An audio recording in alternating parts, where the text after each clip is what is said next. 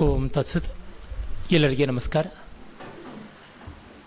ಹಲವು ತಿಂಗಳಿಂದ ನನ್ನ ಸ್ನೇಹಿತ ಶ್ರೀಕಾಂತ್ ಅವರು ಕಾಶ್ಮೀರದ ಬಗೆಗೆ ಮಾತಾಡಬೇಕು ಅಂತ ಹೇಳ್ತಾ ಇದ್ರು. ಕಾಶ್ಮೀರದ ಪರಂಪರೆಯನ್ನು ಕುರಿತು ಮಾತನಾಡುವುದು ಅಂತಂದರೆ, ಈ ಹೊತ್ತಿನ ದುಸ್ಥಿತಿ, ಅದರ ಹಿಂದಿನ ರಾಜಕೀಯ, ಅವಿವೇಕ ಇದನ್ನೆಲ್ಲವನ್ನ ಹೇಳಬೇಕು. ಅದರ ಬಗ್ಗೆಯೇ ನನಗೆ ಅಂಥ ಗಟ್ಟಿಯಾದ ವ್ಯಾಸಂಗ ಇಲ್ಲ. ನಾನೊಬ್ಬ ಶ್ರೋತೃ ಆಗಬಲ್ಲೆ ಆ ಥರದ ವಿಚಾರ, ಚರ್ಚೆ ನಡೆದಾಗ ಅದನ್ನೇನಾದರೂ ಬರೆದರೆ ಓದಬಲ್ಲೇ ಹೊರತು ಮಾತನಾಡುವಷ್ಟು ಅದಕ್ಕೂ ಹೆಚ್ಚಾಗಿ ಅದರ ಬಗೆಗೆ ಏನಾದರೂ ಪ್ರಶ್ನೆಗಳು ಬಂದರೆ ಉತ್ತರ ಕೊಡುವಷ್ಟು ಪೂರ್ವಾಪರವನ್ನೆಲ್ಲ ಓದ್ಕೊಂಡಂಥವನಲ್ಲ. ಓದ್ಕೊಳ್ಬಹುದು, ಆದರೆ ಓದ್ಕೊಳ್ಳೋದಕ್ಕೆ ಮನಸ್ಸು ಹೆಚ್ಚಾಗಿ ಬರಲಿಲ್ಲ. ನನ್ನ ಮನೋಧರ್ಮ ಅದರದ್ದಲ್ಲ ಮತ್ತೆಲ್ಲಕ್ಕಿಂತ ಆ ಬಗೆಗೆ ಈಗಾಗಲೇ ತುಂಬ ಚೆನ್ನಾಗಿ ತಿಳಿದವರಿದ್ದಾರೆ. ಅದು ತನ್ನಂತೆ ಸಂತೋಷದಾಯಕವೂ ಅಲ್ಲ. ದುಃಖ ಸಂಕಟಕಾರಿ. ಅದಕ್ಕಾಗಿ ತಿಳ್ಕೊಂಡ್ರೆ ಸಾಕು, ಅದನ್ನು ಆ ನೋವನ್ನು ಮತ್ತೆ ತಿಳಿಸಿ ಹೇಳುವಂಥ ನೋವು ಮತ್ತೆ ಬೇಡ ಅಂತ. ಹಾಗಾಗಿ ನಾನಲ್ಲಪ್ಪ, ಅದಕ್ಕೆ ಬೇರೆ ವಿದ್ವಾಂಸರಿರ್ತಾರೆ ಅಂತಂದೆ. ನನಗೆ ಗೊತ್ತಿರೋದೆಲ್ಲ ಹಳೆಯ ಕಾಶ್ಮೀರ, ಇಸ್ಲಾಮಿನ ದಾಳಿಗೆ ಮೊದಲಿನ ಕಾಶ್ಮೀರ, ಮತ್ತು ಇಸ್ಲಾಮಿನ ದಾಳಿಯಲ್ಲಿ ತತ್ತರಿಸಿದ ಆರಂಭದ ಕಾಶ್ಮೀರ, ಅದರ ತಿಳುವಳಿಕೆ ಇದೆ ಅಂತಂದೆ. ಸರಿ, ಅದರ ಬಗೆಗೇನೆ ಮಾತನಾಡಿ ಅಂತ ಅಂದರು. ತುಂಬ ದೊಡ್ಡ ವಿಷಯ. ಅದರ ಬಗೆಗೆ ಹೇಳ್ತಾ ಹೋದರೆ ಸುಮ್ಮನೆ ಒಂದು ತೋಟದ ಬಗೆಗೆ ಹೇಳುವುದ್ರೆ, ತೋಟದಲ್ಲಿ ಎಷ್ಟು ಯಾವ್ಯಾವ ಜಾತಿಯ ಮರಗಳಿವೆ, ಯಾವ್ಯಾವ ಹೂವು ಹಣ್ಣುಗಳ ಒಂದು ರಕಮಗಳಿವೆ ಅಂತ ಹೇಳದಂತೆ ಆಗುತ್ತದೆ. ಅಡ್ಡಿ ಇಲ್ಲ, ಅದನ್ನೇ ಮಾಡೋಣ. Something is better than nothing ಅಂತ ಆ ರೀತಿಯಾಗಿ ಈ ಪ್ರಕಲ್ಪ ಕೈಗೊಂಡಿದ್ದು. ನಮ್ಮ ದೇಶದ ಪ್ರತಿಯೊಂದು ಪ್ರಾಂತವೂ ಭಾರತದ ಸಂಸ್ಕೃತಿಗೆ, ಪರಂಪರೆಗೆ ತನ್ನದೇ ಆದ ರೀತಿಯಲ್ಲಿ ಕೊಡುಗೆಯನ್ನು ಕೊಟ್ಟಿದೆ. ಅದರೊಳಗೆ ತುಂಬ ಅಗ್ರಮಾನ್ಯವಾಗಿ ನಿಲ್ಲತಕ್ಕಂಥ ಒಂದು ಪ್ರಾಂತ ಕಾಶ್ಮೀರ. ಏಕೆಂದರೆ ಮಿಕ್ಕ ಎಷ್ಟೋ ಪ್ರಾಂತ್ಯಗಳಲ್ಲಿ ನಡೆದ ಕೆಲಸ ಬೇರೆ ಪ್ರಾಂತ್ಯಗಳಲ್ಲೂ ನಡೆದಿರುವಂತೆ ಉಂಟು. ಆದರೆ ಈ ಕಾಶ್ಮೀರದಲ್ಲಿ ನಡೆದ ಕೆಲವೊಂದು ಕೆಲಸ ಮಿಕ್ಕ ಪ್ರಾಂತದಲ್ಲಿ ನಡೆದ ತತ್ಸದೃಶವಾದ ಕೆಲಸಕ್ಕಿಂತ ತುಂಬ ತುಂಬ ಮಿಗಿಲಾದದ್ದು. ಅಂಥದ್ದು ಒಂದು ನನಗೆ ಬಹಳ ಬಹಳ ಅಭಿಮಾನ ಪಾತ್ರವಾದ ವಿದ್ಯೆ, ಸಾಹಿತ್ಯ ಮೀಮಾಂಸೆ ಅಲಂಕಾರಶಾಸ್ತ್ರ ಅದಕ್ಕೆ ಕುರಿತಾದ ಸಂಶೋಧನೆ, ವ್ಯಾಸಂಗ, ಉದ್ಗ್ರಂಥ ರಚನೆ, ವಾದ ವಿವಾದಗಳ ವಿಚಾರ ಮಥನ ಅಲ್ಲಿ ಹಲವು ಶತಮಾನಗಳ ಕಾಲ ನಡೆದು ಬಂತು. ಹೀಗೆಲ್ಲ ಆಗಿ ಅದಕ್ಕೆ ಬೇಕಾದ ಸಾಮಗ್ರಿ, ಅಂದರೆ ಸಾಹಿತ್ಯ ಮೀಮಾಂಸೆಗೆ ಬೇಕಾದದ್ದು ಸಾಹಿತ್ಯ ನಿರ್ಮಾಣ. ಅದು ಕೂಡ ಆಗಿದ್ದು ಉಂಟು. ಮತ್ತೆ ಒಂದು ತುಂಬ ದೊಡ್ಡ ಅವಧಿ ಅಂತ ಅಲ್ಲ ಒಂದು ದೇಶದ ಬಾಳಿನಲ್ಲಿ ಐನೂರು ವರ್ಷ ಅಂತಂದರೆ ತುಂಬ ದೊಡ್ಡ ಅವಧಿ ಅಲ್ಲ. ಒಂದು ಸಾಮ್ರಾಜ್ಯದ ಅವಧಿ ಅಂತ ಅನ್ಬೋದು. ಆದರೆ ಒಂದು ಪ್ರಾಂತದ ಅವಧಿ, ಒಂದು ದೇಶದ ಅವಧಿ ಅಂತ ಹೇಳೋಕ್ಕಾಗೋಲ್ಲ. ಅದಕ್ಕೆ ಒಂದೆರಡು ಸಾವಿರ ವರ್ಷಗಳಾದರೂ ಇಟ್ಕೊಳ್ಬೇಕಾಗುತ್ತದೆ. ಯಾವುದೇ ಒಂದು ರಾಜವಂಶ ಪುಚ್ಛರಾಯದಲ್ಲಿ ಇರುವಂಥದ್ದು ಸಾಮಾನ್ಯವಾಗಿ ಒಂದು ನೂರು, ನೂರ ಇಪ್ಪತ್ತು ವರ್ಷ. ಆದರೆ, ಅದರ ಹಿಂದೆ ಮುಂದೆ ಅದರ ನಿರ್ಮಾಣದ ಕಾಲದಲ್ಲಿ ನೋಡಿದ್ರೆ ಒಂದು ಇನ್ನೂರೈವತ್ತು ಮುನ್ನೂರು ವರ್ಷಗಳ ಕಾಲದ ಅವಧಿ ಅಂತ ಅನ್ನಬಹುದು ಅಂದರೆ ಒಂದು ಎರಡು ಸಾಮ್ರಾಜ್ಯದ ಅವಧಿಯಲ್ಲಿ ಕಾಶ್ಮೀರ ತುಂಬ ಉನ್ನತಿಯನ್ನು ಸಾಧಿಸಿತು.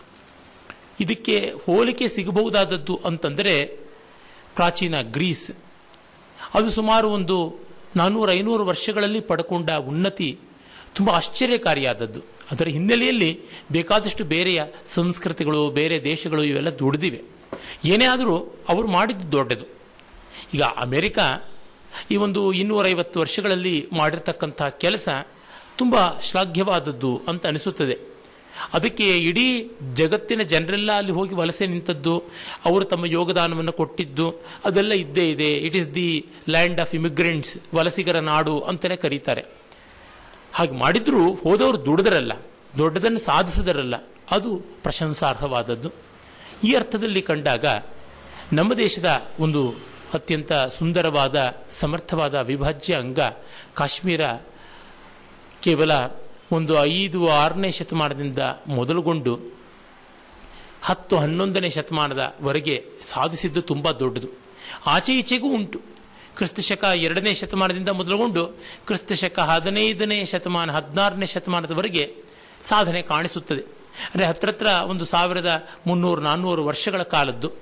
ಆದರೆ ಆಚೆ ಈಚೆ ಇರತಕ್ಕಂಥದ್ದೆಲ್ಲ ಒಂದಿಷ್ಟು ಕೂಳೆ ಬೆಳೆ ಅಂತ ಕರೆಯಬಹುದಾದದ್ದು ಒಂದಷ್ಟು ಭಾಗ ಫಾರ್ಮೇಟಿವ್ ಪೀರಿಯಡ್ ಇನ್ನೊಂದಷ್ಟು ಭಾಗ ಅಂದರೆ ಉಚ್ಛ್ರಾಯದ ಪೂರ್ವದಲ್ಲಿರ್ತಕ್ಕಂಥ ಉಪಚೀಯಮಾನ ಕಾಲ, ಮತ್ತೊಂದು ಅಪಚೀಯಮಾನ ಕಾಲ, ಅಂದರೆ ಡಿಜನರೇಟಿವ್ ಪೀರಿಯಡ್ ಅಂತ ಕರೀಬಹುದು. ಮಧ್ಯದ್ದು ಒಂದು ಉಚ್ಛ್ರಾಯವಾದ ಎಕ್ಸಾಲ್ಟೆಡ್ ಪೀರಿಯಡ್ ಅಂತ ಹೀಗೆ ಉಂಟು. ಇರಲಿ ಇಷ್ಟು ವರ್ಷ ಏನು ಮಾಡಿದ್ದು ಅನ್ನೋದಕ್ಕಿಂತ ಇಷ್ಟಿಷ್ಟು ಸಾಧನೆ ಅದು ಗಳಿಸಿಕೊಳ್ತು ಅನ್ನೋದು ದೊಡ್ಡದು. ನಮ್ಮ ಕರ್ನಾಟಕ, ತಮಿಳುನಾಡು, ಆಂಧ್ರ ಇತ್ಯಾದಿ ಬೇರೆ ಬೇರೆ ಪ್ರಾಂತಗಳಲ್ಲಿ ನಡೆದ ಸಂಸ್ಕೃತ ಸಾಹಿತ್ಯ ಸಂಬಂಧಿಯಾಗಿ, ಶಾಸ್ತ್ರ ಸಂಬಂಧಿಯಾಗಿ ಕೆಲಸಗಳನ್ನು ಕುರಿತು ಸಂಶೋಧನಾ ಗ್ರಂಥಗಳು ಬಂದಿವೆ. ಉದಾಹರಣೆಗೆ, ಕರ್ನಾಟಕ ಸಂಸ್ಕೃತ ಸಾಹಿತ್ಯಕ್ಕೆ ಕೊಡುಗೆ ಅಂತನ್ನುವುದು ಮೈಸೂರಿನ ವಿದ್ವಾಂಸರಾದ ಡಾಕ್ಟರ್ ಇಮ್ಮಡಿ ಶಿವಬಸವ ಸ್ವಾಮಿಗಳು ಮಾಡಿದ್ದಾರೆ. ಇನ್ನೂ ಒಂದಿಬ್ಬರು ಆ ಕೆಲಸವನ್ನು ನಡೆಸಿದ್ದಾರೆ. ನಮ್ಮ ಕರ್ನಾಟಕದ್ದೇ ಒಂದು ಭಾಗವಾದ ತುಳುನಾಡು ಕರಾವಳಿಯ ಒಂದು ಸಂಸ್ಕೃತ ಯೋಗದಾನ ಎಂಥದ್ದು ಅನ್ನೋದನ್ನು ನನ್ನ ಮತ್ತೊಬ್ಬ ಮಿತ್ರಾದ ಡಾಕ್ಟರ್ ನಿಟ್ಲಾಪುರ ಕೃಷ್ಣಮೂರ್ತಿಯವರು ಮಾಡಿದ್ದಾರೆ.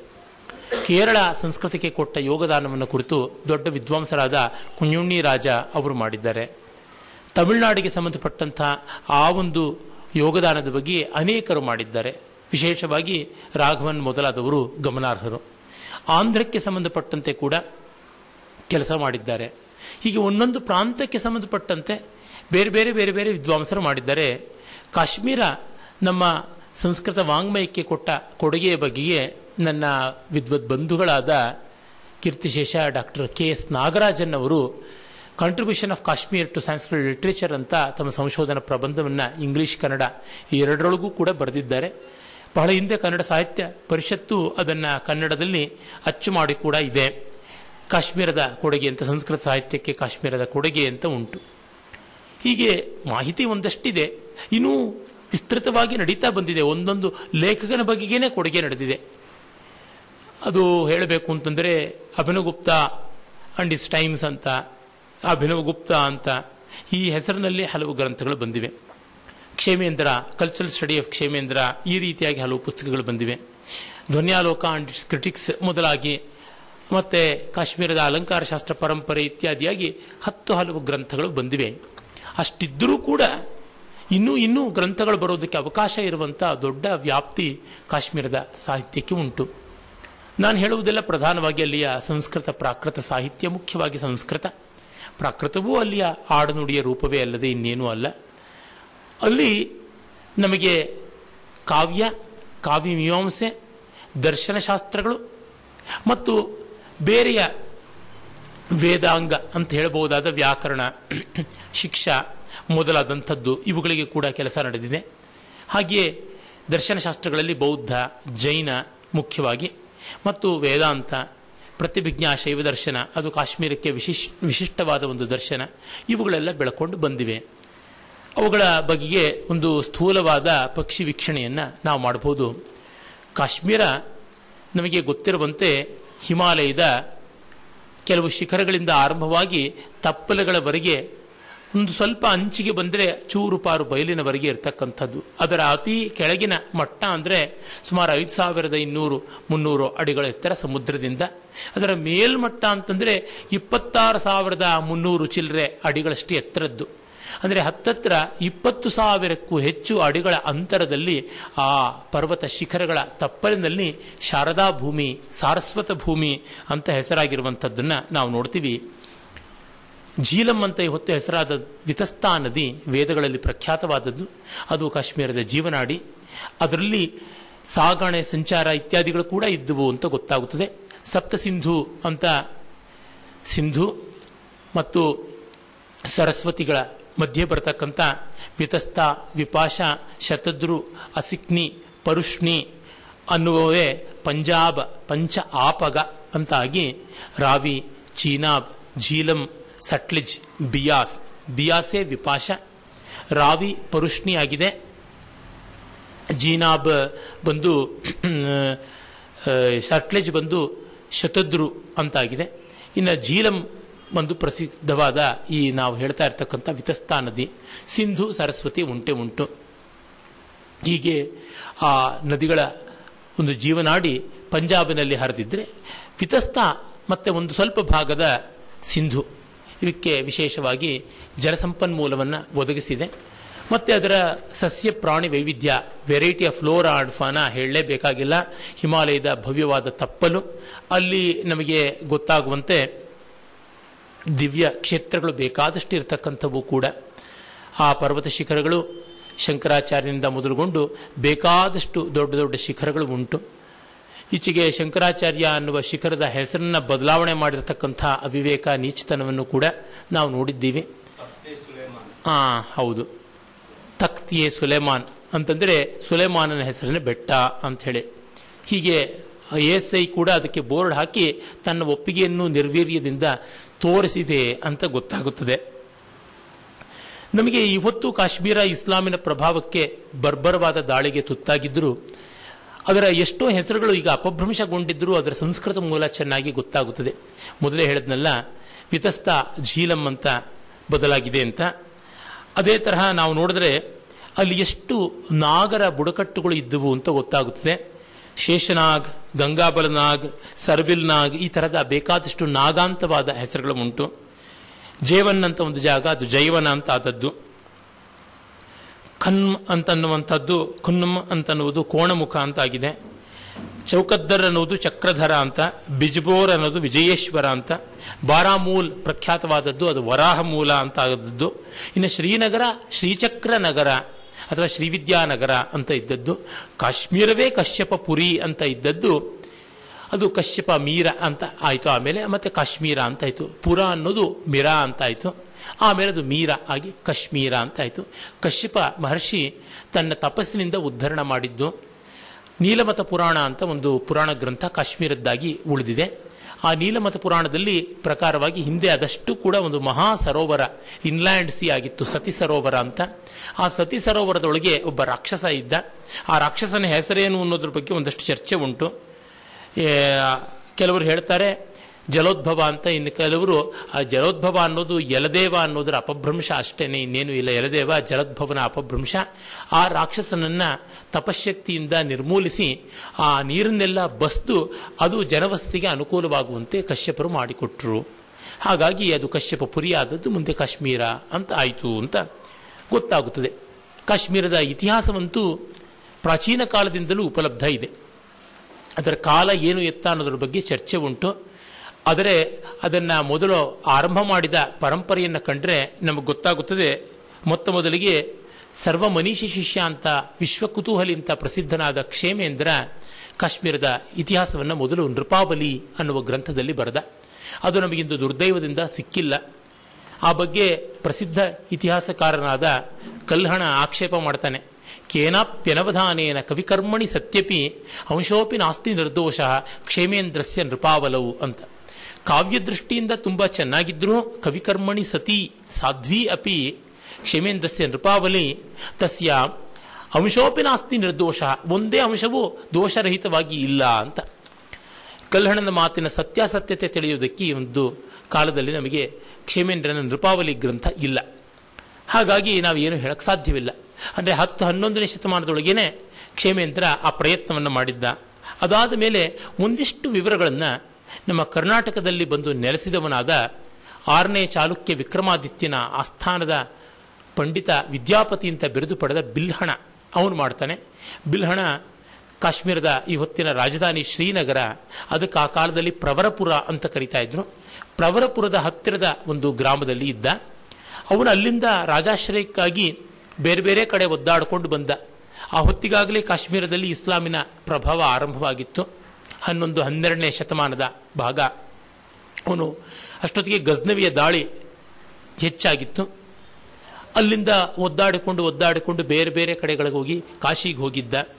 ಮತ್ತೆ ಅವನು ಭೋಜರಾಜನನ್ನು ನೋಡೋದಕ್ಕೆ ಧಾರಾನಗರಿಗೆ ಹೋಗಿದ್ದ. ಭೋಜರಾಜ ಅಷ್ಟೊತ್ತಿಗೆ ತೀರಿಕೊಂಡಿದ್ದ. ಅವನು ಧಾರಾನಗರದ ಮಹಾದ್ವಾರಕ್ಕೆ ಬಂದೊಡನೆಯೇ ಅಲ್ಲಿ ಗೂಡು ಕಟ್ಟಿಕೊಂಡಿದ್ದ ಪಾರಿವಾಳಗಳು. ಪಾರಿವಾಳ ಗೂಡು ಕಟ್ಟೋಲ್ಲ ವಲಭಿ ಪ್ರಾಂತದಲ್ಲಿ, ಅಂದರೆ ಇದ್ದ ಪಾರಿವಾಳಗಳು ಕಣ್ಣೀರಿಟ್ಟು ನಿನ್ನಂಥ ಮಹಾಕವಿ ಬಂದು ಈ ರೀತಿ ಹೋಗಬೇಕಲ್ಲ ರಕ್ತಹಸ್ತದಿಂದ, ಭೋಜರಾಜ ಇದ್ದಿದ್ರೆ ನಿನಗೆ ಕನಕಾಭಿಷೇಕ ಮಾಡ್ತಾ ಇದ್ದ ಅಂತ ದುಃಖಿಸ್ತಾ ಇದ್ವು. ಹಾಗಾಗಿ ಆ ಊರಿಗೂ ಹೋಗದೆ ನಾನು ಹಾಗೆ ಬಂದೆ ಅಂತ ಬರೀತಾನೆ. ಮತ್ತೆ ಅವನು ಕರ್ಣಾವತಿ, ಅಂದರೆ ಈ ಹೊತ್ತಿನ ಇಲಾಹಾಬಾದ್ ಅಂತ ಯಾವುದು, ಇದು ಅಹಮದಾಬಾದ್ ಅಂತ ಯಾವುದುಂಟು, ಅದನ್ನು ಕರ್ಣಾವತಿ ಅಂತ ಮೊದಲು ಕರೀತಾ ಇದ್ರು, ಗುಜರಾತ್ನಲ್ಲಿರುವಂಥದ್ದು. ಅಲ್ಲಿದ್ದ ರಾಜ ಕರ್ಣದೇವ ಅಂತ ಕರೀತಾರೆ. ಅವನ ಆಸ್ಥಾನದಲ್ಲಿದ್ದು ಕರ್ಣಸುಂದರಿ ಅಂತಕ್ಕಂಥ ಒಂದು ನಾಟಕವನ್ನು ಬರೆದ. ಮತ್ತೆ ವಾರಣಾಸಿಗೆ ಹೋಗಿದ್ದ. ಅಲ್ಲಿಂದ ಕೆಳಕ್ಕೆ ಮತ್ತೆ ಬಂದ. ಬಂದು ಆಶ್ರಯಕ್ಕೆ ಯಾಚನೆ ಮಾಡಿಕೊಂಡು ರಾಜಮಹೇಂದ್ರ ಅವರ ಹೀಗೆಲ್ಲ ಸುತ್ತಿ ಕಲ್ಯಾಣಕ್ಕೆ ಬರೆದ, ಬಂದ. ಕಲ್ಯಾಣ, ಈ ಹೊತ್ತಿನ ಬಸವ ಕಲ್ಯಾಣ ಅಂತ ಯಾವುದುಂಟು ಬೀದರ್ನಲ್ಲಿ ಅದು. ನಾಸೀದಸ್ತಿ ಭವಿಷ್ಯತಿ ಕ್ಷಿತಿತಲೇ ಕಲ್ಯಾಣ ತುಲ್ಯಂ ಪುರಂ ಅಂತ ವಿಜ್ಞಾನೇಶ್ವರ ತನ್ನ ಮಿತಾಕ್ಷರ ಗ್ರಂಥದ ಕಟ್ಟಕಡೆಗೆ ಬರೀತಾನೆ. ಕಲ್ಯಾಣದಂಥ ಊರು ಹಿಂದೆ ಇರಲಿಲ್ಲ, ಮುಂದೆ ಇರೋಲ್ಲ ಈ ಹೊತ್ತಿನೆಲ್ಲೂ ಇಲ್ಲ. ಆ ರೀತಿಯಾದದ್ದು ಅಂತ ಅಲ್ಲಿ ಅವನು ನೆಲೆಸಿ ವಿಕ್ರಮಾಂಕ ದೇವಚರಿತಂ ಅಂತ ಒಂದು ಅಮೋಘ ಕಾವ್ಯವನ್ನು ಬರೆದ. ಪ್ರೌಢ ರಮಣೀಯವಾದ ತುಂಬ ಪ್ರಾಸಾದಿಕವಾದ ವೈದರ್ಭ ಶೈಲಿಯ ಕಾವ್ಯ ಅನಭ್ರವೃಷ್ಟಿರ್ ಶ್ರವಣಾಮೃತಸ್ಯ ಸರಸ್ವತಿ ವಿಭ್ರಮ ಜನ್ಮ ಭೂಮಿ ವೈದರ್ಭರೀತಿ ಕೃತಿನಾಮುದೇತಿ ಸೌಭಾಗ್ಯ ಲಾಭ ಪ್ರತಿಪಾಸ್ಪದ ಬಹು ಅಂತ ತನ್ನ ವಿಕ್ರಮಾಂಕದೇವ ಚರಿತ್ರದ ಆರಂಭದಲ್ಲಿ ವೈದರ್ಭ ಶೈಲಿ ಅನ್ನೋದು ಇಲ್ಲಿ ತಾಂಡವಿಸುತ್ತೆ ಅಂತಾನೆ. ಹದಿನೆಂಟು ಸರ್ಗಗಳ ಆ ಕಾವ್ಯದಲ್ಲಿ ಕಟ್ಟ ಕಡೆ ಹದಿನೆಂಟನೇ ಸರ್ಗದಲ್ಲಿ ಕೇವಲ ಮಂದಾಕ್ರಾಂತ ಛಂದಸ್ಸಿನ ಪದ್ಯಗಳು. ಅಲ್ಲಿ ತನ್ನ ಪೂರ್ವಜರ ವಿವರಗಳನ್ನು, ತನ್ನ ಯಾತ್ರೆ ವಿವರ ಬಳಕೊಡ್ತಾನೆ. ಅದು ಒಂದಿಷ್ಟು ಕಾಶ್ಮೀರದ ಕಥೆಯನ್ನು ಹೇಳುತ್ತೆ. ಆಮೇಲೆ ಬಂದವನೇ ಕಲ್ಯಾಣ ಅನ್ನುವ ಹೆಸರನ್ನು ಪಡೆದಂತ ಕಲ್ಹಣ. ಕಾಶ್ಮೀರದಲ್ಲಿ ಅದೊಂದು ರೀತಿ ಲೋಕನಾಮಧೇಯ ಅಪಭ್ರಂಶ ಅಂತ ಈಗ ಮಾಯಣ್ಣ ಅನ್ನೋದು ಮಾಧವ ಅಂತ ಅನ್ನುವುದರ ಒಂದು ಅಪಭ್ರಂಶ ಅಂತಾರೆ ಮಾಯಣ. ಆ ರೀತಿಯಲ್ಲಿಯೇ ಕಲ್ಯಾಣ ಅಂತಕ್ಕಂಥದ್ದು ಕಲ್ಯಾಣ ಅನ್ನುವುದರ ಅಪಭ್ರಂಶ ಮರ್ಮಭಟ್ಟ ಅನ್ನೋನು ಮಮ್ಮಟ ಅಂತ ಆದ. ಈ ರೀತಿಯೇ ಕಾಶ್ಮೀರದಲ್ಲಿ ಕಲ್ಹಣ, ಶಿಲ್ಹಣ, ರಲ್ಹಣ, ಜಲ್ಹಣ, ಡಲ್ಹಣ ಮೊದಲಾಗಿ ಬೇಕಾದಷ್ಟು ಜನ ನಕಾರಾಂತರಿದ್ದಾರೆ. ಟಕಾರಾಂತರು ಮಮ್ಮಟ, ಕೈಯಟ ಹೂವಟ, ಜಯಟ, ಉದ್ಭಟ, ಲೋಲ್ಲಟ ಈ ರೀತಿಯಾದವರಿದ್ದಾರೆ ಅದೇ ರೀತಿಯಾಗಿ ಇನ್ನು ಸ್ವಲ್ಪ ವಿಚಿತ್ರವಾದ ಹೆಸರಿನವರು ಶಂಕುಕ, ಕುಂತಕ ಮೊದಲಾದಂಥ ರೀತಿಯಲ್ಲಿ ಬೇರೆ ಬೇರೆ ಒಂದು ವಿನೂತನವಾದ ಧ್ವನಿಗಳನ್ನು ಕಲ್ಪಿಸ್ತಕ್ಕಂಥ ಬಗೆಯಲ್ಲಿ ಹಲವಾರು ಜನ ಇದ್ದಾರೆ. ಒಟ್ಟಿನಲ್ಲಿ ಅದು ಸ್ವಾರಸ್ಯಕಾರಿಯಾದಂಥ ಆಡು ಭಾಷೆಯನ್ನು ಹೊಂದಿದ್ದಂಥ ನೆಲ. ಆಮೇಲೆ ನಾವು ನೋಡುವಂಥದ್ದು ಕಲ್ಯಾಣ ಅಥವಾ ಕಲ್ಯಾಣನ ರಾಜತರಂಗಿಣಿ ಸುಮಾರು ಎಂಟತ್ತು ಸಾವಿರ ಶ್ಲೋಕಗಳಷ್ಟು ವಿಸ್ತೃತವಾದ ಎಂಟು ಅಧ್ಯಾಯಗಳು, ತರಂಗಗಳು ಅಂತ ಹೆಸರಾದ ರಾಜತರಂಗಿಣಿ ಕಾಶ್ಮೀರದ ಇತಿಹಾಸವನ್ನ ಮಹಾಭಾರತ ಕಾಲದಿಂದ ಮಾಡ್ತಾನೆ. ಈಚಿನವರೆಗೂ ಕೆಲವರೆಲ್ಲ ಮಹಾಭಾರತದ ಕಾಲ ಅಂತಂದ್ರೆ ಕ್ರಿಸ್ತ ಶಕ, ಕ್ರಿಸ್ತ ಪೂರ್ವ ಸಾವಿರದ ನಾನ್ನೂರ ಆಸುಪಾಸು ಅಂತ ತೆಗೆದುಕೊಳ್ತಾ ಇದ್ರು. ಆದರೆ ಈಚೆಗೆ ನಮಗೆ ಸ್ಪಷ್ಟವಾಗಿ, ವಿವಾದಾತೀತವಾಗಿ ಗೊತ್ತಾಗಿದೆ. ಹಲವು ಮೂಲಗಳಿಂದ ಮಹಾಭಾರತದ ಕಾಲ ಕ್ರಿಸ್ತಪೂರ್ವ ಮೂರು ಸಾವಿರದ ನೂರರ ಆಸುಪಾಸು ಅಂತ. ಹೀಗಾಗಿ ಸುಮಾರು ಐದು ಸಾವಿರದ ಇನ್ನೂರು ವರ್ಷಗಳ ಹಿಂದಿನಿಂದ ಗೋನಂದನ ಕಾಲದಿಂದ ಆರಂಭ ಮಾಡ್ತಾನೆ. ಗೋನಂದ ಅವನು ಮಹಾಭಾರತ ಕಾಲದಲ್ಲಿ ಇದ್ದಂಥವನು. ಅವನ ಕಾಲದಿಂದ ಆರಂಭಿಸಿ ತನ್ನ ಕಾಲದವರೆಗಿದ್ದ ಹರ್ಷ ಅಂತ ಒಬ್ಬ ಮಹಾರಾಜ ಇದ್ದ. ಅವನ ಅವನತಿಯನ್ನು ಕುರಿತು ಚಿತ್ರಿಸ್ತಾನೆ. ಅಲ್ಲಿವರೆಗೂ ಬರುತ್ತದೆ. ಅದು ಒಂದು ಅತ್ಯದ್ಭುತವಾದ ಹೃದಯ ವಿದ್ರಾವಕವಾದ, ರೋಮಾಂಚಕವಾದ ಕಥೆ. ಅನೇಕ ಉಪಕಥೆಗಳಲ್ಲಿ ಬರುತ್ತವೆ. ನನಗೆ ಎಷ್ಟೋ ಬಾರಿ ಅನಿಸಿದೆ, ನಮ್ಮ ಚಲನಚಿತ್ರದವರು, ಟಿವಿಯವರು ಕೆಟ್ಟ ಕೆಟ್ಟದಾಗಿ ಕೋಟಿಗಟ್ಟಲೆ ಸುರಿದು ನಾಶ ಮಾಡೋದಕ್ಕಿಂತ ಕಾಶ್ಮೀರದ ಇತಿಹಾಸ, ನಮ್ಮ ಭಾರತ ದೇಶದ ಇತಿಹಾಸವನ್ನೇ ನೋಡಿದ್ರೆ ಗೊತ್ತಾಗುತ್ತದೆ. ಅದೆಷ್ಟು ಅದ್ಭುತವಾದ ಕಥೆಗಳು, ಅದೆಷ್ಟು ಸ್ವಾರಸ್ಯಕಾರಿಯಾದವು ಉಂಟು ಅಂತ ಹೇಳಿಬಿಟ್ಟು. ನಿಮಗೆ ಯಾವ ಇಂಗ್ಲಿಷ್ ಫಿಲ್ಮ್ನಲ್ಲಿ ಕಾಣಿಸದೇ ಇರತಕ್ಕಂಥ ರೋಚಕತೆ, ಮಸಾಲೆ ಎಲ್ಲ ಸಿಗುತ್ತದೆ. ತನ್ನ ಗಂಡನನ್ನೇ ಕೊಂದು ತನ್ನ ಮಿಂಡರನ್ನ ಮುಂದೆ ತಂದಿಟ್ಕೊಂಡಂಥ ರಾಣಿಯರಿಂದ ಮೊದಲುಗೊಂಡು ದೇಶದ ಉದ್ಧಾರಕ್ಕಾಗಿಯೇ ಜೀವ ಬಿಟ್ಟಂತ ಮಹಾರಾಜರವರೆಗೆ ಮಂತ್ರಿಗಳು ಮಹಾರಾಜನ ಅಭ್ಯುದಯಕ್ಕೆ ದುಡಿಯೋದ್ರಿಂದ ಮೊದಲುಗೊಂಡು ರಾಜನನ್ನ ನುಂಗಿ ನುಣಿಯತಕ್ಕಂಥ ಮಂತ್ರಿಗಳು, ಧೂರ್ತರು, ನೀಚರು, ಪ್ರಜಾಕಂಟಕರೂ ಆದಂಥ ರಾಜರವರೆಗೆ ಎಂಥೆಂಥ ವೆರೈಟಿ ಬೇಕೋ ಅದೆಲ್ಲ ಉಂಟು. ಸಾಮಾನ್ಯವಾಗಿ ಒಳ್ಳೆಯವರು ಇದ್ದಕ್ಕಿದ್ದಂಗೆ ಕೆಟ್ಟವರಾಗ್ಬಿಡ್ತಾರೆ. ಕಲ್ಯಾಣ ರಾಜತರಂಗಿಣಿ ಒಂದು ಪುಟ ತಿರುಗಿಸ್ತಾ ಇದ್ದಂತೆ ಯಾವ ರಾಜ ಏನಾಗ್ತಾನೆ ಅಂತ ಗೊತ್ತಾಗೋಲ್ಲ. ಅಷ್ಟು ಚಲಚಿತ್ತ ಕ್ಷಣಪಿತ್ತರಾದಂಥ ರೀತಿಯಲ್ಲಿ ವರ್ತಿಸ್ತಕ್ಕಂಥದ್ದು. ಯಾವ ಕಾಲಿಗುಲ, ಯಾವ ನೀರೋ ಇವರೆಲ್ಲ ಯಾಕೆ ರೋಮನ್ ಸಾಮ್ರಾಜ್ಯದವರು, ಆ ಹರ್ಷನಂತವರ ಮುಂದೆ ಶಂಕರವರ್ಮ ಅನ್ನುವಂಥ ರಾಜರುಗಳ ಮುಂದೆ ಅಂತ ನೋಡಿದರೆ ನಮಗೆ ಗೊತ್ತಾಗುತ್ತದೆ, ಕಾಶ್ಮೀರದ ಇತಿಹಾಸ ಇಷ್ಟು ವಿಕಟ ಭೀಕರವಾದದ್ದು ಅಂತ.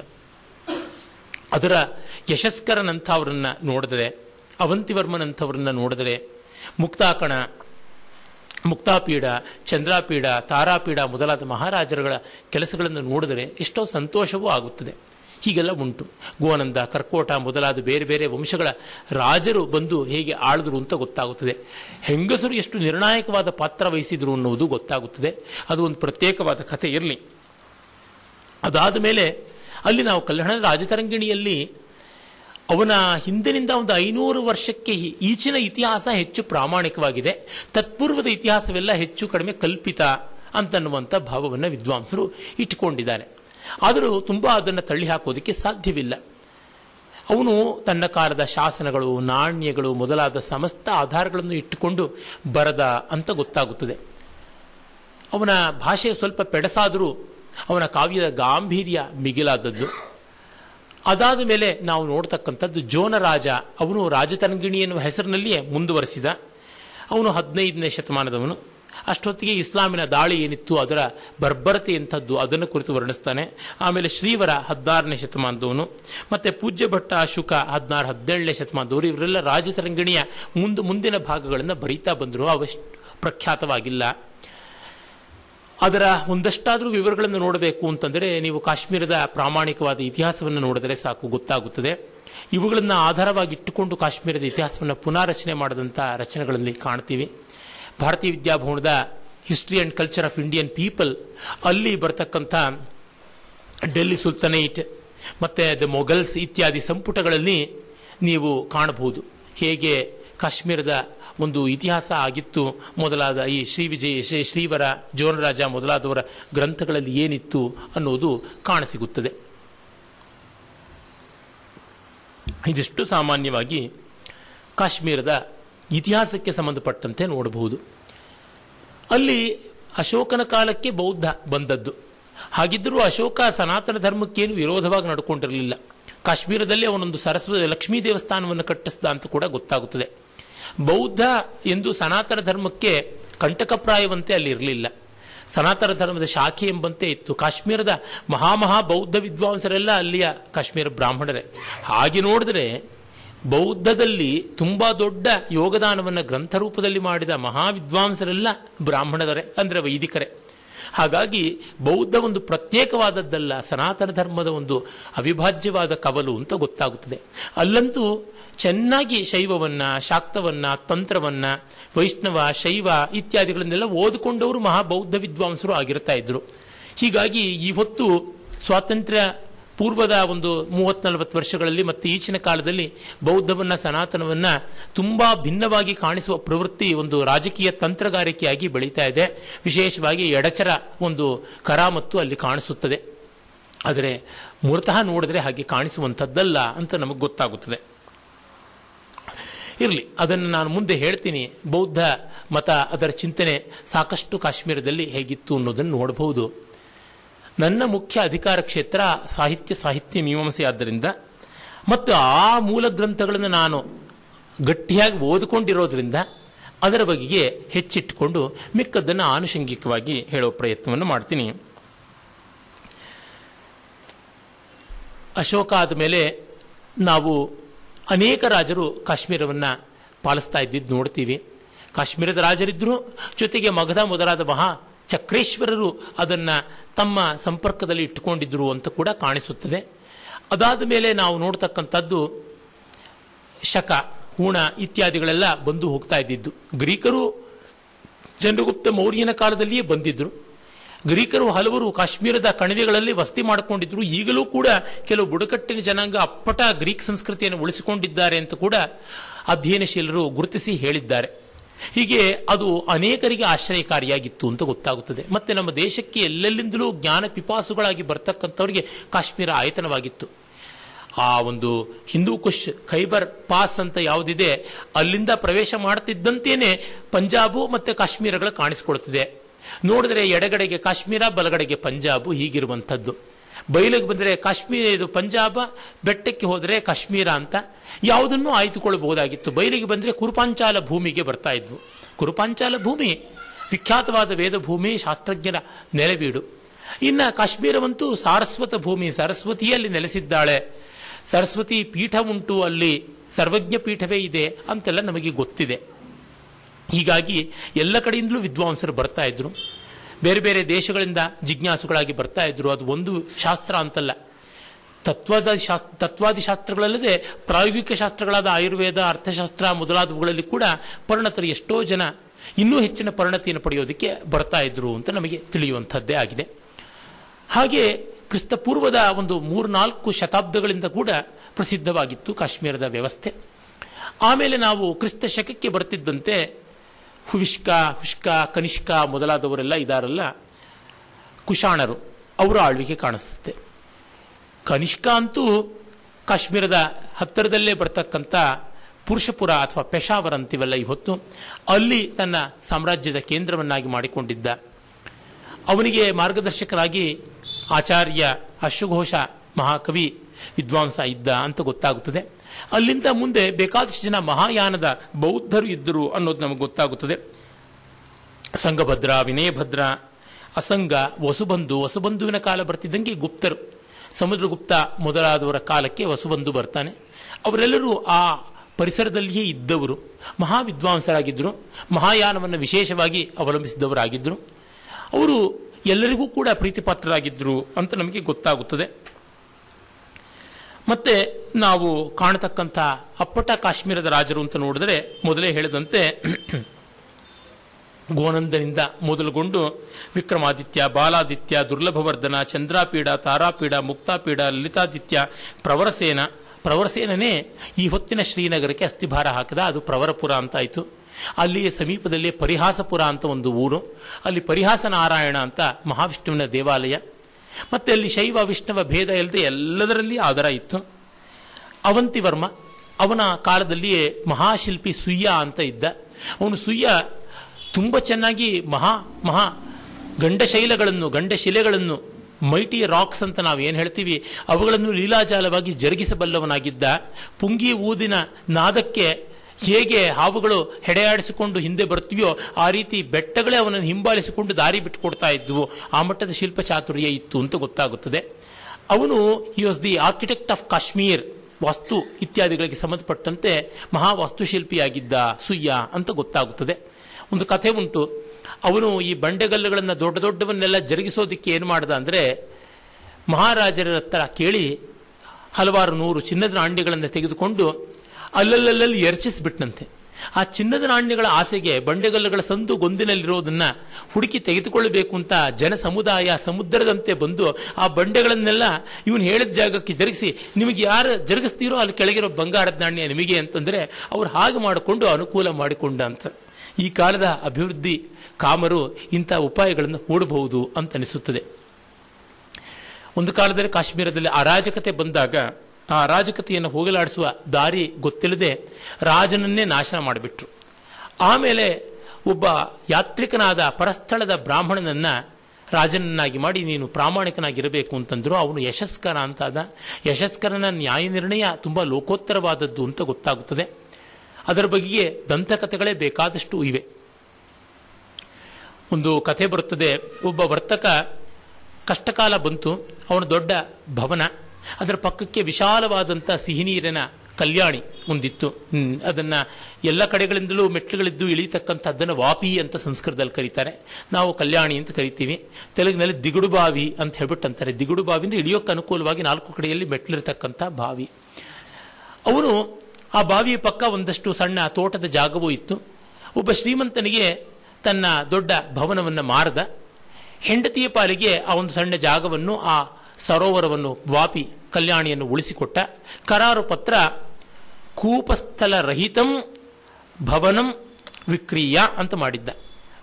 ಕೂಪರಹಿತವಾಗಿ ಆ ಜಾಗದ ಬಿಟ್ಟು ಈ ಅರಮನೆಯನ್ನ ಅರಮನೆ ಅಂತ ದೊಡ್ಡ ಭವನವನ್ನು ಮಾರಿದ್ದೀನಿ ಅಂತ ಮಾಡಿ ದೇಶಾಂತರ ಹೋಗಿ ದುಡ್ಡು ಸಂಪಾದಿಸ್ಕೊಂಡು ಬರ್ತೀನಿ ಅಂತ ಹೋದ. ಒಂದೆರಡು ವರ್ಷಗಳಲ್ಲಿ ಸಂಪಾದನೆ ಮಾಡ್ಕೊಂಡು ಬಂದರೆ ಅವನ ಹೆಂಡತಿ ಪಾಪ ಅವಳು ಆ ನೀರು ಮತ್ತೆ ಅಲ್ಲಿ ತೋಟ ತುಡಿಕೆಗಳಿಂದ ಬದುಕಲಿ ಅಂದರೆ ಅವಳನ್ನ ಓಡಿಸಿಬಿಟ್ಟಿದ್ದ ಆ ಮನೆಯನ್ನು ಕೊಂಡುಕೊಂಡಂತ ಇನ್ನೊಬ್ಬ ಧೂರ್ತ ವರ್ತಕ ಏನಂದ್ರೆ ಅದರ ಸಹಿತವಾಗಿಯೇ ಮಾರಿರೋದು ಅಂತ. ಆಮೇಲೆ ಯಶಸ್ಕರನ ಬಳಿಗೆ ಹೋಗುತ್ತಾರೆ. ಯಶಸ್ಕರ ಕರಾರು ಪತ್ರ ನೋಡ್ತಾನೆ ಹೌದು. ಹ್ಮ್, ಕ್ಷೇತ್ರ ಕೂಪ ರಹಿತಂ ಅನ್ನೋ ಬದಲಾಗಿ ಕ್ಷೇತ್ರ ಕೂಪ ಸಹಿತಂ ಅಂತ ಇದೆ ಕರಾರು ಪತ್ರದಲ್ಲಿ.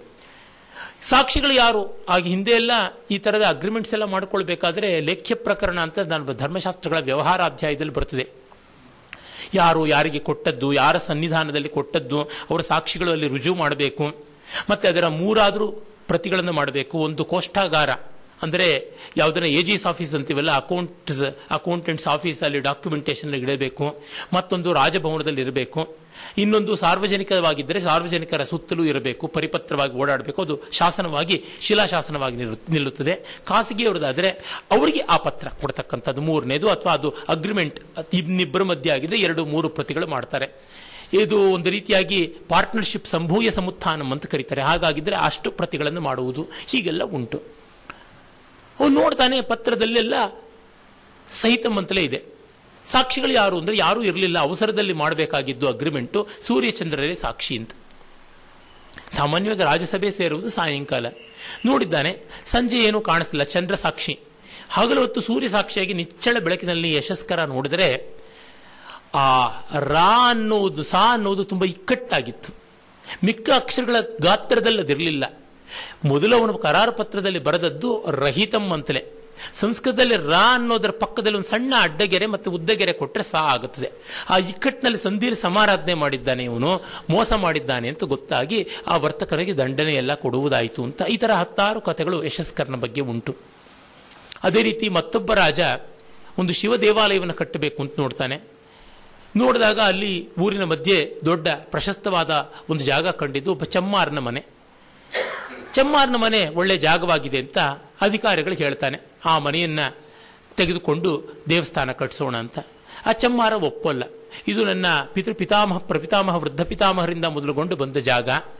ತಾತ ಮುತ್ತಾತಂದ್ರ ಕಾಲದಿಂದ ಬಂದ ಜಾಗ ನಾನು ಬಿಡೋದಿಲ್ಲ, ಸೆಂಟಿಮೆಂಟ್ಸ್ ಉಂಟು ಅಂತ. ಆದರೆ ಅಧಿಕಾರಸ್ಥರು ಒಪ್ಪದೆ ಅವನ್ನ ತಳ್ಳಿ ಹಾಕೋಕ್ ನೋಡ್ತಾರೆ. ಅರೆ ಅವನು ಹಠ ಮಾಡಿ ತುಂಬ ದೊಡ್ಡ ಪ್ರತಿಭಟನೆ ಮಾಡ್ತಾನೆ.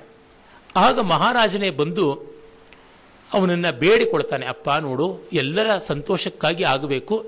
ದಯಮಾಡಿ ನೀನು ಕೊಡುವುದಿದ್ರೆ ಕೊಡು ಅಂತ. ಈಗ ಕೊಡ್ತೀನಿ ಮಹಾರಾಜರೇ, ನನಗೆ ಬೇಕಾಗಿದ್ದು ಮರ್ಯಾದೆ. ಇದನ್ನು ನಾನು ದುಡ್ಡೇ ಇಲ್ಲದೆ ಕೊಡ್ತೀನಿ. ಇದು ಯೋ, ಒಳ್ಳೆ ಕೆಲಸಕ್ಕಾಗಿ ಮಾಡುವ ದಾನ ಅಂತ. ಅಂದರೆ ಅಧಿಕಾರಸ್ಥರು ಪ್ರಜೆಗಳಿಗೆ ಎಷ್ಟು ಗೌರವದಿಂದ ನಡ್ಕೊಳ್ಳುವ ಸಂದರ್ಭಗಳು ಇತ್ತು ಅಂತ ಗೊತ್ತಾಗುತ್ತೆ. ಈ ರೀತಿಯಾದ ಎಷ್ಟೆಷ್ಟೋ ಸ್ವಾರಸ್ಯಗಳನ್ನು ನಾವು ಕಾಣ್ತೀವಿ. ಆಮೇಲೆ ಕೆಟ್ಟ ರಾಜರುಗಳು ಇದ್ರು. ಕೆಟ್ಟ ರಾಜರು ಅಂತಂದ್ರೆ ಯಾವುದೋ ಏನೋ ವಿಚಿತ್ರ ಸಂದರ್ಭಗಳು. ಶಂಕರ ವರ್ಮ ಅವಂತಿವರ್ಮನ ಮಗ ಅಂಥವನು. ಅವನು ಹತ್ತತ್ರ ಎಂಟನೇ ಶತಮಾನದವನು. ಅವನು ಒಂದು ದೊಡ್ಡ ಪಂಡಿತ ಪೋಷಣೆಯ ಪ್ರಸಿದ್ಧಿಯನ್ನು ಪಡೆದಿದ್ದ. ಹಾಗಿದ್ದರೂ ಯಾವುದೋ ಒಂದು ಸಂದರ್ಭದಲ್ಲಿ ಅವನಿಗೆ ಯುದ್ಧಕ್ಕೆ ಸಂಪನ್ಮೂಲ ಇಲ್ಲದ ಕಾರಣ ದೇವಸ್ಥಾನಗಳಲ್ಲಿದ್ದ ಸಂಪತ್ತನ್ನು ದೋಚಿ ಯುದ್ಧಕ್ಕೆ ಸೈನ್ಯ ಜಮಾವಣೆ ಮಾಡ್ಕೊಂಡು ಹೊರಟ. ಅದನ್ನ ಅವನಿಗೆ ಅತ್ಯಂತ ಆತ್ಮೀಯನಾಗಿದ್ದ ಆಸ್ಥಾನದ ಮಹಾವಿದ್ವಾಂಸ ಪ್ರಸಿದ್ಧ ನೈಯಾಯಿಕ ಕವಿ ಜಯಂತ ಭಟ್ಟ ವಿರೋಧ ಮಾಡಿದ. ಅದಕ್ಕೆ ಕೋಪಗೊಂಡು ಜಯಂತ ಭಟ್ಟನನ್ನು ಸೇರಿದಂತೆ ಇನ್ನು ಹಲವರನ್ನ ಸೆರೆಯಲ್ಲಿಟ್ಟ. ಎಲ್ಲರನ್ನೂ ಸಾಲಿಟರಿ ಕನ್ಫೈನ್ಮೆಂಟ್ ಅಂತೀವಲ್ಲ, ಏಕಾಂತ ತುರಂಗವಾಸ ಸೆರೆಮನೆಯಲ್ಲಿ ಇಟ್ಟ. ಆದರೆ ಅವರಿಗೆ ವ್ಯವಸ್ಥೆಯನ್ನು ಮಾಡಿಕೊಟ್ಟಿದ್ದ ಅಂತೆ ಅವ್ರನ್ನ ನಿರ್ದಯವಾಗಿ ನಡ್ಕೊಳ್ಳದೆ ಕ್ರಿಮಿನಲ್ಸ್ ತರ ಮಾಡಿಕೊಳ್ಳದೆ ಪೊಲಿಟಿಕಲ್ ಪ್ರಿಸರ್ಸ್ ಅಂತಾರಲ್ಲ, ಆ ರೀತಿಯಾಗಿ ಗೌರವಪೂರ್ವಕವಾಗಿ ನಡೆಸಿಕೊಂಡ. ಆ ಸೆರೆಮನಿಯಲ್ಲಿ ಅನೇಕ ವರ್ಷಗಳ ಕಳೆದಾಗಲೇ ಜಯಂತ ಭಟ್ಟ ನ್ಯಾಯಮಂಜರಿ ಅಂತಕ್ಕಂಥ ಒಂದು ಮಹಾ ತರ್ಕ ಗ್ರಂಥವನ್ನು ಬರೆದ. ಅದನ್ನು ಬರ್ಕೋತಾನೆ. ನೆಹರು ಡಿಸ್ಕವರಿ ಆಫ್ ಇಂಡಿಯಾ ಬರೆದದ್ದು, ಇನ್ನು ಗಾಂಧಿ ಎಷ್ಟೋ ಬರವಣಿಗೆ ಮಾಡಿದ್ದು, ನಮ್ಮ ಬಾಲಗಂಗಾಧರ ತಿಲಕರು ಗೀತಾ ರಹಸ್ಯವನ್ನು ಬರೆದದ್ದು ಎಲ್ಲ ಸೆರೆಮನಿಯಲ್ಲಿ ಅಂತ ಕಂಡಿದ್ದೀವಿ. ಇದಕ್ಕೆಲ್ಲ ಪೂರ್ವರೂಪವಾಗಿ ಜಯಂತ ಭಟ್ಟ ಸೆರೆಮನಿಯಲ್ಲಿ ತನ್ನ ಪ್ರೌಢವಾದ, ರಸ್ಯವಾದ ಒಂದು ಕಾವ್ಯದಷ್ಟು ಆಕರ್ಷಕವಾದ ನ್ಯಾಯಮಂಜರಿ ಗ್ರಂಥ ಬರೆದ. ನ್ಯಾಯಮಂಜರಿಯ ಶೈಲಿ ಅಷ್ಟು ರಮಣೀಯವಾದದ್ದು. ಇಡೀ ಸಂಸ್ಕೃತ ಸಾಹಿತ್ಯದಲ್ಲಿ ಸಾಮಾನ್ಯ ನಾಲ್ಕೈದು ಕಾವ್ಯೇತರವಾದ ಕೃತಿಗಳು, ಅಂದರೆ ಶಾಸ್ತ್ರ ಗ್ರಂಥಗಳು ಕಾವ್ಯದಂತೆ ರಸಮಯವಾದ ಭಾಷೆ ಶೈಲಿಯನ್ನು ಒಳಗೊಂಡಿವೆ ಅಂದರೆ ಮೊತ್ತ ಮೊದಲಿಗೆ ಬರ್ತಕ್ಕಂಥದ್ದು ಪತಂಜಲಿ ಮುನಿಗಳ ಮಹಾಭಾಷ್ಯ, ವ್ಯಾಕರಣ ಸೂತ್ರಗಳ ಮೇಲೆ ಭಾಷ್ಯ ಎರಡನೆಯದು ವೇದಾಂತ ಸೂತ್ರಗಳ ಮೇಲೆ ಶಂಕರ ಭಗವತ್ಪಾದರು ಬರೆದರೆ ಶಾರೀರಿಕ ಭಾಷ್ಯ, ಮತ್ತಿನ್ನ ಅವರ ಪ್ರೌಢವಾದ ಬೃಹದಾರಣ್ಯಕ ಛಾಂದೋಗ್ಯ ಭಾಷ್ಯಗಳು. ಅದಾದ ಮೇಲೆ ಅಂದರೆ ಒಂದು ಮಹಾಭಾಷ್ಯ ಒಂದು, ಶಂಕರ ಭಾಷ್ಯ ಒಂದು, ಇವೆರಡು. ಅವೆರಡಕ್ಕೆ ಸರ್ವೋನ್ನತವಾದ ಸ್ಥಾನವನ್ನು ಕೊಡ್ತಾರೆ. ಅದಾದ ಮೇಲೆ ಕೊಡ್ತಕ್ಕಂಥ ಸ್ಥಾನದಲ್ಲಿ ಬರುವಂಥದ್ದು ಶಬರಸ್ವಾಮಿಗಳ ಜೈಮಿನಿ ಸೂತ್ರಗಳ ಮೇಲೆ ಪೂರ್ವಮೀಮಾಂಸಾ ಸೂತ್ರಗಳ ಮೇಲೆ ಬರೆದ ಶಾಬರ ಭಾಷ್ಯ ಒಂದು. ಅದಾದ ಮೇಲೆ ಈ ಜಯಂತ ಭಟ್ಟನ ನ್ಯಾಯಮಂಜರಿ ಒಂದು. ಅದಾದ ಮೇಲೆ ಹಲವರು ಕುಂತಕನ ವಕ್ರೋಕ್ತಿ ಜೀವಿತ ಅಂತ ಹೇಳ್ತಾರೆ. ನನಗೆ ವ್ಯಕ್ತಿಗತವಾಗಿ ವಕ್ರೋಕ್ತ ಜೀವಿತದ ಶೈಲಿಗಿಂತ ಹೆಚ್ಚು ಕಡಿಮೆ ಅದರ ಸಮಕಾಲೀನ ಅಂತ ಹೇಳ್ಬೋದಾದ ರಾಜಶೇಖರ ವರದ ಕಾವ್ಯಮೀಮಾಂಸ ಅನ್ನುವ ಗ್ರಂಥದ ಶೈಲಿ ತುಂಬ ಚೆನ್ನಾಗಿದೆ ಅಂತ ಅನಿಸುತ್ತದೆ. ಈ ಐದಾರು ಗದ್ಯ ಗ್ರಂಥಗಳು, ಶಾಸ್ತ್ರ ಗ್ರಂಥಗಳು ತುಂಬ ಸುಂದರವಾದ ಶೈಲಿಯಿಂದ ಕೂಡಿವೆ ಅಂತ ನಮಗೆ ಗೊತ್ತಾಗುತ್ತದೆ. ಇರಲಿ. ಹೀಗೆ ಆ ರಾಜರುಗಳ ಒಂದು ವೈಪರೀತ್ಯಗಳನ್ನು ನಾವು ಕಾಣ್ತೀವಿ. ಇನ್ನು ನಾವು ಕಾಶ್ಮೀರದ ಕವಿ ಪರಂಪರೆಯ ಕಡೆಗೆ ಬಂದರೆ ಅನೇಕ ಕವಿಗಳು ಆಗಿ ಹೋಗಿದ್ದಾರೆ. ಅವರಲ್ಲಿ ಹಲವು ವಿದ್ವಾಂಸರು ಕಾಳಿದಾಸನು ಕಾಶ್ಮೀರದವನು ಅಂತ ವಾದ ಮಾಡ್ತಾರೆ. ದೊಡ್ಡವಳಾದರೆ ನಮ್ಮೂರಿನವನು, ನಮ್ಮನೆಯವನು ನಾವೇ ಅಂತ ಅಂದುಕೊಳ್ಳೋದು ಎಲ್ಲ ಕಡೆಯೂ ಇರತಕ್ಕಂಥದ್ದು. ಹಾಗಾಗಿ ಈ ಕಡೆ ಬಂಗಾಳದಿಂದ ಮೊದಲುಗೊಂಡು ಆ ಕಡೆ ಕಾಶ್ಮೀರದವರೆಗೆ, ಈ ಕಡೆ ಮಧ್ಯಪ್ರದೇಶದ ಇಂದ ಮೊದಲುಗೊಂಡು ಇತ್ತ ಕಡೆ ಗುಜರಾತಿನವರೆಗೂ ಕೂಡ ಕಾಳಿದಾಸ ನಮ್ಮವನು ನಮ್ಮವನು ಅಂತ ಹೇಳ್ಕೊಳ್ತಕ್ಕಂಥದ್ದು ಅವ್ರಿಗೆ ಅದೇ ಬೇಕಾಗಿರ್ತಕ್ಕಂಥ ಸಾಕ್ಷ್ಯ ಮಹಾರಾಷ್ಟ್ರದವರು ಕೊಡ್ತಾರೆ, ಮಧ್ಯಪ್ರದೇಶದವರು ಕೊಡ್ತಾರೆ, ಬಂಗಾಳದವರು ಕೊಡ್ತಾರೆ, ಎಲ್ಲರೂ ಕೊಡ್ತಾರೆ ಕಾಳಿದಾಸ ನಮ್ಮವನು ಅಂತ. ಹಾಗಲ್ಲದೆ ಗಡ್ವಾಲ್ ಮೊದಲಾದ ಪ್ರಾಂತಗಳವರು ನಮ್ಮವನು ಕಾಳಿದಾಸ ಅಂತಲೂ ಹೇಳ್ತಾರೆ. ಯಾವುದನ್ನು ನಂಬೋಣ, ಯಾವುದನ್ನು ಬಿಡೋಣ. ಸಾಮಾನ್ಯ ಅಂಗೀಕೃತವಾದದ್ದು ಮಧ್ಯಪ್ರದೇಶ. ಅಲ್ಲಿ ಅವನು ಕಾಳಿದಾಸ ಅಂತಕ್ಕಂಥದ್ದು ಉಜ್ಜಯಿನಿಯ ಆಸ್ಪಾಸ್ನಲ್ಲಿದ್ದಿರಬೇಕು ಅಂತ ಗೊತ್ತಾಗುತ್ತದೆ. ಹೀಗೆ ಕಾಳಿದಾಸನ ಒಂದು ಸ್ವಾಮ್ಯವನ್ನು ಕಾಶ್ಮೀರ ಸ್ಥಾಪನೆ ಮಾಡುವುದು ಉಂಟು. ಆದರೆ ಕೆಲವೊಮ್ಮೆ ಈ ಥರದ ವಾದಗಳಿಗೆ ಗಟ್ಟಿ ಪುರಾವೆಗಳು ಇರೋಲ್ಲ. ಕಾಶ್ಮೀರದ ಒಂದು ಕೊಡುಗೆಯನ್ನು ಕುರಿತು ಸಂಶೋಧನೆ ಮಾಡಿದ ನನ್ನ ತಂದೆಯ ಕಸಿನ್ ಅಂತ ಹೇಳ್ಬೋದು, ಸೋದರತ್ತೆ ಮಗ ಡಾಕ್ಟರ್ ಕೆ ಎಸ್ ನಾಗರಾಜನ್ ಅವರು, ಒಮ್ಮೆ ಗೋಖಲೆ ಸಾರ್ವಜನಿಕ ವಿಚಾರ ಸಂಸ್ಥೆ ವೇದಿಕೆಯಲ್ಲಿ ಈ ವಿಷಯದ ಬಗ್ಗೆ ತಮ್ಮ ಭಾಷಣ ಮಾಡ್ತಾ ಇದ್ರು. ಡಿ ವಿ ಜಿ ಅವರು ಆಗ ಬದುಕಿದ್ರು. ಆಗ ಕಾಶ್ಮೀರದವನು ಅಂತೆಲ್ಲ ಅವರು ಪ್ರತಿಪಾದನೆ ಮಾಡಿದ್ರಂತೆ. ಡಿ ವಿ ಜಿ ಅವರು, ಮತ್ತೆ ಇನ್ನು ಅನೇಕ ವಿದ್ವಾಂಸರಿಗೆ ಕಾಶ್ಮೀರಕ್ಕಿಂತ ಹೆಚ್ಚಾಗಿ ಉಜ್ಜಯಿನಿ ಅನ್ನೋದೇ ಯುಕ್ತ ಅಂತ ಅನಿಸಿತ್ತು. ಯಾಕೆಂದ್ರೆ ಕಾಶ್ಮೀರದ ಪರಿಸರವನ್ನು ಕಾಳಿದಾಸ ಎಲ್ಲಿಯೂ ವರ್ಣಿಸಿಲ್ಲ. ಉಜ್ಜಯಿನಿ ಅದರ ಆಸುಪಾಸಿನ ತುಂಬಾ ನಿಕಟವಾದದ್ದನ್ನೇ ವರ್ಣಿಸಿದ್ದಾನೆ. ಮೇಘದೂತ ಮತ್ತು ಮಾಲವಿಕಾಗ್ನಿಮಿತ್ರ ಇತ್ಯಾದಿಗಳನ್ನು ನೋಡಿದಾಗ ಇನ್ನು ರಘುವಂಶದಲ್ಲಿ ಕುಶಮಹಾರಾಜನ ಒಂದು ಪ್ರಯಾಣ ಪ್ರಸ್ಥಾನ ಇತ್ಯಾದಿಗಳನ್ನೆಲ್ಲ ಕಂಡಾಗ ನಮಗೆ ಗೊತ್ತಾಗುತ್ತದೆ, ಕಾಳಿದಾಸ ಅಲ್ಲಿಯವನು ಅಂತ. ಆದರೂ ನಮ್ಮ ನಾಗರಾಜನವರು ಉತ್ಸಾಹದಿಂದ ಪ್ರತಿಪಾದನೆ ಮಾಡಿದಾಗ, ವಂದನಾರ್ಪಣೆ ಮಾಡ್ತಾ ಇದ್ದ ಡಿ ವಿ ಜಿಯವರು, ಇಲ್ಲ, ಕಾಳಿದಾಸ ಯಾವ ಪ್ರಾಂತದವನು ಅಲ್ಲ, ಅಪ್ಪಟ ನಮ್ಮ ಕರ್ನಾಟಕದವನು, ಇಲ್ಲೇ ಹತ್ತಿರದಲ್ಲೇನೆ ಕ್ಲೋಸ್ ಪೇಟೆಯವನು ಅಂದಂತೆ. ಕ್ಲೋಸ್ ಪೇಟೆ ಅಂದರೆ ರಾಮನಗರ, ಆಗ ಆ ಹೆಸರಿತ್ತು.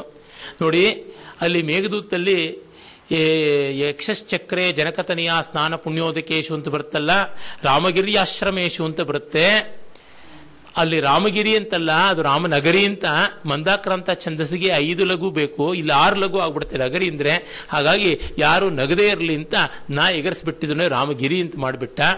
ಅಲ್ಲಿ ಕೂಡ ರಾಮನಗರಿನಲ್ಲಿ ರಾಮಗಿರಿ ಇದೆ. ಇಲ್ಲಿ ಇವನು ಅಂತ ಹೇಳ್ಬಿಟ್ಟು ತಮಾಷೆ ಮಾಡಿದ್ರಂತೆ. ಒಟ್ಟಲ್ಲಿ ದೊಡ್ಡವರು ನಮ್ಮವರು ನಮ್ಮವರು ಅಂತ ಹೇಳ್ಕೊಳ್ತಕ್ಕಂಥದ್ದು ಗೀತ ಸೂಕ್ತ ರತಿಕ್ರಾಂತೆ ಸ್ತೋತ ದೇಶಾಂತರ ಸ್ಥಿತೆ. ಪ್ರತ್ಯಕ್ಷೇತು ಕವೌಲೋಕ ಸಾವಜ್ಞ ಸುಮಹತ್ಯಪಿ ಅಂತ ರಾಜಶೇಖರ ಸಾವಿರ ವರ್ಷಗಳ ಕೆಳಗೆ ಹೇಳಿದ ಮಾತು ಸತ್ಯ. ಚಂದ್ರಕಾಂತ್ ಒಬ್ಬ ಕವಿ ಇದ್ದ ಅಂತ ಗೊತ್ತಾಗುತ್ತದೆ. ಅವನು ಎರಡನೇ ಶತಮಾನದವನು ಅಂತ. ಅವನ ಕೃತಿ ವಿಶೇಷ ಮತ್ತೊಂದು ಏನೋ ನಮಗೆ ಗೊತ್ತಿಲ್ಲ. ಅದಾದ ಮೇಲೆ ನಮಗೆ ಗಣ್ಯನಾಗಿ ಸಿಗ್ತಕ್ಕಂಥವನು ಭರ್ತೃಮೇಂಠ. ಅಂತ ಪ್ರಸಿದ್ಧನಾದವನು. ಹೆಚ್ಚು ಕಡಿಮೆ ಕಾಳಿದಾಸನ ಕಾಲದವನು ಅಂತ ಹೇಳ್ತಾರೆ. ಗುಪ್ತರ ಕಾಲದವನು ನಾಲ್ಕು ಐದನೇ ಶತಾಬ್ದದಲ್ಲಿ ಅಥವಾ ಐದು ಆರನೇ ಶತಾಬ್ದದಲ್ಲಿ ಇದ್ದ ಅಂತ. ಕಾಳಿದಾಸನ ಪರವರ್ತಿ ಅಂತ ಹೇಳಬಹುದು ಅವನು ಹಯಗ್ರೀವ ವಧ ಅಂತನ್ನುವ ಪ್ರೌಢ ರಮಣೀಯವಾದ ಕಾವ್ಯ ಬರೆದ. ಆದರೆ ಆ ಕಾವ್ಯ ಇಂದು ಅನುಪಲಬ್ಧ. ಅಲ್ಲಿ ಇಲ್ಲಿ ಅದರ ಕೆಲವೊಂದು ಬಿಡಿ ಶ್ಲೋಕಗಳು ನಮಗೆ ಸಿಗುತ್ತವೆ. ಆಲಂಕಾರಿಕರೆಲ್ಲ ವಿಖ್ಯಾತ ಕವಿ ಅಂತ ಗೌರವದಿಂದ ಉಲ್ಲೇಖ ಮಾಡ್ತಾರೆ. ಅವನು ಮಾವಟಿಗ ಆಗಿದ್ದ ಅಂತ ಗೊತ್ತಾಗುತ್ತದೆ. ಮೇಂಠ ಅಂದರೆ ಮಾವಟಿಗ, ಹಸ್ತಿಪಕ. ಅಂದರೆ ನಮಗೆ ಅದು ತಿಳಿಯುತ್ತದೆ, ಕವಿಯ ಕುಲ ಮುಖ್ಯವಾಗಿರಲಿಲ್ಲ. ಅನೇಕರಿಗೆ ಜಾತಿ, ಮತ, ಅತೀತವಾಗಿ ಸಂಸ್ಕಾರಗಳಲ್ಲಿ ಪ್ರವೇಶ ಇತ್ತು. ಯೋಗ್ಯತೆ, ಪ್ರತಿಭೆ ಇದ್ದವರು ಯಾರು ಕಾವ್ಯ ಬರೀತಾ ಇದ್ರು, ಅದಕ್ಕೆ ಲೋಕಮಾನ್ಯತೆ ಕೂಡ ಇತ್ತು ಅಂತ ನಮಗೆ ತಿಳಿಯುತ್ತದೆ. ಮತ್ತೆ ನಾವು ನೋಡ್ತಕ್ಕಂಥದ್ದು ಎಂಟನೇ ಶತಮಾನದ ಭೂಮಕ ಅಥವಾ ಭೀಮಟ ಅಲ್ಲವೇ ಭೀಮಭಟ್ಟ ಅಂತಕ್ಕಂಥವನು ರಾವಣಾರ್ಜುನೀಯ ಅಂತ ಇಪ್ಪತ್ತ ಏಳು ಸರ್ಗಗಳ ಒಂದು ವೈಯಾಕರಣ ಕಾವ್ಯ ಬರೆದಿದ್ದಾನೆ. ಅವನು ಬರೆದ ಕಾವ್ಯವೇ ವ್ಯಾಕರಣದ ವಿಶಿಷ್ಟತೆಗಳನ್ನು, ಲಕ್ಷಣಗಳನ್ನು, ದುರೂಹ್ಯವಾದ ಪ್ರಯೋಗಗಳನ್ನು ತೋರ್ಪಡಿಸಿಕೊಡೋದಕ್ಕೆ. ಇದು ಅವನ ಪೂರ್ವವರ್ತಿಯಾದ ಭಟ್ಟಿ ಅಂತ ಹೆಚ್ಚು ಕಡಿಮೆ ಮಧ್ಯ ಭಾರತದವನು, ಅವನು ಬರೆದ ಒಂದು ರಾವಣವಧ ಕಾವ್ಯವನ್ನು ತೋರ್ಪಡಿಸುವಂಥದ್ದು. ಈ ರಾವಣಾರ್ಜುನೀಯ ರಾವಣ ಮತ್ತೆ ಪ್ರಸಿದ್ಧನಾದ ಕಾರ್ತಿವೀರ್ಯ ವಂಶದವನು, ಕೃತವೀರ್ಯ ವಂಶದವನು ಹೈಹೈ ವಂಶದವನು, ಕಾರ್ತವೀರ್ಯ, ಕೃತವೀರ್ಯನ ಮಗ ಕಾರ್ತವೀರ್ಯ ಅರ್ಜುನನಿಗೆ ರಾವಣನಿಗೆ ನಡೆದ ಸಂಗ್ರಾಮವನ್ನು ಕುರಿತಾದದ್ದು ಅಂತ ನಮಗೆ ಗೊತ್ತಾಗುತ್ತದೆ. ಪೂರ್ಣವಾಗಿ ಆ ಕಾವ್ಯ ಸಿಕ್ಕಿಲ್ಲ. ಆಮೇಲೆ ಉದ್ಭಟ. ಅವನು ಕುಮಾರ ಸಂಭವ ಅಂತ ಒಂದು ಕಾವ್ಯ ಬರೆದಿದ್ದ. ಅವನು ಮತ್ತೆ ಎಂಟನೇ ಶತಮಾನದವನು. ಶಂಕುಕ ಬರೆದಿದ್ದ ಕಾವ್ಯ ಅಂತ ಗೊತ್ತಾಗುತ್ತದೆ. ನಮಗದು ಸಿಗುವುದಿಲ್ಲ. ಆ ಸಂದರ್ಭದಲ್ಲಿಯೇ ರತ್ನಾಕರ ಅಂತ ಮತ್ತೊಬ್ಬ ಕವಿ ಇದ್ದ. ಅವನು ಬರೆದ ಹರವಿಜಯ ಅನ್ನುವ ಬಹಳ ಪ್ರೌಢವಾದ ಪ್ರಾಯಶಃ ಪ್ರಾಚೀನ ಸಂಸ್ಕೃತ ಕಾವ್ಯಗಳ ಪೈಕಿ, ಮಹಾಕಾವ್ಯಗಳ ಪೈಕಿ ತುಂಬ ದೊಡ್ಡದು, ಐವತ್ತು ಸರ್ಗಗಳದು. ಆ ಹರವಿಜಯ ಅಂಧಕಾಸುರ ಸಂಹಾರವನ್ನು ಶಿವ ಮಾಡಿದ ಲೀಲೆಯನ್ನು ವರ್ಣಿಸ್ತಕ್ಕಂಥದ್ದು ಅಂತ. ಅಲ್ಲಂತೂ ಸಣ್ಣ ಕಥೆ. ಒಮ್ಮೆ ಪಾರ್ವತಿ ವಿನೋದವಾಗಿ ಶಿವನ ಕಣ್ಣು ಮುಚ್ಚುತ್ತಾಳೆ ಜಗತ್ತೆಲ್ಲ ಕತ್ತಲಾಗುತ್ತದೆ, ಕತ್ತಲ ಮೊತ್ತವೇ ಒಬ್ಬ ರಾಕ್ಷಸನಾಗುತ್ತದೆ. ಆ ರಾಕ್ಷಸನನ್ನ ಸಂಹಾರ ಮಾಡುವ ಕೆಲಸ ಶಿವನದು. ಅಷ್ಟನ್ನೇ ದೊಡ್ಡ ಕಾವ್ಯವಾಗಿ ವರ್ಣಿಸಿದ್ದಾನೆ. ರತ್ನಾಂಕ ಅಂತ ಪ್ರತಿ ಸರ್ಗದ ಅಂತ್ಯದಲ್ಲಿ ರತ್ನ ಅಂತ ತನ್ನ ಹೆಸರನ್ನ ಮುದ್ರಿಕೆಯಾಗಿ ಮಾಡಿ ಬಳಸ್ತಾನೆ. ವಿಶೇಷವಾಗಿ ವಸಂತ ತಿಲಕ ಛಂದಸ್ಸಿನಲ್ಲಿ ಸರ್ಗ ಸರ್ಗಗಳನ್ನು ಬರೀತಾನೆ. ಏಕಾಕ್ಷರ, ದ್ವ್ಯಕ್ಷರ ಮೊದಲಾದವು ನೂರುಗಟ್ಟಲೆ ಅವನ ಕಾವ್ಯದಲ್ಲಿ ಬರುತ್ತದೆ. ಮಹಾಪ್ರೌಢ ಕವಿ ಅವನು. ಅವನಿಗೊಂದು ವ್ಯಾಖ್ಯಾನವೂ ಇದೆ, ಅದು ಯಾವುದಕ್ಕೂ ಪ್ರಯೋಜನ ಇಲ್ಲ. ರಾವಣಾಸುರನ ಹೊಟ್ಟೆಗೆ ಅರಕಾಸಿನ ಮಜ್ಜಿಗೆ ಅಂತ ಆ ಕಾವ್ಯ ಅರ್ಥ ಮಾಡಿಕೊಳ್ಳೋದಕ್ಕೆ ಗಟ್ಟಿಯಾದ ವ್ಯಾಖ್ಯಾನಗಳಿಲ್ಲ. ಶೈಲಿ ರಮಣೀಯವಾದಂಥದ್ದು. ಅವನು ನಾಟ್ಯಶಾಸ್ತ್ರವನ್ನು ತುಂಬ ಚೆನ್ನಾಗಿ ಬಲ್ಲವನಾಗಿದ್ದ ಅಂತ ಗೊತ್ತಾಗುವಂತೆ ಅನೇಕತ್ರ ನಾಟ್ಯಶಾಸ್ತ್ರದ ಪ್ರೌಢಿಮೆಯನ್ನು ತೋರ್ಪಡಿಸ್ತಾನೆ. ಅರ್ಥಶಾಸ್ತ್ರ, ಕಾಮಶಾಸ್ತ್ರ ಮೊದಲಾದ ಬೇರೆ ಶಾಸ್ತ್ರಗಳಲ್ಲಿ ಕೂಡ ಪ್ರಾವೀಣ್ಯವನ್ನು ತೋರಿಸ್ತಾನೆ. ಇವನು ಮುಕ್ತಾಕಣ, ಶಿವಸ್ವಾಮಿ, ಆನಂದವರ್ಧನ ಇವರೆಲ್ಲರೂ ಕೂಡ ಸಮಕಾಲೀನರಾಗಿದ್ದರು ಅಂತ ನಮಗೆ ಗೊತ್ತಾಗುತ್ತದೆ ಕಲ್ಯಾಣ ರಾಜತರಂಗಿಣಿ ಮೂಲಕ. ಶಿವಸ್ವಾಮಿ ಮತ್ತೊಬ್ಬ ಕವಿ. ಅವನು ಏಳು ಕಾವ್ಯಗಳನ್ನು ಬರೆದಿದ್ದ. ಅದರೊಳಗೆ ಅನ್ಯತಮವಾದದ್ದು ಇವತ್ತು ಉಳಿದಿರುವುದು ಒಂದೇ. ಅದು ಕಪ್ಪಿಣಾಭ್ಯುದಯ ಅಂತ ಇಪ್ಪತ್ತು ಸರ್ಗಗಳ ಕಾವ್ಯ. ಕಪ್ಪಿಣ ಅಂತ ಒಬ್ಬ ರಾಜ ಬೌದ್ಧ ಜಾತಕಗಳಲ್ಲಿ ಬರ್ತಾನೆ. ಅವನು ಶ್ರಾವಸ್ತಿ ಮಹಾರಾಜ ಪ್ರಸೇನಜಿತ್ತಿನ ಮೇಲೆ ಯುದ್ಧಕ್ಕೆ ಹೋಗಬೇಕು ಅಂತ ಬಂದವನು ಕಡೆಗೆ ಬುದ್ಧನ ಉಪದೇಶವನ್ನು ಕೇಳಿ ಯುದ್ಧ ವಿರತಿಯನ್ನು ಮಾಡ್ತಾನೆ. ಇದು ಕಥಾನಕ. ಆದರೆ ಆ ಕಥಾನಕವನ್ನು ಬಹಳ ಪ್ರೌಢವಾಗಿ ಅತ್ಯಂತ ವಿಶಿಷ್ಟವಾದ ರೀತಿಯಲ್ಲಿ ಮಿಕ್ಕ ಯಾವುದೇ ಪ್ರಸಿದ್ಧ ಸಂಸ್ಕೃತ ಕವಿಗಳಿಗಿಂತ ಹೆಚ್ಚಿನ ಬಗೆಯ ಛಂದಸ್ಸುಗಳನ್ನು ಬಳಸಿ, ಮತ್ತೆ ಚಿತ್ರಬಂಧಗಳನ್ನು ಅನೇಕವನ್ನು ಮಾಡಿ, ಎಲ್ಲ ರೀತಿಯಲ್ಲಿ ತುಂಬಾ ಪ್ರೌಢವಾದ ಭಾಷಾ ಶೈಲಿಯಲ್ಲಿ ರಾಜನೀತಿ ಕಾಮಶಾಸ್ತ್ರ ಮೊದಲಾದವನ್ನೆಲ್ಲ ತುಂಬಿ ತುಳುಕಾಡಿಸಿ ಕಾವ್ಯವನ್ನು ಬರೆದಿದ್ದಾನೆ. ಆ ಕಾವ್ಯವೂ ಕೂಡ ಅಚ್ಚಾಗಿದೆ. ಹೆಚ್ಚು ಜನಕ್ಕೆ ಅದರ ಬಗ್ಗೆ ಗೊತ್ತಿಲ್ಲ. ಅವನು ಶಿವ ಅಂತ ತನ್ನ ಹೆಸರನ್ನೇ ಮುದ್ರಿಕೆಯಾಗಿಟ್ಟಿದ್ದಾನೆ. ಜೈತಿ ಕವಿರುದಾರಹ, ದಂಡಿದಂಡ ಶಿವಾಂಕಃ ಅನುಕೃತ ರಘುಕಾರಹ ಅಂತೆಲ್ಲ ತನ್ನನ್ನು ಕೊಂಡಾಡಿಕೊಳ್ತಾನೆ. ದಂಡಿದಂಡ ಅಂತ ದಂಡಿಯನ್ನು, ದಂಡಿ ಎನ್ನುವ ಕಂಚಿ ನಗರದ ಕವಿಯನ್ನ ಚಾಲೆಂಜ್ ಮಾಡ್ತಕ್ಕಂಥವನು ಅಂತ ಹೇಳ್ಕೊಳ್ತಾನೆ. ಉದಾರವಾದ ಶೈಲಿ ತನ್ನದು ಅಂತ ಹೇಳ್ಕೊಳ್ತಾನೆ. ಕಾಳಿದಾಸನ ಅನುಕರಿಸಿದ್ದೀನಿ ಅಂತ ಸರ್ವಥಾ ಇಲ್ಲ. ಕಾಳಿದಾಸನ ಶೈಲಿಗೂ ಇವನಿಕ ಶೈಲಿಗೂ ಅಜಗಜಾಂತರ. ಇವೊಂದು ಪಂಡಿತ ಶೈಲಿ, ಕಾಳಿದಾಸಂದು ರಸಿಕ ಶೈಲಿ. ಹೀಗೆ ನಾವು ನೋಡ್ತೀವಿ, ಮುಕ್ತಾಕಣ ಅನ್ನುವ ಕವಿದು ನಮಗೇನು ಗೊತ್ತಾಗಲ್ಲ. ಆ ಕಾಲದಲ್ಲೇ ಭಲ್ಲಟ ಅಂತ ಒಬ್ಬ ಕವಿ ಇದ್ದ. ಅವನು ಅಯೋಗ್ಯರಿಗೆಲ್ಲ ಸ್ಥಾನ ಸಿಗ್ತಕ್ಕಂಥದ್ದು, ಯೋಗ್ಯರಿಗೆಲ್ಲ ಸ್ಥಾನ ಇಲ್ಲದೆ ಇರುವುದನ್ನು ನೋಡಿ ತುಂಬ ಬೇಸರಗೊಂಡು ಅವನು ರಾಜ ತಿರಸ್ಕಾರಕ್ಕೂ ಕೂಡ ಪಾತ್ರನಾಗ್ತಾನೆ. ಕಟುವಾದ ವಿಮರ್ಶೆ ಮಾಡಿ ಮೊತ್ತ ಮೊದಲ ಸಂಸ್ಕೃತದ ಅನ್ಯೋಕ್ತಿ ಕಾವ್ಯ ಬರೆದ, ಅದು ಭಲ್ಲಟ ಶತಕಂ ಅಂತಲೇ ಪ್ರಸಿದ್ಧವಾದದ್ದು. ಪ್ರಾಯಶಃ ಆ ರೀತಿಯಾದ ಶತಕ ಅದೇ. ಅದಾದ ಮೇಲೆ ಮುಂದೆ ಬೇಕಾದಷ್ಟು ಅನ್ಯೋಕ್ತಿ ಸಾಹಿತ್ಯವೇ ಬಂತು. ಕಡಿಮೆ ಕಡಿಮೆ ಅಂದರೆ ಸಂಸ್ಕೃತದಲ್ಲಿ ಒಂದು ಸಾವಿರ, ಒಂದೂವರೆ ಸಾವಿರ ಅನ್ಯೋಕ್ತಿಗಳು ಪ್ರಾಚೀನ ಕಾವ್ಯ ಪರಂಪರೆ ಇದು ಇವೆ. ಆಧುನಿಕ ಕಾಲದಲ್ಲೂ ಕೂಡ ಒಂದೆರಡು ಸಾವಿರಕ್ಕೆ ಕಡಿಮೆ ಇಲ್ಲದೆ ಅನ್ಯೋಕ್ತಿ ಸಾಹಿತ್ಯ ಬಂದಿದೆ. ಹತ್ತತ್ರ ಒಂದು ಮೂರು, ನಾಲ್ಕು ಸಾವಿರಷ್ಟು ಅನ್ಯೋಕ್ತಿ ಶ್ಲೋಕಗಳು ನಮಗೆ ಸಿಗುತ್ತವೆ. ಅದರೊಳಗೆ ಕಡಿಮೆ ಅಂದರೆ ಒಂದು ಸಾರವತ್ತಾಗಿ ಸಾವಿರ ಶ್ಲೋಕಗಳಿಗೂ ಕಡಿಮೆ ಇಲ್ಲದಷ್ಟು ಸಾಹಿತ್ಯ ಸಿಗುತ್ತದೆ. ಅದರೊಳಗೆ ಬಲ್ಲಟನ ಶತಕಕ್ಕೆ ತುಂಬ ದೊಡ್ಡ ಹೆಸರಿದೆ. ಬಲ್ಲಟ, ಆ ಬಳಿಕ ನೀಲಕಂಠ ದೀಕ್ಷಿತ, ಅವನ ಕಾಲೀನನೇ ಆಗಿದ್ದ ಜಗನ್ನಾಥ ಪಂಡಿತರಾಜ ಇವರೆಲ್ಲ ಅನ್ಯೋಕ್ತಿ ಸಾಹಿತ್ಯಕ್ಕೆ ಹೆಸರಾದಂಥವರು. ಬಲ್ಲಟ ಬರಿತಾನೆ ಆ ರಾಜಪ್ರಭುತ್ವದ ವಿವೇಕವನ್ನ. ಅನ್ಯೋಕ್ತಿ ಅಂದ್ರೆ ಒಂದನ್ನು ಉದ್ದೇಶಿಸಿ ಹೇಳಿ ಮತ್ತೊಂದನ್ನ ಗುರಿ ಮಾಡಿಕೊಳ್ಳುವುದು. ಪ್ರಕೃತ ಪದ್ಯದಲ್ಲಿ ಹೇಳಿರುವುದು ವಸ್ತುತ ಅಪ್ರಕೃತ. It is irrelevant what is suggested ಯಾವುದು ಸೂಚ್ಯವಾಗುತ್ತದೆಯೋ ಅದು ಪ್ರಕೃತವಾಗುತ್ತದೆ. ವಾಚ್ಯವಾದದ್ದು ಅಪ್ರಕೃತ. ಈ ರೀತಿಯಾದ ಸಂಯೋಜನೆ. ರೇರೇ ರಾಸಭ ವಸ್ತ್ರಭಾರ ವಹನಾತ್ ಕುಗ್ರಾಸಮಶ್ನಾಸಿ ಕಿಂ ರಾಜಾಶ್ವಾವಸತಂ ಪ್ರಯಾಹಿ ಚಣಕಾಭೂಷ್ಯಾನ್ ಸುಖಂ ಭಕ್ಷಯ ಸರ್ವೇ ಪುಚ್ಛವತೋ ಹಯಾ ಇತಿ ವದಂತ್ಯತ್ರಾಧಿಕಾರೇ ರಾಜಾ ರಾಜಾತೈರುಪದಿಷ್ಟವೇವ ವನುತೆ ಸತ್ಯಂ ತಟಸ್ಥಾ ಪರೆ ಅಂತ ಒಂದು ಶ್ಲೋಕ. ಅಯ್ಯೋ ಕತ್ತೆಯೇ ನೀನು ಸುಮ್ಮನೆ ಕಸ ಕಡ್ಡಿ ತಿಂದ್ಕೊಂಡು ಅಗಸನ ಹೊರೆ ಹೊತ್ತುಕೊಂಡು ಯಾಕೆ ಒದ್ದಾಡ್ತೀಯಾ? ರಾಜನ ಕುದುರೆ ಲಾಯಕ್ಕೆ ಹೋಗಿ ಸೇರ್ಕೊಂಡ್ಬಿಡು ಅಲ್ಲಿ ಚೆನ್ನಾಗಿ ಕಡಲೆಯ ಉಸುಲಿನ ತಿಂದ್ಕೊಂಡು ಮೈ ತುಂಬಿಸಿಕೊಳ್ಳಬಹುದು, ಕೆಲಸ ಇರೋದಿಲ್ಲ.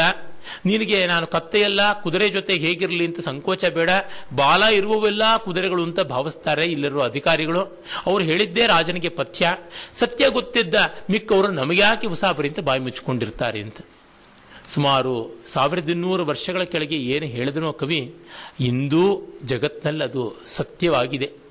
ಎಲ್ಲ ತಿಳಿದವರು ಕೂಡ ಯಾವ್ಯಾವುದೋ ಉದ್ದೇಶಗಳಿಗೆ, ಏನೇನೋ ಅಲ್ಟೀರಿಯರ್ ಮೋಟಿವ್ಸ್ಗೆ ಕತ್ತೇನು ಕತ್ತೆ ಅಂತ ಕರೆಯೋದಕ್ಕೆ ಅಂಜಿಕೊಳ್ತಾನೆ.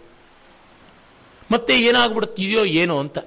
ಹೀಗಾಗಿ ಈ ಅನ್ಯೋಕ್ತಿಯ ಮಾರ್ಮಿಕತೆ ಎಷ್ಟು ವಾಸ್ತವವಾಗಿ ನಮ್ಮ ಪಾಲಿಗೆ ಉಳಿದಿದೆ. ಇಂಥದ್ದನ್ನು ನೂರು ಪದ್ಯ ಬರೆದಿದ್ದಾನೆ.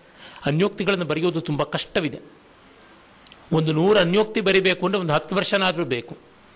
ತುಂಬ ಲೋಕ ಅವೇಕ್ಷಣೆಯ ಪರಿಪಾಕದಿಂದ ಬರ್ತಕ್ಕಂಥದ್ದು. ಸುಮ್ಮನೆ ಕೂತ್ಕೊಂಡು ಹಿಂಗೆ ಭಜಾಮ್ಯಂ ತ್ಯಜಾಮ್ಯಂ ಅಂತ ದೇವರ ಸ್ತೋತ್ರ ಬರೆದಂಗೆಲ್ಲ ಅನ್ಯೋಕ್ತಿ ಬರೆಯೋಕ್ಕಾಗೋಲ್ಲ. ಬೇರೆ ಬೇರೆ ಭಾವನೆಗಳು, ಲೋಕದ ಓರೆ ಕೋರೆಗಳು, ಒಳಿತು ಕೆಡಕುಗಳನ್ನು ಗಮನಿಸಿಕೊಂಡು ಬರೆಯುವುದಾದರೆ ಅದಕ್ಕೆ ತುಂಬ ವ್ಯಾಪಕವಾದ ಪರಿಶೀಲನೆ, ಅನುಭವ, ಅಂತರೀಕ್ಷಣೆ, ಮತ್ತೆ ಅದನ್ನು ಕಾವ್ಯಮಯವಾಗಿಸ್ತಕ್ಕಂಥ ಚಮತ್ಕಾರ, ಪ್ರತಿಭೆ ಎಲ್ಲ ಬೇಕಾಗುತ್ತದೆ. ಚಂದನೆ ವಿಷಧರಾನ್ ಸಹಾಮಹೆ ವಸ್ತು ಸುಂದರ ಮಗುಪ್ತಿ ಮತ್ಕುತಃ, ಅಸ್ತಿ ಕಿಂವದ ತವಾತ್ಮ ತವಾತ್ಮಸೌಷ್ಠವಂ ಸಂಚಿತ ಕಧಿರ ಕಂಟಕಾಸ್ತವ ಅಂತ ಒಂದು ಕಡೆ ಅವನೇ ಬರೀತಾನೆ. ಜಾಲಿ ಮರ, ಬೊಬ್ಬುಳಿ ಮರ ಅಂತ ಕರೀತಾರೆ. ಬಬ್ಬೂರ ಅಂತಲೂ ಅದನ್ನು ಕರೀತಾರೆ ಸಂಸ್ಕೃತದಲ್ಲಿ. ಖದಿರ ಅಂತಲೂ ಹೇಳ್ತೀವಿ ಯಜ್ಞ ವೃಕ್ಷಗಳಲ್ಲಿ ಇದು ಒಂದು. ಗಟ್ಟಿಯಾದ ಮರ. ಅದಕ್ಕೆ ಎರಡೆರಡು ಇಂಚಷ್ಟು ಉದ್ದದ ಮುಳ್ಳುಗಳಿರುತ್ತವೆ. ನಮ್ಮ ತುಂಗಭದ್ರಾ ನದಿ ಆಚೆಗಿರ್ತಕ್ಕಂಥ ಜಗತ್ತೆಲ್ಲ ಇದರಿಂದಲೇ ತುಂಬ ಹೋಗಿಬಿಟ್ಟಿರ್ತಕ್ಕಂಥದ್ದು. ಅಲ್ಲೆಲ್ಲ ಮರ ಅಂದರೆ ಜಾಲಿ ಮರವೇ ಇರ್ತಕ್ಕಂಥದ್ದು. ಆಲಕ್ಕೆ ಹೂವಿಲ್ಲ, ಜಾಲಿಯು ನೆರಳಲ್ಲ ಅಂತ ಹಾಡು ಕೂಡ ಆಗ್ಬಿಟ್ಟಿದೆಯಲ್ಲ. ಆ ಒಂದು ಜಾಲಿಯ ಮರ ಖದಿರ ವೃಕ್ಷಕ್ಕೆ ಕವಿ ಹೇಳ್ತಾನೆ, ಚಂದನ ವೃಕ್ಷದಲ್ಲಿ ಹಾವುಗಳಿದ್ರೂ ಸಹಿಸಿಕೊಳ್ಬಹುದು, ಚಂದನ ತುಂಬಾ ಬೆಲೆ ಬಾಳುವುದು ಬಹಳ ಪರಿಮಳ ಅದರದ್ದು. ಹಾಗಾಗಿ ತುಂಬಾ ಬೆಲೆ ಬಾಳುವ ಸೊಗಸಾದ ವಸ್ತುಗಳಿಗೆ ರಕ್ಷಣೆ ಬೇಕು ಅಂತ ವಿಷ ಇದ್ರ ಹಾವುಗಳಿದ್ರೂ ಇರಲಿ. ಆದರೆ ನಿನ್ನಲ್ಲಿ ಯಾವ ಪರಿಮಳ ಇದೆ? ಕೆಟ್ಟ ವಾಸನೆ ಬರುತ್ತದೆ. ನಿನ್ನಲ್ಲಿ ಯಾವ ಅಮೂಲ್ಯತೆ ಇದೆ ಅಂತ ಮೈ ತುಂಬಾ ಮುಳ್ಳಿಟ್ಕೊಂಡಿದೀಯಾ ಅಂತ. ತುಂಬಾ ವಿದ್ಯಾ ಸಂಪನ್ನರಾದವರು, ಕಲಾ ಸಂಪನ್ನರಾದವರು, ಧನ ಸಂಪನ್ನರಾದವರು, ಅಧಿಕಾರ ಸಂಪನ್ನರಾದವರು ಬಿಂಕ ಮಾಡಿದ್ರು, ಜಂಬ ಮಾಡಿದ್ರು ನಡೆಯುತ್ತದೆ. ಬಾಲಮುರಳಿ ಕೃಷ್ಣ ಜಂಬ ಮಾಡಿದ್ರೆ ಪರವಾಗಿಲ್ಲ. ಇನ್ಯಾವುದೋ ಕಾಕಕಂಠದವನು ಬಿಂಕ ಮಾಡಿದ್ರೆ ಏನುಂಟು? ಇದನ್ನ ಕವಿ ಹೇಳ್ತಾ ಇರ್ತಕ್ಕಂಥದ್ದು. ಏನೂ ಇಲ್ಲದೆ ಇದ್ದವನು ಕೂಡ ಜಂಬ ಮಾಡಿದ್ರೆ ಅದಕ್ಕೆ ಯಾರು ಬೆಲೆ ಕೊಡ್ತಾರೆ ಅನ್ನುವಂಥದ್ದು. ಆಬದ್ಧ ಕೃತ್ರಿಮ ಸಟ ಜಟಿಲಾಂಶ ಭಿತ್ತಿ ಆರೋಪ್ಯತೆ ಮೃಗಪತೆ ಪದವೀಂ ಯದಿಶ್ವ ಮತ್ತೇಭ ಕುಂಭ ತಟ ಪಾಟನ ಲಂಪಟಸ್ಯ ನಾದಂಕರಿಷ್ಯತಿ ಕಥಂ ಹರಿಣಾಧಿಪಸ್ಯ ಅಂತ ಇನ್ನೊಂದು ಕಡೆ ಹೇಳ್ತಾನೆ. ಆ ಶೈಲಿಯೇ ಅಷ್ಟು ಚೆನ್ನಾಗಿರ್ತಕ್ಕಂಥದ್ದು.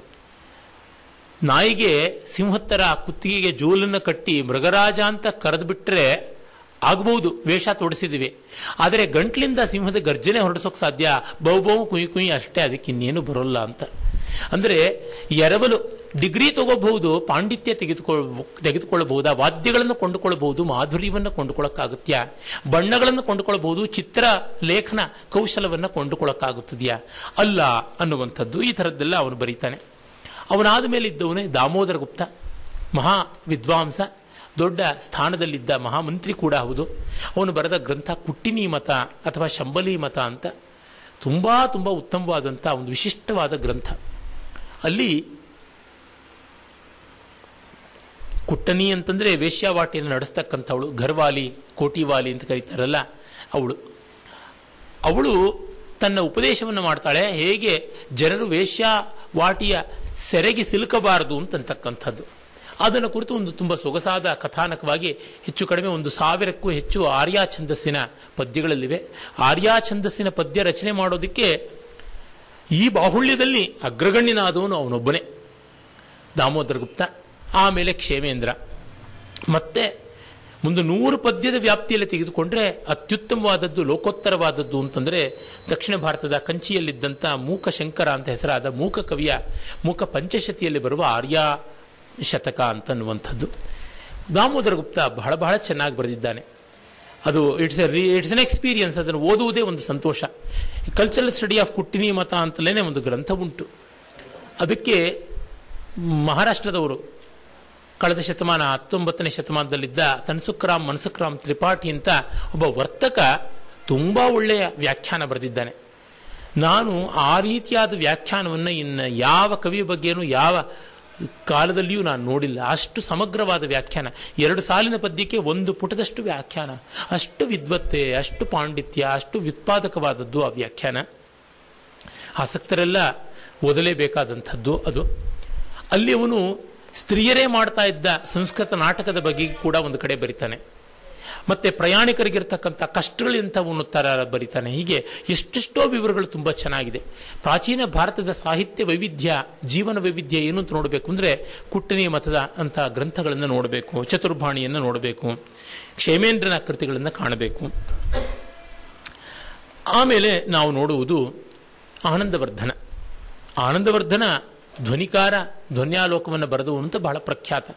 ಮಹಾಕಾವ್ಯ ಮೀಮಾಂಸಕ ಅಗ್ರೇಸರ ಅರೆ ಅವನು ವಿದ್ವತ್ ಕವಿಯೂ ಆಗಿದ್ದ.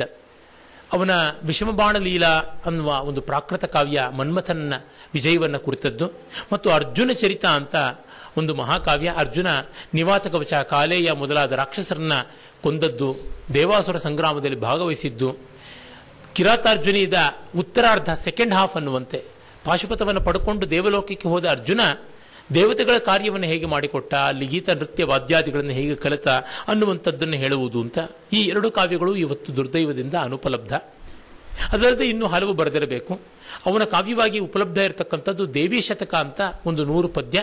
ಪ್ರತಿ ಪದ್ಯವೂ ಚಿತ್ರಕಾವ್ಯ.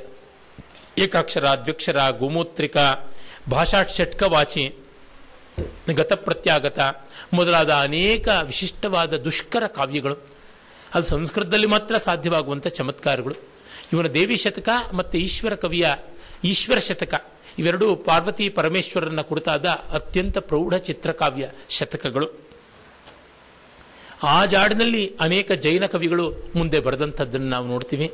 ಆ ಜಾಡಿನಲ್ಲಿ ದಕ್ಷಿಣ ಭಾರತದಲ್ಲಿ ಪ್ರಸಿದ್ಧರಾದಂತಹ ಹಲವು ಕವಿಗಳು ಬರೆದಿದ್ದಾರೆ. ಅವರೊಳಗೆ ಅನ್ಯತಮರಾದವರು ನಿಗಮಾಂತ ದೇಶಿಕ ಘಂಟಾವತಾರ ವೆಂಕಟನಾಥ, ಅವರ ಯಾದವಾಭ್ಯುದಯದ ಎಂಟನೇ ಸರ್ಗ ಗೋವರ್ಧನೋದ್ಧರಣ ಪ್ರಕರಣದಲ್ಲಿ, ಮತ್ತೆ ಅವರ ಪ್ರಸಿದ್ಧವಾದ ಸಹಸ್ರ, ಪಾದುಕಾ ಸಹಸ್ರ ಯಾವುದುಂಟು, ಅದಕ್ಕೆ ಅವರೇ ಪ್ರವರ್ತಕರು. ಆ ಜಾಡನ್ನು ಅವರೇ ಕಂಡುಕೊಂಡಿದ್ದು.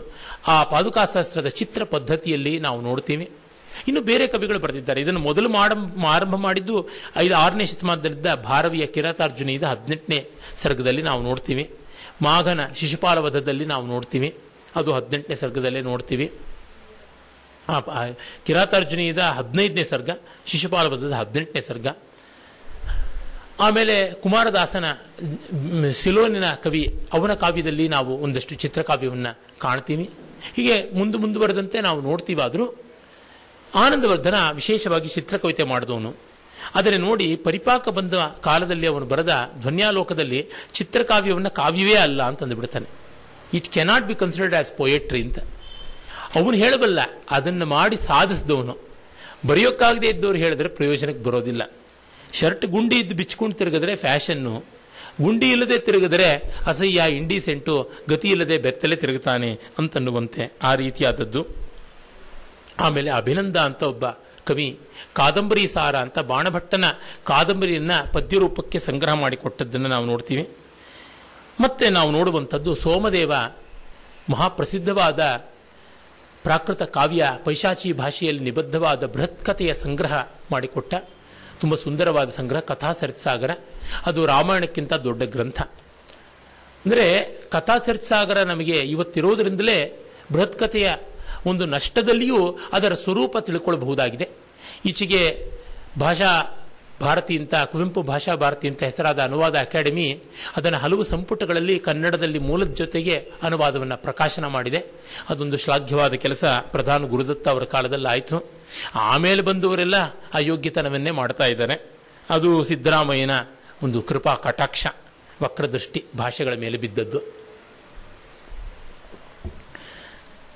ಆಮೇಲೆ ಬುಧಸ್ವಾಮಿ ಅಂತ ಅವನು ಕಥಾ ಸರಿಸಾಗ ಬೃಹತ್ ಕಥಾ ಶ್ಲೋಕ ಸಂಗ್ರಹ ಅಂತ ಮಾಡ್ದ. ಅವನು ಕಾಶ್ಮೀರ ನೇಪಾಳಗಳ ಮಧ್ಯದಲ್ಲಿದ್ದಂಥವನು. ಮತ್ತೆ ಕಾಶ್ಮೀರದವನೇ ಆದ ಕ್ಷೇಮೇಂದ್ರ ಬೃಹತ್ ಕಥಾ ಮಂಜರಿ ಅಂತ ಒಂದು ಸಂಗ್ರಹ ಮಾಡಿದ್ದಾನೆ.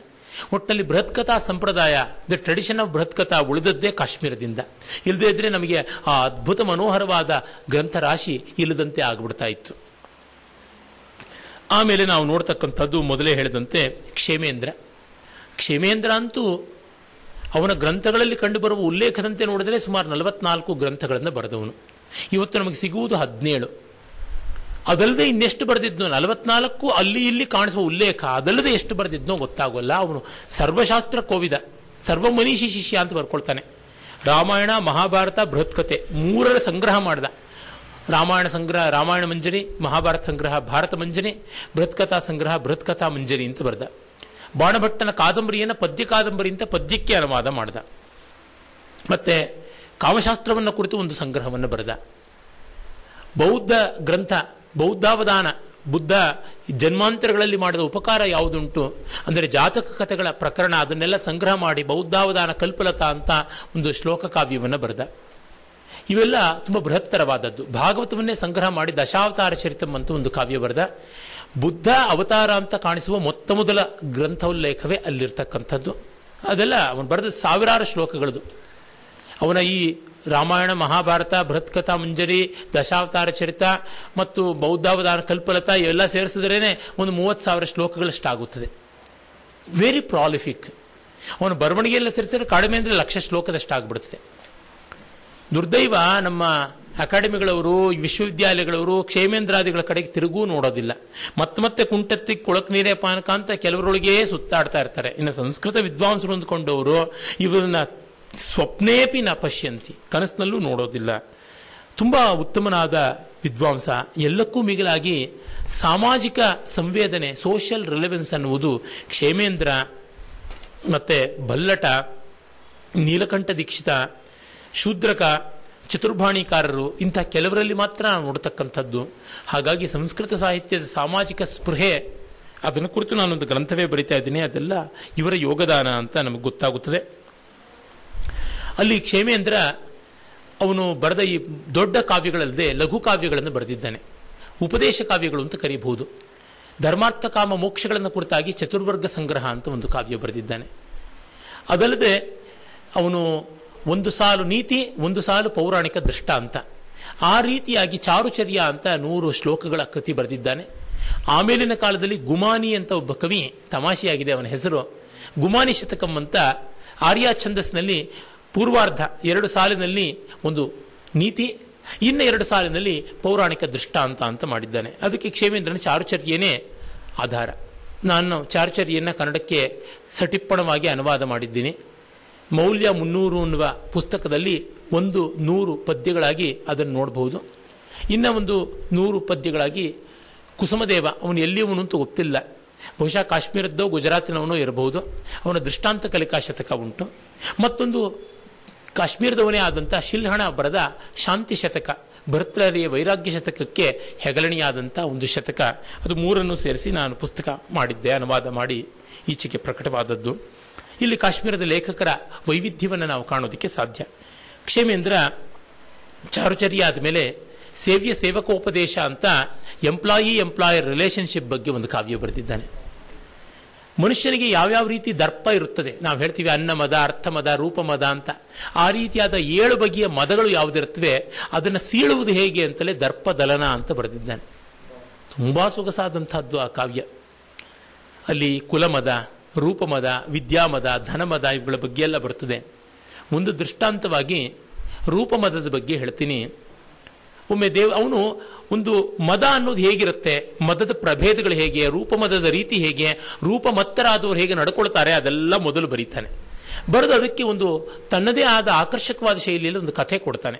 ಅದು ಪೌರಾಣಿಕ ಕಥೆ ಇರಬಹುದು ಅಥವಾ ಐತಿಹಾಸಿಕ ಕಥೆ ಇರಬಹುದು ಜಾನಪದ ಕಥೆ ಇರಬಹುದು ಇಲ್ಲ ತನ್ನದೇ ಕಲ್ಪಿತ ಕಥೆ ಇರಬಹುದು ಇದು ಅನು ಅನೂಹ್ಯವಾದಂಥ ಬಹಳ ಸುಂದರವಾದ ರಚನೆ. ಅಲ್ಲಿ ಅವನು ಹೇಳ್ತಾನೆ, ಸೌಂದರ್ಯದ ಮದ ಹೇಗೆ ಅಂದರೆ ಒಮ್ಮೆ ದೇವಲೋಕದಲ್ಲಿ ಎಲ್ಲ ದೇವತೆಗಳ ಮಧ್ಯೆ ಯಾರು ಅತ್ಯಂತ ಸುಂದರ ಪುರುಷ ಅಂತ ಪ್ರಶ್ನೆ ಬಂತಂತೆ. ಲೆಕ್ಕಕ್ಕೆ ಇದ್ದೇ ಇದ್ದಾರೆ. ಮನ್ಮಥ ಇದ್ದಾನೆ, ಮಕರಾಂಕ, ಚಂದ್ರ ಇದ್ದಾನೆ, ಶಶಾಂಕ, ಇನ್ನು ಇಂದ್ರನ ಮಗ ಜಯಂತ ಇದ್ದಾನೆ. ಕುಬೇರನ ಮಕ್ಕಳು ನಳಕುಬರ ಮಣಿಗ್ರೀವ ಇದ್ದಾರೆ. ಇನ್ನು ಅಶ್ವಿನಿ ದೇವತೆಗಳಿದ್ದಾರೆ. ಹೀಗೆಲ್ಲ ಇದ್ದಾರೆ ಇದ್ದಾರೆ ಅಂತಂದ್ರೆ ಇದೆಲ್ಲ ನಾವು ಗಂಡಸರೇ ನೋಡ್ಕೊಂಡಿದ್ದಾಯಿತು. ಹೆಣ್ಣಿನ ದೃಷ್ಟಿಯಲ್ಲಿ ಯಾವ ಗಂಡು ಚೆನ್ನವೋ ಅವನನ್ನು ಚೆನ್ನ ಅನ್ನೋಣ. ಹಾಗಾಗಿ ಸಾಮಾನ್ಯ ಹೆಂಗಸರನ್ನು ಕೇಳಿದರೆ ಏನೋ ಬರುತ್ತೆ ಅಭಿಪ್ರಾಯ. ಅತ್ಯುತ್ತಮಳಾದ, ಅತಿ ಸುಂದರಳಾದ ಸ್ತ್ರೀ ಯಾರು? ಉರ್ವಶಿ.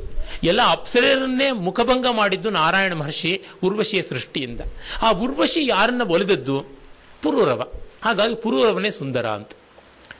ಹಾಗಿದ್ರೆ ನೋಡೇ ಬಂದ್ಬಿಡೋಣ ಅಂತ ದೇವವೈದ್ಯರು, ಅವರು ಬ್ಯೂಟಿಷಿಯನ್ಸ್ ಕೂಡ ಅಶ್ವಿನಿ ದೇವತೆಗಳು ಪುರೂರವನ ರಾಜಧಾನಿ ಪ್ರತಿಷ್ಠಾನಕ್ಕೆ ಹೋಗ್ತಾರೆ. ಆಗ ಅವನು ಎಣ್ಣೆ ನೀರು ಹಾಕೊಳ್ಳೋಕೆ ಸಿದ್ಧನಾಗಿ ಮೈಯೆಲ್ಲ ಎಣ್ಣೆ ಹಚ್ಚಿಕೊಂಡಿದ್ದ. ಮನುಷ್ಯರ ಸಾಮಾನ್ಯಕ್ಕೆ ಹಂಗಿರ್ತಾರೆ ಎಣ್ಣೆ ಎಣ್ಣೆ ಮುಖ, ಎಣ್ಣೆ ಜಿಡ್ಡು, ಕಾರುವ ಮೈ ಆದರೆ ಎಷ್ಟು ಕುರೂಪ ಆಗ್ಬೋದು. ಆದರೆ ದೇವವೈದ್ಯರಿಬ್ಬರು ನೋಡಿ ಪುರೂರವನ ಸೌಂದರ್ಯಕ್ಕೆ ನಿಬ್ಬೆರಗಾಗ್ತಾರೆ. ಅವನು ಆಶ್ಚರ್ಯಪಟ್ಟು ಸ್ವಲ್ಪ ಕಾಲ, ನೀವು ಇರಿ ಅಂತ ದೇವ ಅಗ್ನಿಶರಣ, ಅಂದರೆ ಅಗ್ನಿಗ್ರಹದಲ್ಲಿ ಇರಿ ಅಂತ ಹೇಳಿ, ಅದು ದೇವತಾಯತನ ದೇವರ ಮನೆ ಹಿಂದಿನ ಕಾಲದಲ್ಲಿ ಅಗ್ನಿಗ್ರಹ. ಅವನು ಸ್ನಾನ ಮಾಡಿಕೊಂಡು, ಅಲಂಕಾರ ಮಾಡಿಕೊಂಡು, ಚಂದನ ಕರ್ಪೂರಾದಿಗಳನ್ನು ಹಚ್ಚಿಕೊಂಡು ಬರ್ತಾನೆ. ಆದರೆ ಅಶ್ವಿದೇವತೆಗಳ ಮುಖ ಸ್ವಲ್ಪ ಮಂಕಾಗುತ್ತೆ. ಕೇಳ್ತಾನೆ, ಮೊದಲು ಇದ್ದ ಸಂತೋಷ ನಿಮಗೆ ಯಾಕೆ ಕಮ್ಮಿ ಆಯಿತು ಅಂತ? ನಮ್ಮದು ದೇವನೇತ್ರ, ನಮ್ಮ ಕಣ್ಣಿಗೆ ಕಾಲದ ಅತ್ಯಲ್ಪ ವ್ಯತ್ಯಾಸವೂ ಕಾಣಿಸುತ್ತೆ. ನಿಮಗೆ ಮನುಷ್ಯನ ಮುಖದ ವ್ಯತ್ಯಾಸ ತಿಂಗಳು, ವರ್ಷ, ಅಂತರದಲ್ಲಿ ನೋಡಿದ್ರೆ ಕಾಣಿಸುತ್ತೆ. ನಿಮಗೆ ಕ್ಷಣ ಕ್ಷಣಕ್ಕೂ ಕಾಣುತ್ತಪ್ಪ, ನಮ್ಮದು ಆ ರೀತಿಯಾದಂಥ ಬಯೋಲಾಜಿಕಲ್ ಕ್ಲಾಕ್ ಹೇಗೆ ಹೋಗ್ತಾ ಇದೆ ಅಂತ ಗೊತ್ತಾಗುತ್ತದೆ. ಸ್ನಾನ ಮಾಡೋಕ್ಕೆ ಮುಂಚೆ ಇದ್ದ ಯೌವನ ಸೌಂದರ್ಯ ಸ್ನಾನ ಮಾಡಿದ ಮೇಲೆ ಇಲ್ಲ.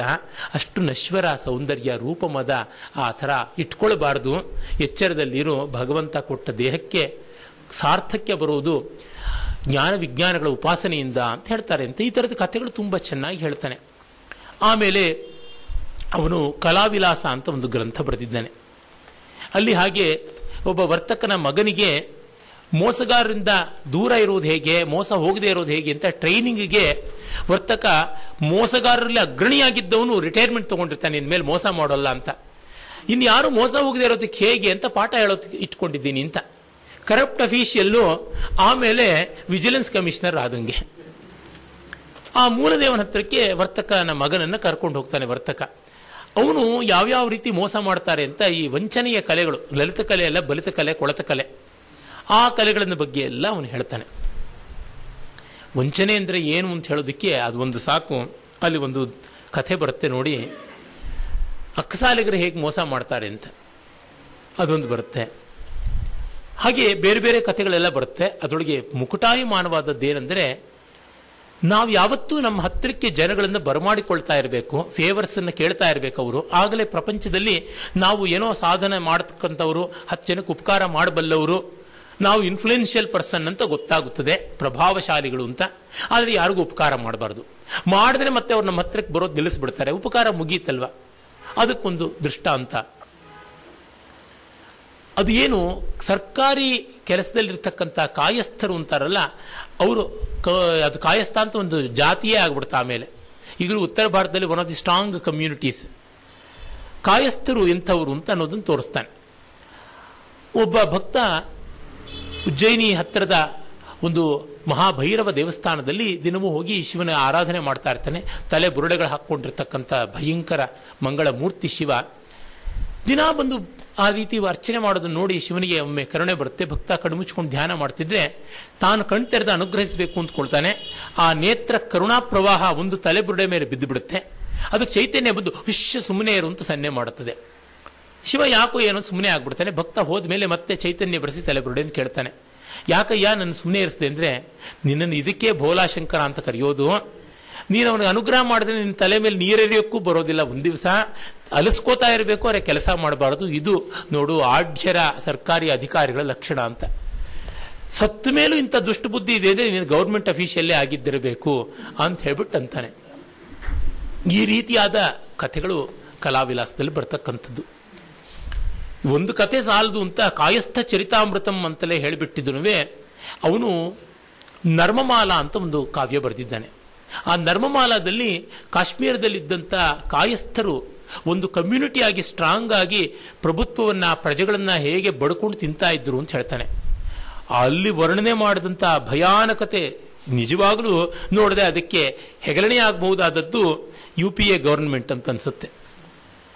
ಅಷ್ಟು ಬರ್ಬರತೆ ಈ ಸರ್ಕಾರಿ ಅಧಿಕಾರಿಗಳು ಸರ್ಕಾರದ ಸಂಪತ್ತಿನ ಮೇಲೆ ಆನ್ ಅಫಿಷಿಯಲ್ ಡ್ಯೂಟಿ ಅಂತ ದುಡ್ಡು ಖರ್ಚು ಮಾಡಿಕೊಂಡು ಸರ್ಕಾರದ ದುಡ್ಡು ಖರ್ಚು ಮಾಡಿಕೊಂಡು ಮೋಜು ಮೇಜವಾನಿ ಮಾಡೋಕ್ಕೆ ಬೇರೆ ಬೇರೆ ಊರುಗಳಿಗೆ ಹೊರಟೋಗ್ತಾರೆ ಈಗಲೂ ಹಾಗೆ ಮಾಡ್ತಾರಲ್ಲ. ಮಂತ್ರಿಗಳು I A S I P S ಆಫೀಸರ್ಗಳೆಲ್ಲ ಸಿಂಗಪೂರ್ಗೆ ಹೋಗ್ಬಿಟ್ಟಿದ್ರೆ ಟಾಯ್ಲೆಟ್ ಬಾಗಿಲು ಹಿಡಿ ಹೇಗಿದೆ ಅಂತ ನೋಡ್ಕೊಂಡು ಬಂದ್ವಿ. ಈ ಥರದ್ದೆಲ್ಲ ಮಾಡ್ತಾರೆ. ಹಾಗೆ ಅವರು ಮಾಡ್ತಾ ಇದ್ರು. ಅವ್ರ ಹಂಗೆ ಗಂಡಂದ್ರು ತಿಂಗಳಗಟ್ಲೆ ಊರು ಬಿಟ್ಟು ಹೋಗ್ತಾ ಇದ್ರೆ ಅವ್ರ ಹೆಂಡತೀರಿ ಹೇಗೆ ಹಾದರ ಮಾಡ್ತಾ ಇದ್ರು. ಆ ಹಾದರಕ್ಕೆ ಒದಗಿ ಬರ್ತಾ ಇರ್ತಕ್ಕಂಥವ್ರಿಗೆ ಇನ್ನೇನೇನು ಫೇವರ್ ಮಾಡ್ತಾ ಇದ್ರು. ಈ ಥರದ ಸಾವಿರ ವಿಷಯಗಳನ್ನು ಬರೀತಾನೆ. ಅಲ್ಲಿ ಯಾವ್ಯಾವ ಮಟ್ಟದ ಕರಪ್ಷನ್ ಅನ್ನುವಂಥದ್ದು ಅಷ್ಟು ಮಾರ್ಮಿಕವಾಗಿದೆ. ಅದಾದ ಮೇಲೆ ಅವನು ದೇಶೋಪದೇಶ ಅಂತ ಒಂದು ಗ್ರಂಥ ಬರೆದಿದ್ದಾನೆ. ಅದು ಒಂದು ಉಪದೇಶ ಕಾವ್ಯ.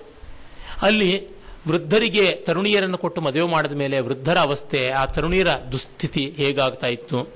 ಮತ್ತೆ ಜಿಪುಣ ಮನೆಯಲ್ಲಿ ಹೇಗೆ ನಡ್ಕೊಳ್ತಾ ಇದ್ದ? ಆಮೇಲೆ ಒಬ್ಬ ಲೋಭಿ ಹೇಗೆ ನಡ್ಕೊಳ್ತಾನೆ? ಅದೇ ಜಿಪುಣ. ಮತ್ತೆ ಈ ಕಾಯಸ್ಥರು ಹೇಗೆ ನಡ್ಕೊಳ್ತಾರೆ? ಮತ್ತು ಕುಟ್ಟಿನಿ ಹೇಗೆ ನಡ್ಕೊಳ್ತಾರೆ? ಆಮೇಲೆ ವೇಶ್ಯರು ಹೇಗೆ ನಡ್ಕೊಳ್ತಾರೆ? ದುಷ್ಟರ ವರ್ತನೆ ಹೇಗೆ? ದುಷ್ಟರು ಬುದ್ಧಿವಂತರಾಗಿರಬಾರ್ದು, ಪೆದ್ದರಾದ್ರೆ ಒಳ್ಳೆಯದು ಅಂತ ಅವನು ಹೇಳ್ತಾನೆ. ಅದಕ್ಕೊಂದು ಉದಾಹರಣೆಯನ್ನು ಕೊಡ್ತಾನೆ. ದುರ್ಜನಸ್ಯ ವಿಶೇಷತ್ವಂ ಪರೋಪದ್ರವ ಕಾರಣಂ, ವ್ಯಾಘ್ರಸ್ಯ ಚೋಪವಾಸೇನ ಪಾರಣಂ ಪಶುಮಾರಣಂ ಅಂತ ನಾವು ಸುಭಾಷಿತ ಕೇಳಿದ್ವಿ. ದುರ್ಜನನಿಗೆ ವಿಶೇಷತ್ವ ಬಂದ್ರೆ ತುಂಬಾ ಅಪಾಯ. ಹುಲಿ ಉಪವಾಸ ಮಾಡಿದ್ರೆ ಮರುದಿವಸ ಪಾರಣೆಗೆ ಗೋವನ್ನೇ ಕೊಲ್ಲುತ್ತೆ ಅಂತ ಹೇಳ್ಬಿಟ್ಟಿದ್ವಿ ಇವನು ಇನ್ನೂ ಮುಂದುವರೆದು ಹೇಳ್ತಾನೆ, ಭಗ್ನದಂತ ಇವವ್ಯಾಲ ಶ್ರೇಯಾನ್ ಮೂರ್ಖ ಪಕ್ಷವಾನಿವ ಕೃಷ್ಣಾಹಿ ನತ್ವೇವಂ ಖಲಪಂಡಿತ. ಹಲ್ಲಿಲ್ಲದ ಹಾವನಂತೆ ಬುದ್ಧಿವಂತ ಅಲ್ಲದ ನೀಚ ಲೋಕಕ್ಕಷ್ಟು ತೊಂದರೆ ಕೊಡಲ್ಲ. ಅರೆ ರೆಕ್ಕೆ ಇರೋ ಕೃಷ್ಣ ಸರ್ಪದ ಹಾಗೆ ಕೆಟ್ಟವನಿಗೆ ಬುದ್ಧಿ ಇದ್ ಬಿಟ್ರೆ ಬಲು ಕಷ್ಟ ಅಂತ ಹೇಳಿಬಿಟ್ಟು. ಟೆರರಿಸ್ಟ್ಗಳು ಇಂಜಿನಿಯರಿಂಗ್ ಓದ್ಬಿಟ್ರೆ, ಮೆಡಿಸಿನ್ ಓದ್ಬಿಟ್ರೆ, ಕೆಮಿಸ್ಟ್ರಿನಲ್ಲಿ ಡಾಕ್ಟರೇಟ್ ಮಾಡಿಬಿಟ್ರೆ ಎಷ್ಟು ಕಷ್ಟ ಅಂತ ನಮಗೆ ಗೊತ್ತಿದೆಯಲ್ಲ. ಅವ್ರು ಪೆದ್ದರಾಗೇ ಇರಬೇಕು. ಈ ರೀತಿಯಾದ ಎಷ್ಟೆಷ್ಟೋ ಸೂಕ್ಷ್ಮಗಳನ್ನು ಹೇಳ್ತಾನೆ. ಎಲ್ಲಿವರೆಗೂ ಹೇಳ್ತಾನೆ, ಕಾಯಸ್ಥೇನ ಓದರಸ್ಥೇನ ಮಾತು ರಾಮಿಶಂಕೆಯ ಅಂತ್ರಾಣಿಯನ್ನು ಭುಕ್ತಾನಿ ತತ್ರ ಹೇತು ರದಂತ ತಾಂದು ಬಿಡ್ತಾನೆ. ಈ ಸರ್ಕಾರದ ಅಫೀಷಿಯಲ್ಸು, ಮಂತ್ರಿ ಮಹೋದಯರು, ಇವರುಗಳು ಎಲ್ಲಿ ಏನು ಸಿಕ್ಕದನ್ನು ತಿಂದು ಬಿಡ್ತಾರೆ ಲಂಚಕೋರರು ತಾಯಿಯ ಗರ್ಭದಲ್ಲಿದ್ದಾಗ ತಾಯಿಯ ಕರುಳು ಜಠರಾನು ತಿನ್ನಲಿಲ್ಲ ಯಾಕೆ ಅಂದ್ರೆ ತಾಯಿ ಅಂತ ಗೌರವ ಅಲ್ಲ, ಹಲ್ಲಿನ್ನೂ ಬೆಳೆದಿರಲಿಲ್ಲ, ಅದು ಕಾರಣ ಅಂತಂತಾನೆ. ಈ ಥರದ ಮಾತುಗಳಾಡ್ತಾನೆ. ಮತ್ತೆ ಅವನು ದಾಮೋದರ ಗುಪ್ತನ ಕುಟ್ಟನಿ ಮತಕ್ಕೆ ಹೆಗಲಣಿಯಾಗಿ ಸಮಯ ಮಾತ್ರಕ ಅಂತ ಒಂದು ಗ್ರಂಥ ಬರೆದಿದ್ದಾನೆ. ಅಲ್ಲಿ ಒಬ್ಬ ವೇಶ್ಯ ನಾಯಿಕೆ, ಮತ್ತೆ ಒಬ್ಬ ಕ್ಷೌರಿಕ ನಾಯಕ. ವೇಶ್ಯೆಗೆ ಪಾಪ ಗಿರಾಕಿಗಳು ಬರ್ತಾ ಇರೋಲ್ಲ, ಅದಕ್ಕೆ ಹೇಗೆ ಅನುಕೂಲ ಮಾಡ್ಕೊಳ್ಬಹುದು ಅಂತ ಈ ಕ್ಷೌರಿಕ ಹೇಳ್ಕೊಡ್ತಾನೆ. ಆ ಸಂದರ್ಭದಲ್ಲಿ ವೇಶ್ಯೆಯರ ಚಟುವಟಿಕೆಗಳು ಹೇಗೆ, ಅವರ ಭಾವ ಭಿನ್ನಾಣಗಳು ಹೇಗೆ, ಅದರಿಂದ ಆಗುವ ವಂಚನೆ ಎಂಥದ್ದು, ಅದನ್ನು ಮೀರುವುದು ಹೇಗೆ, ಈ ಥರದ್ದೆಲ್ಲ ತುಂಬ ಬರುತ್ತದೆ. ಹತ್ತತ್ರ ಸಾವಿರ ಪದ್ಯಗಳಿರ್ತಕ್ಕಂತಹ ಕಾವ್ಯ. ಹೀಗೆ ಒಂದೊಂದು ಮಾಧ್ಯಮದಲ್ಲಿಯೂ ಅವನು ಅತಿಶಯವನ್ನು ಸಾಧಿಸತಕ್ಕಂಥವನು ಕ್ಷೇಮೇಂದ್ರ. ಅದಲ್ಲದೆ ಅವನು ಬರೆದು ಇವತ್ತು ನಮಗೆ ಸಿಗದೇ ಇರತಕ್ಕಂಥ ಕಾವ್ಯಗಳು ವ್ಯಾಸರ ಅಭಿಪ್ರಾಯ ಏನು ಅಂತ ಹೇಳ್ತಕ್ಕಂಥ ಮುನಿಮತ ಮೀಮಾಂಸ ಅನ್ನುವ ಕಾವ್ಯ. ಮತ್ತೆ ಪೌರ ಪಂಚಾಶಿಕ ಅಂತ ತಂಗಾಳಿ ಮೇಲೆ ಬರೆದಂಥ ಕಾವ್ಯ. ಲಾವಣ್ಯವತಿ ಅಂತ ಒಂದು ಶೃಂಗಾರ ಕಾವ್ಯ. ಆಮೇಲೆ ಮತ್ತೊಂದು ಕಾವ್ಯವನ್ನು ಬರೆದಿದ್ದಾನೆ. ಅದು ವ್ಯಾಸರ ಸ್ತುತಿ ಅದೀಗ ನಮಗೆ ಸಿಗುತ್ತದೆ. ವ್ಯಾಸಾಷ್ಟಕ ಅಂತಕ್ಕಂಥದ್ದು. ಹೀಗೆ ಇನ್ನೂ ಅನೇಕ ಕಾವ್ಯಗಳನ್ನು ಅವಸರಸಾರ ಅಂತ ಮತ್ತೊಂದು ಅನುಪಲಬ್ಧ ಕಾವ್ಯ ಅದು ಬರೆದಿದ್ದಾನೆ. ಶಶಿವಂಶಂ ಅಂತ ರಘುವಂಶಕ್ಕೆ ಹೆಗಲಣಿಯಾದ ಕಾಳಿದಾಸ ಸೂರ್ಯವಂಶಕ್ಕೆ ಸಂಬಂಧಪಟ್ಟಂತೆ ಬರೆದರೆ, ಇವನು ಚಂದ್ರವಂಶಕ್ಕೆ ಸಂಬಂಧಪಟ್ಟಂತೆ ಒಂದು ಕಾವ್ಯ ಬರೆದ, ಅದು ಸಿಗ್ತಾ ಇಲ್ಲ. ಕನಕಜಾನಕಿ ಅಂತ ಉತ್ತರ ರಾಮಚರಿತೆಯನ್ನು ಕುರಿತಾದ ಒಂದು ಸೀತಾಪ್ರತ್ಯಾಗದ ಕಾವ್ಯವನ್ನ ಬರೆದ, ಅದು ದೃಶ್ಯ ಕಾವ್ಯ ನಾಟಕ, ಅದು ನಮಗೆ ಸಿಗ್ತಾ ಇಲ್ಲ. ಚಿತ್ರಭಾರತಂ ಅಂತ ಒಂದು ನಾಟಕ ಬರೆದ, ಮಹಾಭಾರತವನ್ನು ಕುರಿತು ಅದು ನಮಗೆ ಸಿಗ್ತಾ ಇಲ್ಲ. ಇವೆಲ್ಲ ಸಿಗದೆ ಹೋಗೋದಕ್ಕೆ ಮುಖ್ಯ ಕಾರಣ ಇಸ್ಲಾಮಿನ ಬರ್ಬರವಾದ ದಾಳಿ. ಮತ್ತೆ ಮತ್ತೆ ಅದನ್ನು ಹೇಳಬೇಕಾಗಿಲ್ಲ. ಪ್ರತಿಯೊಂದು ಕವಿಯ ಈ ಕೃತಿ ಸಿಗಲಿಲ್ಲ ಅಂದ್ರೆ ಯಾವನೋ ಒಬ್ಬ ಮುಸ್ಲಿಂ ಮತಾಂಧ ಅದನ್ನು ನಾಶ ಮಾಡಿದ್ದ ಅಂತ ತಿಳ್ಕೊಳ್ಳಿ. Ditto ditto ditto. ಆ ಒಂದು ಜನಾಂಗ ಜಗತ್ತಿಗೆ ಮಾಡಿದ ಅತ್ಯಾಚಾರಕ್ಕೆ ಹೇಗಲಣಿಯೇ ಇಲ್ಲ, ಹೋಲಿಕೆಯೇ ಇಲ್ಲ. ಅವರು ಒಂದು ಕೋಟಿ ಬಾರಿ ಕ್ಷಮೆ ಕೇಳಿದ್ರು ಕೂಡ ಆ ಗಾಯಗಳು ಮಾಯದೇ ಇರ್ತಕ್ಕಂಥದ್ದು ಅಂತ ಗೊತ್ತಾಗುತ್ತದೆ. ಅದೇ ಕಾಲದಲ್ಲಿ ಬ್ರಹ್ಮೇಶ ಸ್ವಾಮಿ ಅಂತ ಒಬ್ಬ ಇದ್ದ. ಅವನು ತುಂಬ ಅದ್ಭುತವಾದ ಕಾವ್ಯವನ್ನು ಬರೆದ. ಪುಷ್ಪ ದೂಷಿತ ಕಮ್ಮಂತ ಅದು ಬಹಳ ಮಾರ್ಮಿಕವಾದ ಕಥೆ. ಕಥಾ ಸಾಗರದ ಒಂದು ಎಳೆಯಿಂದ ಬಂದದ್ದು. ತನ್ನ ಮಗ, ಶ್ರೀಮಂತನಾದ ವರ್ತಕ, ಅವನ ಮಗ, ಸಾಗರದತ್ತ ಅಂತ ವರ್ತಕ, ಅವನ ಮಗ ಒಬ್ಬ ಒಬ್ಬ ಸಾಮಾನ್ಯ ಕುಟುಂಬದ ಹುಡುಗಿಯನ್ನ ಪ್ರೀತಿಸಿ ಮದುವೆ ಆಗ್ಬಿಟ್ಟ. ಅದಕ್ಕೆ ಮಾವ ತನ್ನ ಯೋಗ್ಯತೆಗೆ, ತನ್ನ ಡಿಗ್ನಿಟಿಗೆ ತಕ್ಕಂತ ಒಬ್ಬ ಹುಡುಗಿ ಸೊಸೆಯಾಗಿ ಬರಲಿಲ್ಲ ಅಂತ ಸಾಧ್ವಿಯಾದ ಸೊಸೆಯ ಮೇಲೆ ಅಪಯಶಸ್ಸು ಬರುವಂತೆ ಮಾಡಿ ಅವಳನ್ನು ವ್ಯಭಿಚಾರಣಿ ಅನ್ನೋ ದೋಷ ಹಾಕಿ ಮನೆಯಿಂದ ಆಚೆಗೆ ಓಡಿಸ್ಬೇಕು ಅಂತ ನೋಡ್ತಾನೆ. ಅದರೊಳಗೆ ಸಫಲನೂ ಆಗ್ತಾನೆ. ಅವಳು ಮತ್ತೆ ಹೇಗೆ ತನ್ನನ್ನ ತಾನು ನಿರ್ದೋಷಿ ಅಂತ ಸಾಬೀತು ಮಾಡಿಕೊಂಡು ಮನೆಗೆ ಬಂದು ನಿಲ್ತಾಳೆ ಅನ್ನುವಂಥದ್ದು ಅದರ ಕಥಾನಕ. ಅದರ ತುಣುಕುಗಳು ಮಾತ್ರ ಇವೆ, ಇವತ್ತು ಸಿಗುತ್ತದೆ. ಪುಷ್ಪ ದೂಷಿತಕ ಅನ್ನೋ ಹೆಸರೇ ಚೆನ್ನಾಗಿದೆ. ಹಾಳು ಮಾಡಲ್ಪಟ್ಟ ಹೂವು ಅಂತ. ಪುಷ್ಪವನ್ನು ದೂಷಣೆ ಮಾಡುವುದು, ಹೂವನ್ನು ತುಳಿಯುವುದು, ಹಿಸುಕುವುದು ಆ ರೀತಿಯಾದದ್ದು ಅಂತ. ಅದು ವಿಶೇಷವಾಗಿ ಕುಂತಕನ ವಕ್ರೋಕ್ತಿ ಜೀವಿತದಲ್ಲಿ ಉಲ್ಲೇಖಗೊಂಡಿದೆ. ಡಾಕ್ಟರ್ ವೀರಾಘವನ್ ಅವರು ಅದರ ಉಪಲಬ್ಧ ಭಾಗಗಳ ಪುನಾರಚನೆಯನ್ನು ಕೂಡ ಮಾಡಿದ್ದಾರೆ. ಈ ಥರ ಎಷ್ಟೊಂದು ನಾಟಕಗಳು. ಕೃತ್ಯ, ರಾವಣ, ಮಾಯಾ ಪುಷ್ಪಕ ಮೊದಲಾದಂಥ ಎಷ್ಟೆಷ್ಟೋ ಕಾಶ್ಮೀರದ ರೂಪಕಗಳು ಹೇಳ ಹೆಸರಿಲ್ಲದಂತೆ ಹೊರಟೋಯ್ತು. ಎಲ್ಲ ಇಸ್ಲಾಂ ನಾಶನ ಮಾಡಿದ್ದಂಥದ್ದು ಅಂತ ನಮಗೆ ಗೊತ್ತಾಗುತ್ತದೆ. ಇಸ್ಲಾಂ ಅಲೆಕ್ಸಾಂಡ್ರಿಯಾದ ಮಹಾಗ್ರಂಥಾಲಯವನ್ನು ನಾಶನ ಮಾಡ್ತು. ಅದು ಹಲವು ಬಾರಿ ನಾಶನ ಆಗಿತ್ತು. ಜೂಲಿಯಸ್ ಸೀಸರ್ನ ಕಾಲದಲ್ಲೂ ನಾಶನ ಆಗಿತ್ತು ಅಂತ ನಮಗೆ ಇತಿಹಾಸದಿಂದ ಗೊತ್ತಾಗುತ್ತದೆ. ಆ ಅಲೆಕ್ಸಾಂಡ್ರಿಯಾದ ಲೈಬ್ರರಿಗಿಂತಲೂ ಅಮೂಲ್ಯವಾದ ಗ್ರಂಥಗಳಿದ್ದಿದ್ದು, ಕಾಶ್ಮೀರದ, ಆ ಶಾರದಾ ಮಂದಿರದ ಲಕ್ಷಾಂತರ ಕೃತಿಗಳು ಹೋಗಿರಬೇಕು ಅಂತ ನನಗನ್ಸುತ್ತದೆ. ಯಾಕೆಂದ್ರೆ, ನಮಗೆ ಸಿಗುವ ಒಬ್ಬೊಬ್ಬ ಲೇಖಕರು ಎಷ್ಟೆಷ್ಟು ಬರೆದಿದ್ರು ಅಂತ ನೋಡಿದ್ರೆ, ಹೆಸರು ಬಿಟ್ಟು ಇನ್ನೇನು ಗೊತ್ತಿಲ್ಲದೆ ಇರ್ತಕ್ಕಂಥ ಲೇಖಕರು. ಅಷ್ಟು ಗ್ರಂಥ ಬರೆದಿ ಇನ್ನಷ್ಟು ಸಿಗ್ತಾ ಇಲ್ಲ ಅಂತಕ್ಕಂಥ ಲೇಖಕರು, ಹೀಗೆ ಎಷ್ಟೆಷ್ಟೋ ನಮಗೆ ನಷ್ಟ ಕಾಣಿಸ್ತಾ ಇರ್ಬೋದು ಗೊತ್ತಾಗುತ್ತದೆ. ಆಮೇಲೆ ನಾವು ಕ್ಷೇಮೇಂದ್ರ ಬರೆದ ಅಲಂಕಾರ ಶಾಸ್ತ್ರ ಗ್ರಂಥಗಳನ್ನು ನೋಡ್ತೀವಿ. ಅದನ್ನು ನಾನು ಮುಂದಕ್ಕೆ ತಿಳಿಸ್ತೀನಿ. ಮತ್ತೆ ಮಂಖ ಬಿಲ್ಹಣ ಹೇಳದಂತೆ ಅವನು ವೈದರ್ಭ ಶೈಲಿಯಲ್ಲಿ ಪೂರ್ವೋಕ್ತವಾದ ವಿಕ್ರಮಾಂಕ ದೇವಚರಿತ ಆರನೇ ವಿಕ್ರಮಾದಿತ್ಯನ ಕಥೆಯನ್ನು ಬರೆದಿದ್ದಾನೆ. ತುಂಬ ಚೆನ್ನಾದ ಶೈಲಿಯ ಕಾವ್ಯ. ಸಂಸ್ಕೃತದ ಮೇಲೆ ಒಳ್ಳೆ ವ್ಯುತ್ಪತ್ತಿ ಬೇಕು, ಒಳ್ಳೆ ಕಾವ್ಯ ಶೈಲಿ ಬೇಕು ಅನ್ನೋರು ಓದಲೇಬೇಕಾದ ಕೃತಿಗಳಲ್ಲಿ ಒಂದು. ಅವನ ಚೌರ ಪಂಚಾಶಿಕ ಅಂತ ಒಂದು ಉತ್ತಾನ ಶೃಂಗಾರದ ಕಾವ್ಯ, ಕರ್ಣಸುಂದರಿ ಅಂತ ಒಂದು ನಾಟಕ ಎಲ್ಲ ಉಂಟು. ಆಮೇಲೆ ನಾವು ನೋಡ್ತಕ್ಕಂಥದ್ದು ಮಂಖ, ಅವನು ಬರೆದ ಕಾವ್ಯ, ಇಪ್ಪತ್ತೈದು ಸರ್ಗಗಳ ಶ್ರೀಕಂಠ ಚರಿತ, ಅದಕ್ಕೂ ಕೂಡ ಒಳ್ಳೆ ವ್ಯಾಖ್ಯಾನ ಉಂಟು. ಶ್ರೀಕಂಠ ಚರಿತದಲ್ಲಿ ಇಪ್ಪತ್ತೈದನೇ ಸರ್ಗ ತುಂಬ ಸ್ವಾರಸ್ಯಕಾರಿ. ಅವನು ಶಿವನ ಒಂದು ಕಾವ್ಯ, ಶಿವ ವಿಜಯದ ಕಾವ್ಯ ತ್ರಿಪುರಾಸುರ ಸಂಹಾರವನ್ನು ಕುರಿತ ಕಾವ್ಯ ಅದು. ಅದನ್ನು ಇಪ್ಪತ್ನಾಲ್ಕು ಸರ್ಗಗಳಲ್ಲಿ ವರ್ಣಿಸ್ತಾನೆ. ಕಟ್ಟ ಕಡೆಯ ಸರ್ಗದಲ್ಲಿ ಮೊದಲ ಮೂರು ಸರ್ಗ, ಮೊದಲ ಸರ್ಗ ಪೂರ್ತಿ ಸ್ತೋತ್ರ, ಎರಡನೇ ಸರ್ಗ ಪೂರ್ತಿ ಸುಖವಿಸ್ತುತಿ, ಕುಕವಿ ನಿಂದೆ. ಮೂರನೇ ಸರ್ಗದಲ್ಲಿ ತನ್ನ ಪೂರ್ವಚರ, ತನ್ನ ಪರಿಸರದ ವರ್ಣನೆ. ನಾಲ್ಕನೇ ಸರ್ಗದಿಂದ ಕಥೆ, ಅದು ಇಪ್ಪತ್ನಾಲ್ಕನೇ ಸರ್ಗಕ್ಕೆ ಮುಗಿಯುತ್ತದೆ. ಒಟ್ಟು ಇಪ್ಪತ್ತೊಂದು ಸರ್ಗಗಳ ಶಿವ ವಿಜಯ, ತ್ರಿಪುರಾಸುರ ಸಂಹಾರ. ಮತ್ತು ಇಪ್ಪತ್ತೈದನೇ ಸರ್ಗದಲ್ಲಿ ಈ ಕಾವ್ಯವನ್ನು ಬರೆದು ತನ್ನ ಗುರುವಾದ ರುಯ್ಯಕನ ಸನ್ನಿಧಿಯಲ್ಲಿ ಅರ್ಪಣೆ ಮಾಡಕ್ಕೆ ಹೋಗ್ತಾನೆ. ಅವನು ತನ್ನ ಅಣ್ಣನ ಮನೆಯಲ್ಲಿರ್ತಾನೆ. ಅಂದರೆ ಮಂಖನ ಅಥವಾ ಮಂಕುಕ ಅನ್ನುವ ಕವಿಯ ಅಣ್ಣನ ಮನೆಯಲ್ಲಿ. ಅಲ್ಲಿ ಒಂದು ದೊಡ್ಡ ವಿದ್ವದ್ಗೋಷ್ಠಿ ಸೇರಿರುತ್ತದೆ. ಮಹಾವಿದ್ವಾಂಸರು ಶಾಸ್ತ್ರ ಕೋವಿದರು ಕವಿಗಳು, ದೇಶ ವಿದೇಶಗಳ ರಾಯಭಾರಿಗಳು ಎಲ್ಲರೂ ಸೇರಿರ್ತಾರೆ. ಅಲ್ಲಿ ತನ್ನ ಕಾವ್ಯವನ್ನು ಓದುತ್ತಾನೆ. ಅದರ ಬಗ್ಗೆ ಬೇರೆ ಬೇರೆಯವರ ಅಭಿಪ್ರಾಯ ಕೊಡ್ತಾರೆ. ಆಮೇಲೆ, ನೀನು ವಿದ್ವತ್ ಕವಿ ಮನುಷ್ಯ ಸ್ತುತಿ ಮಾಡಬಾರದು ಅಂತಂದುಕೊಂಡು ಶಿವಸ್ತುತಿ ಮಾಡಿದ ಪುಣ್ಯಾತ್ಮ ನಾವು ಸರ್ಕಾರದ ಕೆಲಸದಲ್ಲಿ ಇರತಕ್ಕಂಥ ರಾಯಭಾರಿಗಳು ನಮಗೆಲ್ಲರೂ ಕೆಲಸ ಆಗಬೇಕು ಅಂದರೆ ರಾಜರನ್ನು ಹೊಗಳಬೇಕು. ಅದಕ್ಕಾಗಿ ಏನಾದರೂ ಒಂದೆರಡು ಪದ್ಯಗಳನ್ನು ಕೊಡು ಅಂತ ಕೇಳ್ತಾರೆ. ಆ ಸಂದರ್ಭದಲ್ಲಿ ಅವನು ಆಗಲಿ ಅಂತ ಹೇಳ್ಬಿಟ್ಟು ಅಪರ, ಅಪರಾಧಿತ್ಯನ ರಾಯಭಾರಿಯಾಗಿದ್ದ ತೇಜಕ್ಕಂಠ ಅನ್ನುವ ಒಬ್ಬ ರಾಯಭಾರಿಯ ಅಪೇಕ್ಷೆಯಂತೆ ಒಂದಿಷ್ಟು ಪದ್ಯಗಳು ಬರ್ಕೊಡ್ತಾನೆ ಅಂತೆಲ್ಲ ಬರುತ್ತೆ ತುಂಬಾ ಚೆನ್ನಾಗಿರ್ತಕ್ಕಂಥದ್ದು. ಅಲ್ಲೆಲ್ಲ ನೋಡಿದ್ರೆ ಆ ವಿದ್ವತ್ ಪರಂಪರೆ, ವಿದ್ವದ್ಗೋಷ್ಠಿ ವಿನೋದ ಹೇಗೆ ನಡೀತಾ ಇತ್ತು ಅಂತ ಗೊತ್ತಾಗುತ್ತದೆ.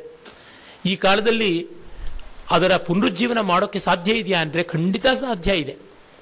ಆ ವಿದ್ಯಾ ವಿನೋದಗಳನ್ನು ಗೋಷ್ಠಿ ರೂಪದಲ್ಲಿ ಈ ಥರ ಎಲ್ಲ ನಡೆಸಿಕೊಳ್ಳಬೇಕು. ನನಗೆ ಈ ಹತ್ತು ವರ್ಷಗಳಿಂದ ಮಾಡಿದ ಸ್ನೇಹಿತರ ಪ್ರಯತ್ನದಿಂದ ಒಂದಷ್ಟು ಆ ಥರ ವಿದ್ಯಾ ವಿನೋದ ಗೋಷ್ಠಿ ಸಂಭವವಾಗಿದೆ. ಕಾಶ್ಮೀರದಲ್ಲಿ ಆ ಥರ ಇತ್ತು ಅನ್ನೋದು ನೋಡಿದಾಗ ತುಂಬ ಸಂತೋಷವಾಗುತ್ತದೆ. ನಮ್ಮ ದೇಶದ ಹಳ್ಳಿ ಹಳ್ಳಿಗಳಲ್ಲಿ ಹಾಗಿತ್ತು ಅನ್ನೋದು ನಮಗೆ ತಿಳಿದು ಬರತಕ್ಕಂಥದ್ದೇ. ಅಲ್ಲಿ ಅವನು ತುಂಬ ಚಮತ್ಕಾರಕಾರಕವಾದ ಪದ್ಯಗಳನ್ನೇ ಕೊಡ್ತಾನೆ. ಯಾವ ರಾಜರಿಗೂ ಅನ್ವಯ ಆಗ್ಬೋದು, ಆ ಥರದ್ದು ಮಾಡಿರ್ತಾನೆ.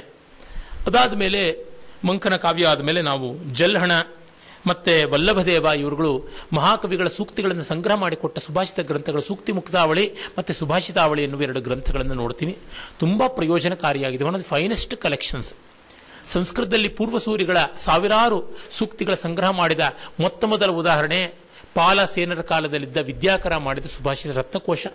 ಆದಮೇಲೆ ಆ ಪ್ರಾಂತದವನೇ ಆದ ಶ್ರೀಧರದಾಸನ ಸದುಕ್ತೀಕರಣಾಮೃತ ಮತ್ತೆ ಶಾರಂಗಧರನ ಶಾರಂಗಧರ ಪದ್ಧತಿ, ವಲ್ಲಭದೇವನ ಸುಭಾಷಿತಾವಳಿ, ಜಲಹಣನ ಸುಕ್ತಿ ಮುಕ್ತಾವಳಿ, ಈ ಥರದ್ದು ಈಚೆಗೆ ನಿರ್ಣಯ ಸಾಗರದವರು ಮಾಡಿರತಕ್ಕಂಥ ಸುಭಾಷಿತ ಭಂಡಾಗಾರ ಇನ್ನೂ ಇನ್ನೂ ಬೇಕಾದಷ್ಟು ಉಂಟು. ಅದಕ್ಕೆಲ್ಲ ಕಾಶ್ಮೀರ ಪ್ರೇರಣೆ ಕೊಟ್ಟಿದೆ. ಆಮೇಲೆ ಜಯರಥ ಹರಚರಿತ ಚಿಂತಾಮಣಿ ಎನ್ನುವ ಮೂವತ್ತೆರಡು ಸರ್ಗಗಳ ಶಿವಕಾವ್ಯ ಬರೆದಿದ್ದಾನೆ.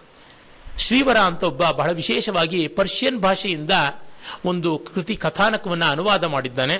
ಕಥಾ ಕೌತುಕ ಅಂತ ಐದು ಸರ್ಗಗಳಿದೆ. ಅದು ಮುಲ್ಲಾ ಜೈನ್ ಅಂತ ಒಬ್ಬ ಪರ್ಷಿಯನ್ ಕವಿ ಬರೆದದ್ದು. ಯೂಸಫ್ ಜುಲೈಖಾ ಅನ್ನುವ ಕಾವ್ಯ, ಅದರ ಅನುವಾದ.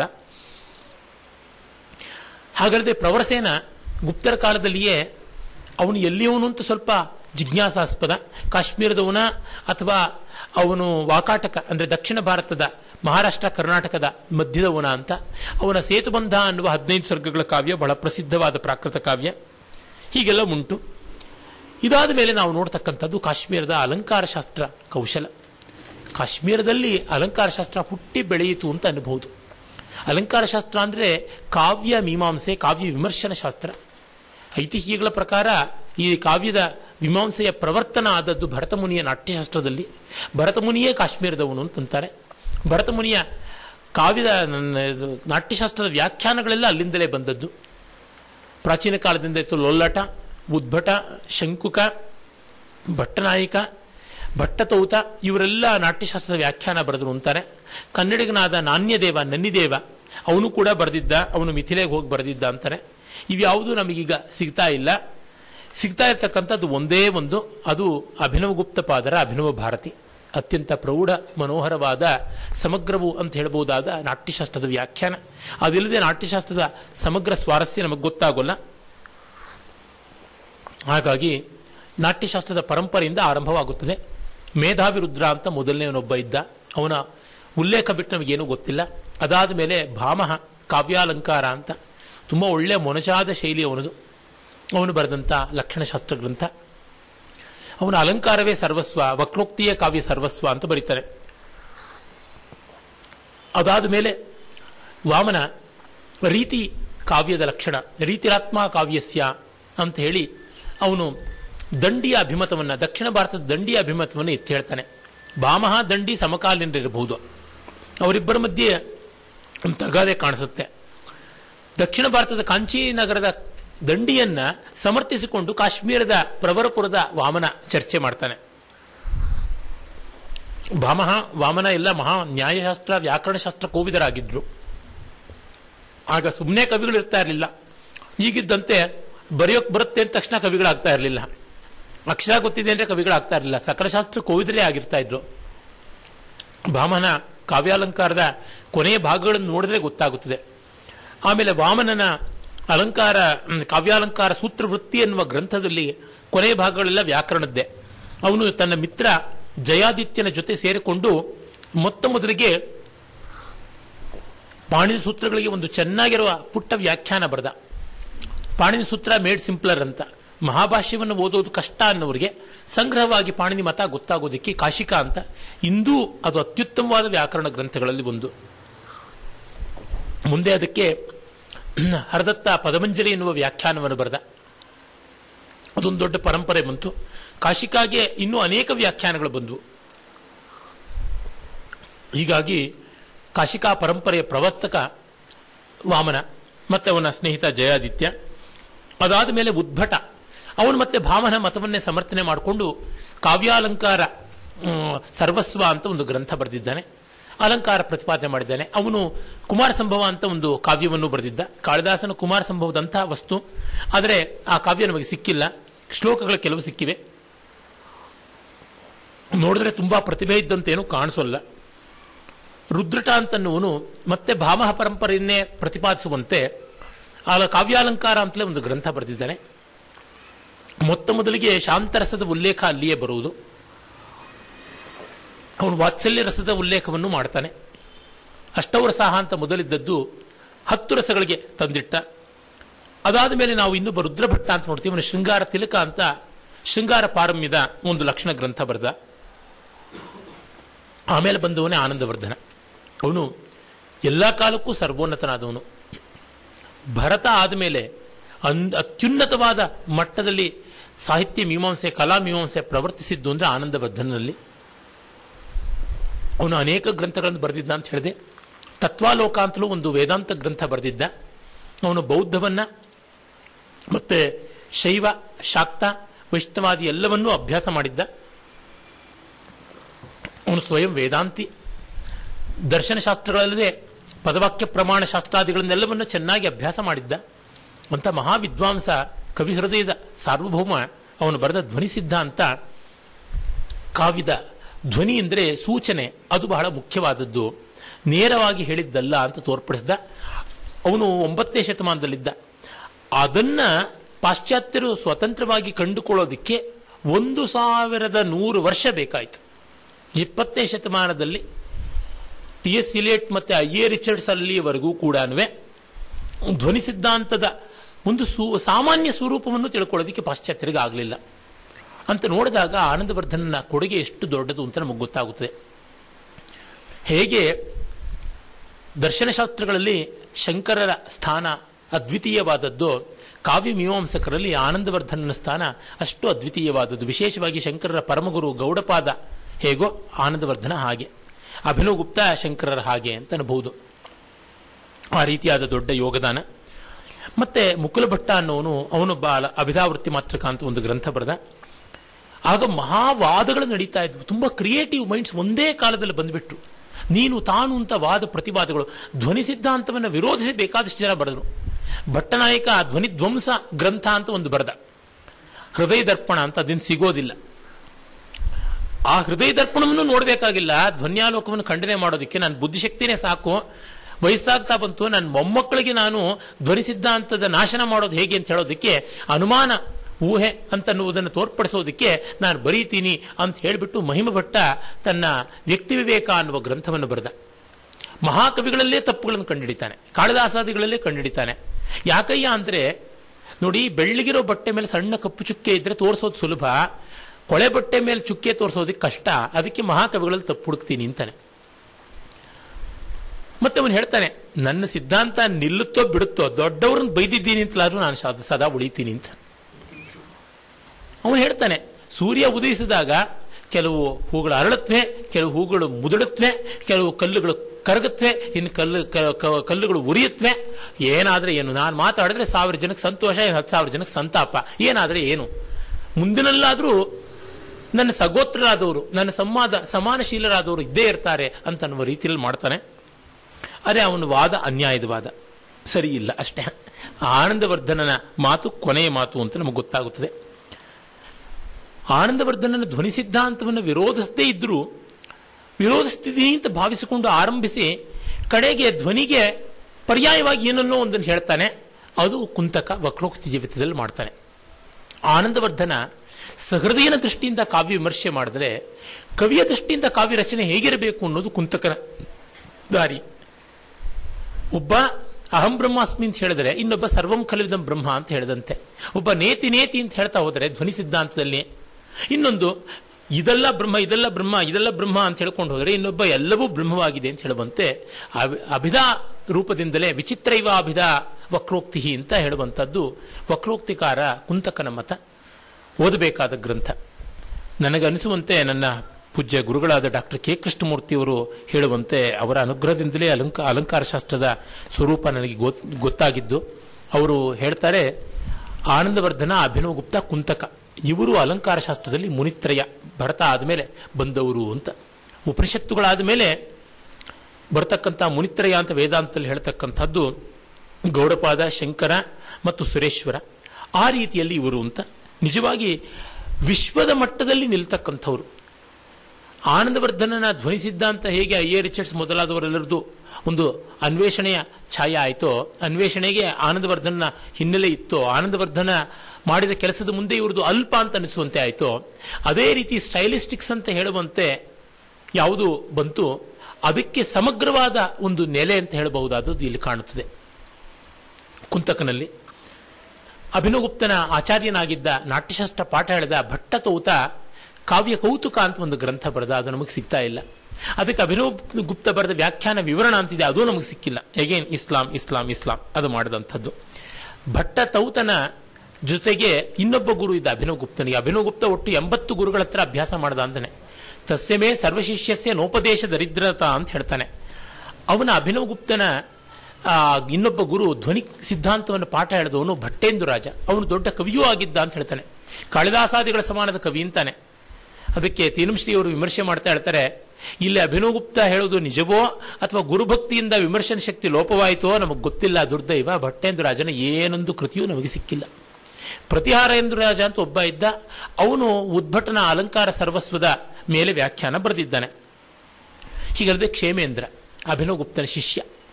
ಅಭಿನವಗುಪ್ತನಿಗೆ ಒಂದು ಸಾವಿರ ಜನ ಶಿಷ್ಯರಿದ್ದರು ಅಂತಾರೆ. ಅವನು ಬ್ರಹ್ಮಚಾರಿ, ಎಂಬತ್ತು ಗುರುಗಳ ಹತ್ರ ಪಾಠ ಕಲಿತ, ಸಾವಿರ ಜನಕ್ಕೆ ಪಾಠ ಹೇಳ್ದ, ಮುತ್ತಿನ ಮಂಟಪದಲ್ಲಿ ಕೂತ್ಕೊಂಡು ವೀಣಾವಾದನವನ್ನು ಒಂದು ಕೈನಲ್ಲಿ ಮಾಡ್ತಾ, ಇನ್ನೊಂದು ಕೈಯಲ್ಲಿ ತಾಂಬೂಲ ಚರ್ವಣ ಮಾಡ್ತಾ, ಮತ್ತೊಂದು ಕೈಯಲ್ಲಿ ಅದನ್ನ ಮಹಾಶಂಖ ಅಂತಾರೆ ಆ ಶಂಖದಿಂದ ದೇವ, ತಂತ್ರ ಕೋವಿದ ಅವನು, ತಂತ್ರಶಾಸ್ತ್ರದ ಪ್ರಕಾರ ಅವರಿಗೆ ಮದ್ಯವೂ ವಿಹಿತವಾದದ್ದು. ಮದ್ಯವನ್ನು ಪಾನ ಮಾಡಿಕೊಂಡು ಹತ್ತಿರದಲ್ಲೇ ಕೂತಿದ್ದ ಕ್ಷೇಮರಾಜ ಕ್ಷೇಮೇಂದ್ರ ಜೈರಥ ಮೊದಲಾದ ತನ್ನ ಪ್ರೀಶಿಷ್ಯರಿಗೆ ಶಾಸ್ತ್ರ ಕಾವ್ಯಾದಿಗಳನ್ನ ಅನೇಕ ಶಾಸ್ತ್ರಗಳಿಗೆ ಸಂಬಂಧಪಟ್ಟಂತ ವಿಷಯಗಳನ್ನ ಡಿಕ್ಟೇಟ್ ಮಾಡ್ತಾ ನರ್ತಕಿಯರು ಮುಂದೆ ನೃತ್ಯ ಮಾಡ್ತಾ ಇದ್ರೆ ಅವರ ಕರ್ಣಾಂಗಹಾರಗಳನ್ನ ತಿದ್ದುತ್ತಾ ಕೂತ್ಕೊಂಡಿದ್ದ ಅಂತ ಅವನ ಶಿಷ್ಯ ಮಧುರಾಜ ಒಂದು ಚಿತ್ರವನ್ನ ಕೊಡ್ತಾನೆ ಅಭಿನವ ಗುಪ್ತಪಾದ ಲಿಖಿತಂ ಲಿಖಿತಂ ಹೃದಯೇ, ತದಿತರ ಧೀರ ವೃಂದ ಲಿಖಿತಂ ಲಿಖಿತಂ ಸಲಿಲೆ ಅಂತಾನೆ. ಅಭಿನವಗುಪ್ತ ಬರೆದದ್ದು ನಮ್ಮ ಎದೆಯಲ್ಲಿ ಶಾಶ್ವತವಾಗಿ ಲಿಖಿತವಾದದ್ದು. ಇನ್ನು ಬೇರೆಯವರು ಬರೆದದ್ದು ನೀರಿನ ಮೇಲೆ ಬರೆದಂತೆ ಅಂತ. ಅಭಿನವಗುಪ್ತ ಅಂದ್ರೆ ಮಹಾಮಹೇಶ್ವರ ಶಿವಾವತಾರ ಅಂತಲೇ ಕರೀತಾರೆ. ಅವನು ಯೋಗಿನಿ ಭೂ ಅಂತ ಅವನು ಹುಟ್ಟೋದಕ್ಕೆ ತಂದೆ ತಾಯಿಗಳ ತಪಸ್ಸು ಮಾಡಿದ್ರು ಅಂತ. ಅವನು ಚೆನ್ನಾಗಿ ವಿದ್ಯೆಯನ್ನು ಸಂಪಾದನೆ ಮಾಡಿ ವ್ಯಾಕರಣಾದಿ ಸಕಲ ಶಾಸ್ತ್ರಗಳಲ್ಲಿ ಕೋವಿದನಾದ ಅನೇಕ ಗ್ರಂಥಗಳನ್ನು ಬರೆದ ಭಗವದ್ಗೀತೆಯ ವ್ಯಾಖ್ಯಾನದಿಂದ ಮೊದಲುಗೊಂಡು ಪ್ರತಿಭಿಜ್ಞಾ ಶೈವ ದರ್ಶನದ ಪ್ರವರ್ತಕಾಚಾರ್ಯರಲ್ಲೊಬ್ಬ ಧ್ವನ್ಯಾಲೋಕದ ಮೇಲೆ ಲೋಚನ ಅಂತ ಬರೆದ, ನಾಟ್ಯಶಾಸ್ತ್ರದ ಮೇಲೆ ಅಭಿನವ ಭಾರತಿ ಅಂತ ಬರೆದ, ತನ್ನ ಗುರುವಿನ ಗ್ರಂಥದ ಮೇಲೆ ವಿವರಣ ಅಂತ ಬರೆದ, ಪ್ರಾತ್ರಿಷಿಕ ಮತ್ತು ಪ್ರತಿಭಿಜ್ಞಾ ವಿಮರ್ಶಿನಿ, ಪ್ರತಿಭಿಜ್ಞಾ ವಿವೃತಿ ವಿಮರ್ಶಿನಿ, ತಂತ್ರಾಲೋಕ, ತಂತ್ರ ವಟದಾನಿಕ ಮೊದಲಾದ ಸುಮಾರು ನಲವತ್ತು ಕೃತಿಗಳನ್ನು ಬರೆದ. ನಮಗಿವತ್ತು ಸಿಕ್ಕಿರತಕ್ಕಂಥದ್ದು ಎಂಟತ್ತು ಮುಖ್ಯ ಕೃತಿಗಳು, ಇನ್ನೊಂದಿಷ್ಟು ಸ್ತೋತ್ರಗಳು. ಕಟ್ಟ ಕಡೆಗೆ ಅವನು ಭೈರವ ಸ್ತೋತ್ರ ಅಂತ ತನ್ನದೇ ಸ್ತೋತ್ರವನ್ನು ಹೇಳಿಕೊಂಡು ಒಂದು ಗುಹೆ ಒಳಗೆ ಹೋಗಿ ಸೇರ್ಕೊಂಡು ಬಿಟ್ಟ ಮತ್ತೆ ಹೊರಗೆ ಬರಲಿಲ್ಲ ಅಂತ ಇಂದಿಗೂ ಕೂಡ ಆ ಗುಹೆ ಇದೆ ಅಂತ ತೋರ್ಪಡಿಸ್ತಾರೆ. ದೊಡ್ಡ ವ್ಯಕ್ತಿತ್ವ ಅವನು, ಮಹಾಮಹೇಶ್ವರ. ಅವನು ರೋಮಾಂಚಕಾರಿ ಆಗ್ತಕ್ಕಂಥ ವ್ಯಕ್ತಿತ್ವ ಅವನದು ಅಂತ ನಮಗೆ ಗೊತ್ತಾಗುತ್ತದೆ. ಕ್ಷೇಮೇಂದ್ರ ಅವನ ಶಿಷ್ಯ.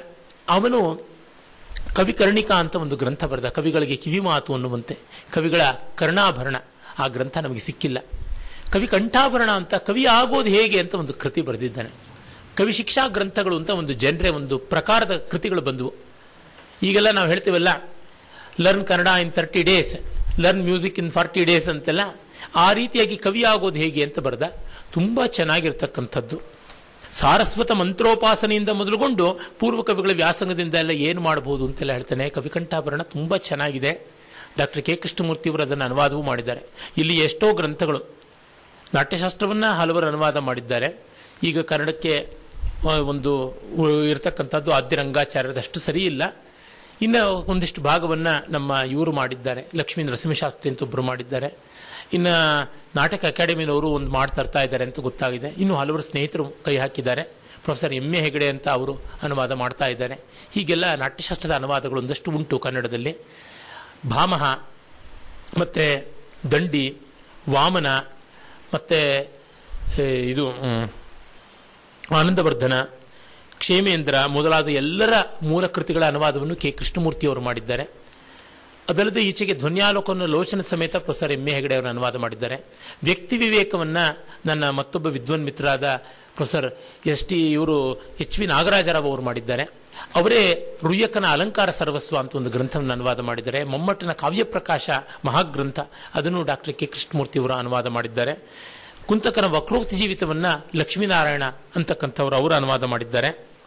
ಅದಲ್ಲದೆ ಇನ್ನೊಬ್ಬರು ಹಳೆ ಪಂಡಿತರು ಮಾಡಿದ ಮ್ಯಾನ್ಸ್ಕ್ರಿಪ್ಟ್ ನನಗೆ ಈಚೆಗೆ ಸಿಕ್ತು. ಮೃತ್ಯುಂಜಯಾಚಾರ್ಯ ಅಂತ ಒಬ್ಬರು ಅನುವಾದ ಒಂದಷ್ಟು ಭಾಗ ಮಾಡಿದ್ರು ಅಂತ ಗೊತ್ತಾಗುತ್ತದೆ.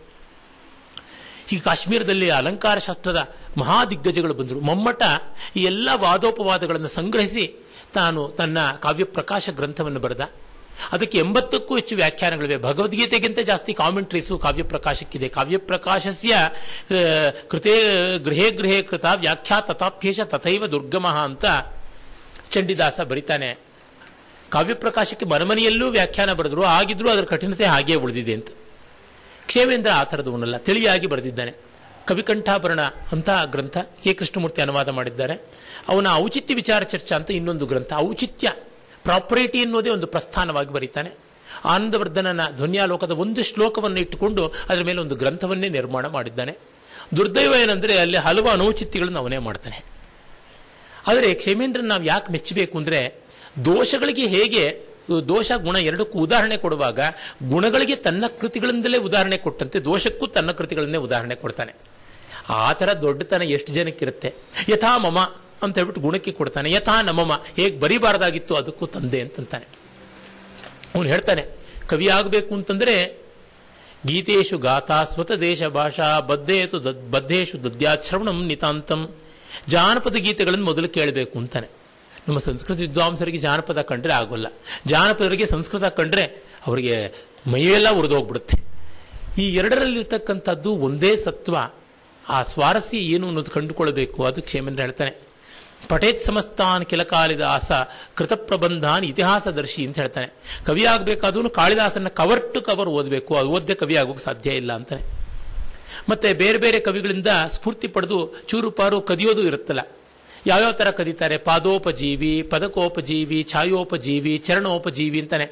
ಒಂದು ಪದ ಕದೀತಾರೆ, ಒಂದು ಸಾಲು ಕದೀತಾರೆ, ಒಂದು ಪದ್ಯ ಕದೀತಾರೆ, ಪುಸ್ತಕವನ್ನೇ ಕದ್ದು ಬಿಡ್ತಾರೆ ಅಂತ ಹೀಗೆಲ್ಲ ಹೇಳ್ತಾನೆ. ನೂರು ವಿದ್ಯೆಗಳು ಗೊತ್ತಿರಬೇಕು ಕವಿಗೆ ಅಂತ ಹೇಳ್ತಾನೆ. ತುಂಬಾ ಚೆನ್ನಾಗಿದೆ ಆ ಲಿಸ್ಟು. ನೋಡಿದ್ರೆ ಎಷ್ಟು ಕಷ್ಟ ಇದೆ ಕವಿ ಆಗೋದು ಅಂತ. ವಿವಿಕ್ತ ಜನಸೇವಿತ್ವ ಮರತಿರ್ ಜನ ಸಂಸದಿ ಅಂತ ಗೀತಾಚಾರ್ಯ ಹೇಗೆ ಟ್ವೆಂಟಿ ಪಾಯಿಂಟ್ ಪ್ರೋಗ್ರಾಮ್ ಹೇಳ್ತಾನೆ, ಹದಿಮೂರನೇ ಅಧ್ಯಾಯದಲ್ಲಿ ಹಾಗೆ ಇವನು ಹೇಳ್ತಾನೆ ಬೇಕಾದಷ್ಟು ಲಕ್ಷಣಗಳನ್ನ. ಅವನು ಹೇಳ್ತಾನೆ, ಕವಿ ಆದರೂ ಸ್ಮಶಾನ, ಅರಣ್ಯ ದರ್ಶನಂ, ಸ್ಮಶಾನ, ಕಾಡು, ಮೇಡು ಎಲ್ಲ ನೋಡಬೇಕು.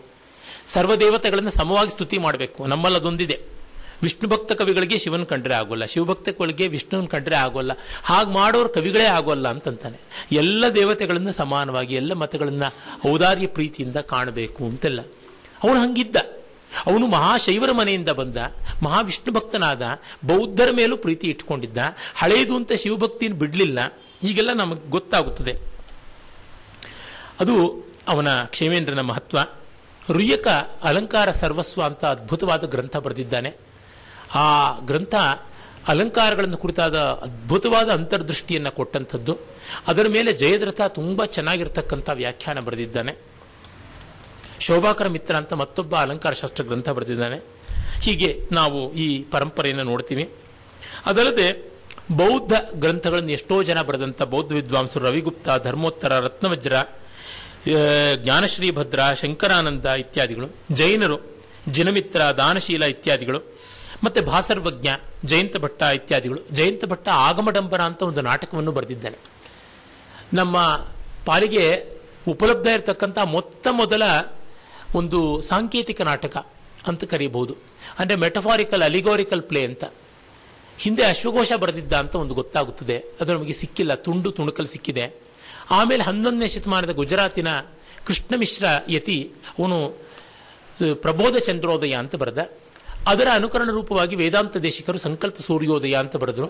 ಮತ್ತೆ ಮಾಧ್ಯ ಸಂಪ್ರದಾಯದಲ್ಲಿ ಒಂದು ಪ್ರಚಂಡ ರಾಹುದಯ ಅಂತ ಉಂಟು. ಹೀಗೆ ಬೇರೆ ಬೇರೆ ಈ ತರದ್ದು ಬಂತು. ಭೃತ್ರ ನಿರ್ವೇದ, ಚೈತನ್ಯ ಚಂದ್ರೋದಯ ಈ ರೀತಿಯಾದ ಅನೇಕ ಸಾಂಕೇತಿಕ ನಾಟಕಗಳ ಪರಂಪರೆಗೆ ಕಾರಣವಾಯಿತು ಪ್ರಬೋಧ ಚಂದ್ರೋದಯ.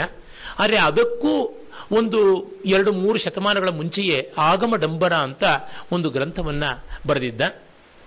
ಈಚೆಗದು ರಾಘವನ್ನವರು ಅಚ್ಚು ಮಾಡಿಸಿದರು ದರ್ಭಾಂಗ ಆಮೇಲೆ ಕ್ಲೇ ಸಂಸ್ಕೃತ್ ಲೈಬ್ರರಿನವರು ಅದನ್ನ ರೋಮನ್ ಲಿಪಿನಲ್ಲಿ ತಂದಿದ್ದಾರೆ ಇಂಗ್ಲಿಷ್ ಅನುವಾದದ ಸಮೇತ. ತುಂಬಾ ರುಚಿಕರವಾದಂಥ ನಾಟಕ, ಅಸಮಗ್ರ ಆದರೆ. ಆ ರೀತಿಯಾದ ತಂತ್ರ ನ್ಯಾಯಶಾಸ್ತ್ರಜ್ಞರು ಅವರಿದ್ದಾರೆ. ಆಮೇಲೆ ಶಬರಸ್ವಾಮಿ, ಆತ ಮಹಾಮೀಮಾಂಸಕ. ಜೈಮಿನಿ ಸೂತ್ರಗಳಿಗೆ ಮಹಾ ವಿಸ್ತೃತವಾದ ಭಾಷ್ಯವನ್ನು ಬರೆದವನು. ಅವನ ಭಾಷ್ಯವನ್ನು ಇಟ್ಕೊಂಡೇ ಮುಂದೆ ಕುಮಾರಲ್ರು ತಮ್ಮ ಒಂದು ಭಟ್ಟಮತ ಅಂತ ಆಮೇಲೆ ಗುರುಮತ ಅಂತ, ಪ್ರಾಭಾಕರ ಮತ, ಮತ್ತೆ ಮುರಾರ ಮಿಶ್ರಂದು ಮೂರನೇ ದಾರಿ, ತೃತೀಯ ಪಂಥ ಅಂತ ಹೀಗೆಲ್ಲ ಬೆಳವಣಿಗೆ ಆಯಿತು ಅಂತ ಗೊತ್ತಾಗುತ್ತದೆ. ಶಬರಸ್ವಾಮಿಗಳು ಕಾಶ್ಮೀರದವರು, ತುಂಬ ಹಿಂದಿನವರು, ಮತ್ತೆ ಅಮರಕೋಶಕ್ಕೆ ಬಂದ ಅನೇಕ ವ್ಯಾಖ್ಯಾನಗಳಲ್ಲಿ ಮೊತ್ತ ಮೊದಲನೇ ವ್ಯಾಖ್ಯಾನ ಕ್ಷೀರಸ್ವಾಮಿ ಬರೆದದ್ದು. ಅವನು ಕಾಶ್ಮೀರದವನೇ. ಅಲ್ಲಿಂದ ಮೊದಲುಗೊಂಡು ಹದಿನೆಂಟನೇ ಶತಮಾನದ ಹತ್ತರದವರೆಗೆ ಭಾನುಜಿ ದೀಕ್ಷಿತ, ಭಟ್ಟೋದಿ ದೀಕ್ಷಿತನ ಮೊಮ್ಮಗ ಬರೆದ ಅಮರಸುಧಾವರೆಗೆ ಒಂದು ಹದಿನೆಂಟು ಇಪ್ಪತ್ತು ವ್ಯಾಖ್ಯಾನಗಳನ್ನು ಅಮರಕೋಶಕ್ಕೆ ನೋಡ್ತೀನಿ. ಮೊತ್ತ ಮೊದಲನೇದು ಕ್ಷೀರಸ್ವಾಮಿ ವ್ಯಾಖ್ಯಾನ, ಅದು ಕಾಶ್ಮೀರದ್ದು. ಹಾಗಲ್ಲದೆ ಮಹಾಭಾಷ್ಯಕ್ಕೆ ಒಂದು ವ್ಯಾಖ್ಯಾನ, ಕೈಯಟ ಮಹಾಭಾಷ್ಯ ಪ್ರದೀಪ ಅಂತ ಬರೆದ. ಆಮೇಲೆ ನಾಗೇಶ ಭಟ್ಟ ಹದಿನೇಳು, ಹದಿನೆಂಟನೇ ಶತಮಾನದಲ್ಲಿ ಅದಕ್ಕೆ ಉದ್ಯೋತ ಅಂತ ಇನ್ನೊಂದು ವ್ಯಾಖ್ಯಾನ ಬರೆದ. ಹೀಗೆ ವ್ಯಾಕರಣದ ದೃಷ್ಟಿಯಿಂದಲೂ ಕೂಡ ದೊಡ್ಡ ಕೆಲಸ ಕಾಶ್ಮೀರದಲ್ಲಾಗಿದೆ. ವೇದ ವೇದ ಭಾಷ್ಯಾದಿಗಳು ವ್ಯಾಕರಣ ಮೊದಲಾದವು. ಇವೆಲ್ಲಕ್ಕೂ ವಿಶಿಷ್ಟವಾಗಿ ಕಾಣುವುದು ಕಾಶ್ಮೀರ ಶೈವ ದರ್ಶನ. ಅಲ್ಲಿ ಶಿವಸೂತ್ರಗಳು ಅಂತ ಬಂದವು. ಕರ್ನಾಟಕದ ಈ ಹೊತ್ತಿನ ವೀರಶೈವ ಪರಂಪರೆ ಅಂತ ಯಾವುದಿದೆ, ಅದಕ್ಕೂ ಮೂಲ ಪ್ರೇರಕವಾದಂಥದ್ದು ಈ ಶಿವಸೂತ್ರಗಳೇ. ಕಾಶ್ಮೀರದಲ್ಲಿ ನಾವು ಅದನ್ನು ಸುಮಾರು ಏಳು, ಎಂಟನೇ ಶತಮಾನದಿಂದ ಹನ್ನೊಂದನೇ ಶತಮಾನದವರೆಗೆ ಒಂದು ಮುನ್ನೂರು, ನಾನ್ನೂರು ವರ್ಷಗಳ ಅವಧಿಯಲ್ಲಿ ನೋಡ್ತೀವಿ. ಅದೇ ಅಲ್ಲಿಂದಲೇ ನಾವು ನೋಡ್ತಕ್ಕಂಥದ್ದು ವೀರಶೈವ ಪರಂಪರೆಗೂ ಕೂಡ ಪ್ರೇರಣೆ ಆದದ್ದು ಇವರಿಗೆ ಕಾಂಟ್ಯಾಕ್ಟ್ಸ್ ಬೇಕಾದಷ್ಟಿತ್ತು ಅಂತ ಗೊತ್ತಾಗುತ್ತದೆ. ಹಾಗಾಗಿ ನಮ್ಮ ಈಚೆಗೆ ಒಂದು ಕೂಗೆದ್ದಿದೆ. ಅದೇನೆಂದರೆ ಲಿಂಗಾಯತ ಮತ ಅನ್ನುವುದು ಸಂಸ್ಕೃತ ವೈದಿಕ ಮತಕ್ಕಿಂತ ವಿರುದ್ಧ, ಭಿನ್ನವಾದದ್ದು. ವಚನಗಳಲ್ಲಿರ್ತಕ್ಕಂಥ ಸಂಸ್ಕೃತ ಶ್ಲೋಕ ಎಲ್ಲ ಆಮೇಲೆ ಯಾರೋ ಸೇರಿಸಿದ್ದು, ಅದನ್ನೆಲ್ಲ ಕಿತ್ತಾಕ್ಬಿಡಬೇಕು ಅಂತ ಶರಣ ಸಾಹಿತ್ಯ ಪರಿಷತ್ನವರು ಏನೋ ಠರಾವ್ ಹೊರಡಿಸಿದ್ದು. ಅದೆಲ್ಲ ಮತಾಂಧತೆ, ಸಣ್ಣತನ, ಸತ್ಯದ್ರೋಹ. ಟು ಸೇ ದಿ ಲೀಸ್ಟ್ ಅಷ್ಟು. ಅದೆಲ್ಲ ತುಂಬ ನೀಚತನ. ವಸ್ತುತಃ ಬಸವಣ್ಣನವರಾಗಲಿ, ಅಷ್ಟೇಕೆ ಉರ್ಲಿಂಗ ಪೆದ್ದಿ ಅಂತಹ ದಲಿತರ ವರ್ಗದಿಂದ ಬಂದಂಥ ವ್ಯಕ್ತಿಗೂ ಒಳ್ಳೆ ಸಂಸ್ಕೃತ ಪಾಂಡಿತ್ಯ ಇತ್ತು ಅಂತ ಗೊತ್ತಾಗುತ್ತೆ. ಬಸವಣ್ಣನವರು, ಚನ್ನಬಸವಣ್ಣನವರಂತೂ ಒಳ್ಳೆ ವಿದ್ವಾಂಸರೇ ಆಗಿದ್ದರು ಮತ್ತೆ ನಮ್ಮ ಅಲ್ಲಮ ಪ್ರಭುಗಳಾಗಲಿ ಅಕ್ಕಮಹಾದೇವಿ ಆಗಲಿ ಇವರೆಲ್ಲ ಅವರವ್ರ ವಚನಗಳಲ್ಲೇ ಕಾಣಿಸುತ್ತೆ. ತುಂಬ ಸ್ಪಷ್ಟವಾಗಿ ಗೊತ್ತಾಗುತ್ತದೆ ಇವರೆಲ್ಲರೂ ವೈದಿಕವಾದಂತಹ ಶೈವಾಗಮಗಳಿಂದಲೇ ಬಂದಂಥದ್ದು ಅಂತ, ಸಿದ್ಧಾಂತ ಶಿಖಾಮಣಿಯಿಂದಲೇ ಪ್ರೇರಿತವಾದದ್ದು ಅಂತ ತಟಸ್ಥವಾಗಿ ನೋಡಿದ್ರೆ ನಮಗೆ ತಿಳಿಯುವಂಥದ್ದೇ. ಆ ಎಲ್ಲದಕ್ಕೂ ಬೇಕಾದಂತಹ ಮೂಲ ಸ್ರೋತಸ್ಸು ನಮಗೆ ವಸುಗುಪ್ತ ಕಂಡುಕೊಂಡಂತಹ ಆ ಶಿವಸೂತ್ರಗಳಲ್ಲಿ ಇದೆ. ಶಿವಸೂತ್ರಗಳು ಒಟ್ಟು ಎಪ್ಪತ್ತೊಂಬತ್ತು. ಅದು ಕನ್ನಡಕ್ಕೆ ರುದ್ರಪ್ಪನವರು ಅನುವಾದ ಮಾಡಿಯೂ ವ್ಯಾಖ್ಯಾನ ಮಾಡಿದ್ದಾರೆ. ಅದು ಸಿಗುತ್ತದೆ. ಅಲ್ಲದೆ ಜಯದೇವ್ ಸಿಂಗ್ ಅನ್ನೋರು ಈ ಕಾಶ್ಮೀರ ಪ್ರತಿಭಿಜ್ಞಾ ಶೈವ ದರ್ಶನದ ಬಹುಮುಟ್ಟಿಗೆ ಎಲ್ಲ ಮುಖ್ಯವಾದ ಗ್ರಂಥಗಳನ್ನೇ ಇಂಗ್ಲೀಷ್ಗೆ ಅನುವಾದ ಮಾಡಿದ್ದಾರೆ. ಮೋತಿಲಾಲ್ ಬಣದಾಸಲ್ಲಿ ಸಿಗುತ್ತೆ. ಅದಲ್ಲದೆ ಕಾಂತಿಚಂದ್ರ ಪಾಂಡೆ, ಅಭಿನವ್ ಗುಪ್ತನ ಬಗ್ಗೆ ವಿಶೇಷವಾಗಿ ಸ್ಟಡಿ ಮಾಡಿ ಅವರು ಬರೆದಿದ್ದು ಉಂಟು ಆಮೇಲೆ ಕಲ್ಲಟ ಸ್ಪಂದಕಾರಿಕ ಅಂತ ಐವತ್ತೆರಡು ಕಾರಿಕೆಗಳಲ್ಲಿ ಸಂಗ್ರಹ ಮಾಡಿಕೊಟ್ಟ ಶಿವಸೂತ್ರಗಳನ್ನ. ಸೋಮಾನಂದ ಶಿವದೃಷ್ಟಿ ಅಂತ ಒಂದು ಗ್ರಂಥ ಬರೆದ. ಮತ್ತೆ ಉತ್ಪಲ, ಅವನ ಮಗ, ಅವನು ಈಶ್ವರ ಪ್ರತಿಭಿಜ್ಞಾಕಾರಿಕ ಅಂತ ನೂರ ತೊಂಬತ್ತು ಶ್ಲೋಕಗಳಲ್ಲಿ ಆ ತತ್ವವನ್ನು ಸಂಗ್ರಹ ಮಾಡಿಕೊಟ್ಟ. ಸಿದ್ಧಿತ್ರಯಿ ಅಂತ ಇನ್ನೊಂದು ಗ್ರಂಥ ಬರೆದ. ರಾಮಕಂಠ, ಉತ್ಪಲ ವಿಷ್ಣುವ ಲಕ್ಷ್ಮಣಗುಪ್ತ ಮೊದಲಾದ ಅನೇಕರು ಇಲ್ಲಿ ಬರ್ತಾರೆ. ಅಭಿನವ್ ಗುಪ್ತ ಅಂತೂ ಮೂವತ್ತೇಳು ಗ್ರಂಥಗಳನ್ನು ಶೈವ ಸಿದ್ಧಾಂತದ ಬಗ್ಗೆನೇ ಬರೆದ.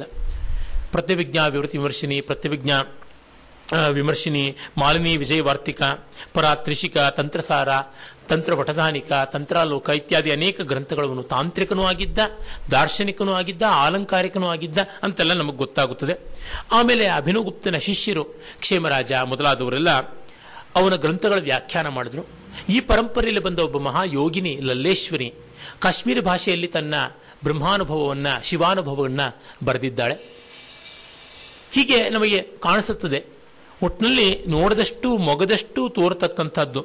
ನೋಡಿ, ಕೋಕ ಅಥವಾ ಕಕ್ಕೋಕ ಭಟ್ಟ ಬರೆದಂತಹ ಕೋಕಶಾಸ್ತ್ರ ಅನ್ನುವ ಕಾಮಶಾಸ್ತ್ರದಿಂದ ಮೊದಲುಗೊಂಡು, ಡಲ್ಹಣ ಬರೆದಂತಹ ಬೃಹತ್ರಿಯಲ್ಲಿ ಒಂದಾದ ಗ್ರಂಥದ ವ್ಯಾಖ್ಯಾನದಿಂದ ಮೊದಲುಗೊಂಡು ಆಯುರ್ವೇದದವರೆಗೆ ಎಲ್ಲೆಲ್ಲಿಯೂ ಕೂಡ ಭಟ್ಟೋತ್ಪಲ, ಒಂದು ವಿಶ್ವಕೋಶ ಸದೃಶವಾದ ಗ್ರಂಥ, ವರಾಹಮೀರನ್ ಬೃಹತ್ ಸಂಹಿತೆ, ಅದಕ್ಕೆ ಒಂದು ವಿಶ್ವಕೋಶಾತೀತವಾದ ಒಂದು ಗ್ರಂಥ, ಎ ಗ್ರೇಟರ್ ಎನ್ಸೈಕ್ಲೋಪೀಡಿಯಾ ಅನ್ನುವಂಥ ವ್ಯಾಖ್ಯಾನ ಬರೆದ.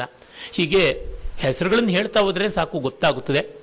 ನಾನು ಯಾವ ಗ್ರಂಥಗಳನ್ನು ಓದಿದ್ದೀನೋ ಅವುಗಳನ್ನು ಮಾತ್ರ ಉಲ್ಲೇಖ ಮಾಡಿದ್ದೀನಿ. ಇನ್ನು ಬೇರೆದನ್ನು ಉಲ್ಲೇಖ ಮಾಡಿಲ್ಲ. ಹಾಗಾಗಿ ಆ ಗ್ರಂಥಗಳಲ್ಲಿ ನಿಮಗೆ ಪ್ರಶ್ನೆ ಇದ್ದರೆ ನಾನು ಉತ್ತರ ಕೊಡಬಲ್ಲೆ. ತೊಂದರೆ ಇಲ್ಲ.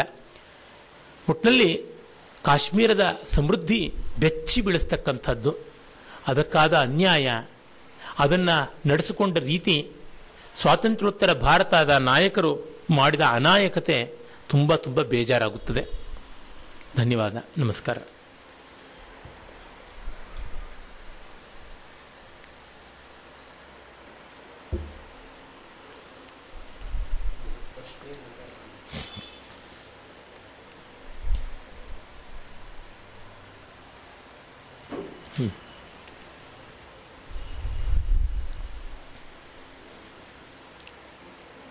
ಹಾ ಅಲ್ಲ, ಅಷ್ಟು ವಿದ್ವಾಂಸರಿದ್ದದ್ದು ಶಾರದಾ ಪೀಠ ಅಂತ ನೆಲೆಯಾಗಿತ್ತು. ಆದರೆ ತುಂಬ ಎಲ್ಲ ಧ್ವಂಸವಾಗಿ ಬಿಟ್ಟಿರ್ತಕ್ಕಂಥದ್ದು ಗೊತ್ತಾಗೋಲ್ಲ. ಒಂದು ಬೆಟ್ಟಕ್ಕೆ ಶಂಕರಾಚಾರ್ಯ ಅಂತ ಹೆಸರಿತ್ತು ಅಂದರೆ ಅದರಿಂದ ಗೊತ್ತಾಗುತ್ತದೆ. ಅಲ್ಲಿ ಹೋಗಿ ಅವರು ಶಾರದಾ ಪೀಠದಲ್ಲಿ ಪ್ರತಿಪಾದನೆ ಮಾಡಿದ್ದಿರಬಹುದು. ಇನ್ನೂ ಅನೇಕರು ಹೋಗ್ತಾ ಇದ್ರು ಅಂತ. ಅದು ಬಿಟ್ಟು ಮಿಕ್ಕದ್ದೇನೂ ನಮಗೆ ಗೊತ್ತಾಗೋಲ್ಲ. ತಂತ್ರಕ್ಕೆ ದೊಡ್ಡ ನೆಲೆಯಾಗಿತ್ತು. ಅಭಿನವಗುಪ್ತನ ತಂತ್ರಾಲೋಕ ಅಂತ ಒಂದು ಮಹಾ ಸಂಗ್ರಹ ಶಂಕರರು ಬರೆದ ಸೌಂದರ್ಯಲಹರಿ ಕೂಡ ಅಲ್ಲಿಯೇ ನಿರ್ಮಾಣವಾಗಿದ್ದು ಅಂತ ಕೂಡ ಹೇಳ್ತಾರೆ. ಸೌಂದರ್ಯಲಹರಿ ಶಂಕರರ ಕೃತಿಯೇ ಅಲ್ಲವೇ ಅಂತಲೂ ತುಂಬಾ ದೊಡ್ಡ ಚರ್ಚೆ ಇದೆ. ಏನೇ ಇದ್ರೂ ಶಂಕರರು ಕಾಶ್ಮೀರಕ್ಕೆ ಹೋಗಿದ್ರು ಅಲ್ಲಿ ತಂತ್ರಾದಿಗಳನ್ನು ಅಭ್ಯಾಸ ಮಾಡಿದ್ರು ಅನ್ನುವುದು ಪ್ರಸಿದ್ಧವಾಗಿ ತಿಳಿಯುವಂಥದ್ದು. ಅದನ್ನು ಬಿಟ್ಟು ಅಲ್ಲಿ ಸ್ಥಳವಾಗಿ ನಮಗೇನು ಗೊತ್ತಿಲ್ಲ. ನಾನು ಕಾಶ್ಮೀರವನ್ನು ವಿಸಿಟ್ ಮಾಡಿಲ್ಲ. ಅದೊಂದು ಆಸೆ ಇದೆ.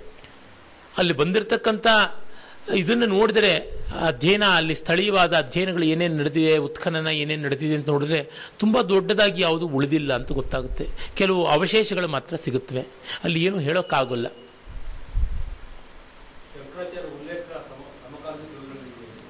ಇಲ್ಲ. ಅದು ಬಹಳ ಆಶ್ಚರ್ಯಕಾರಿಯಾದದ್ದು.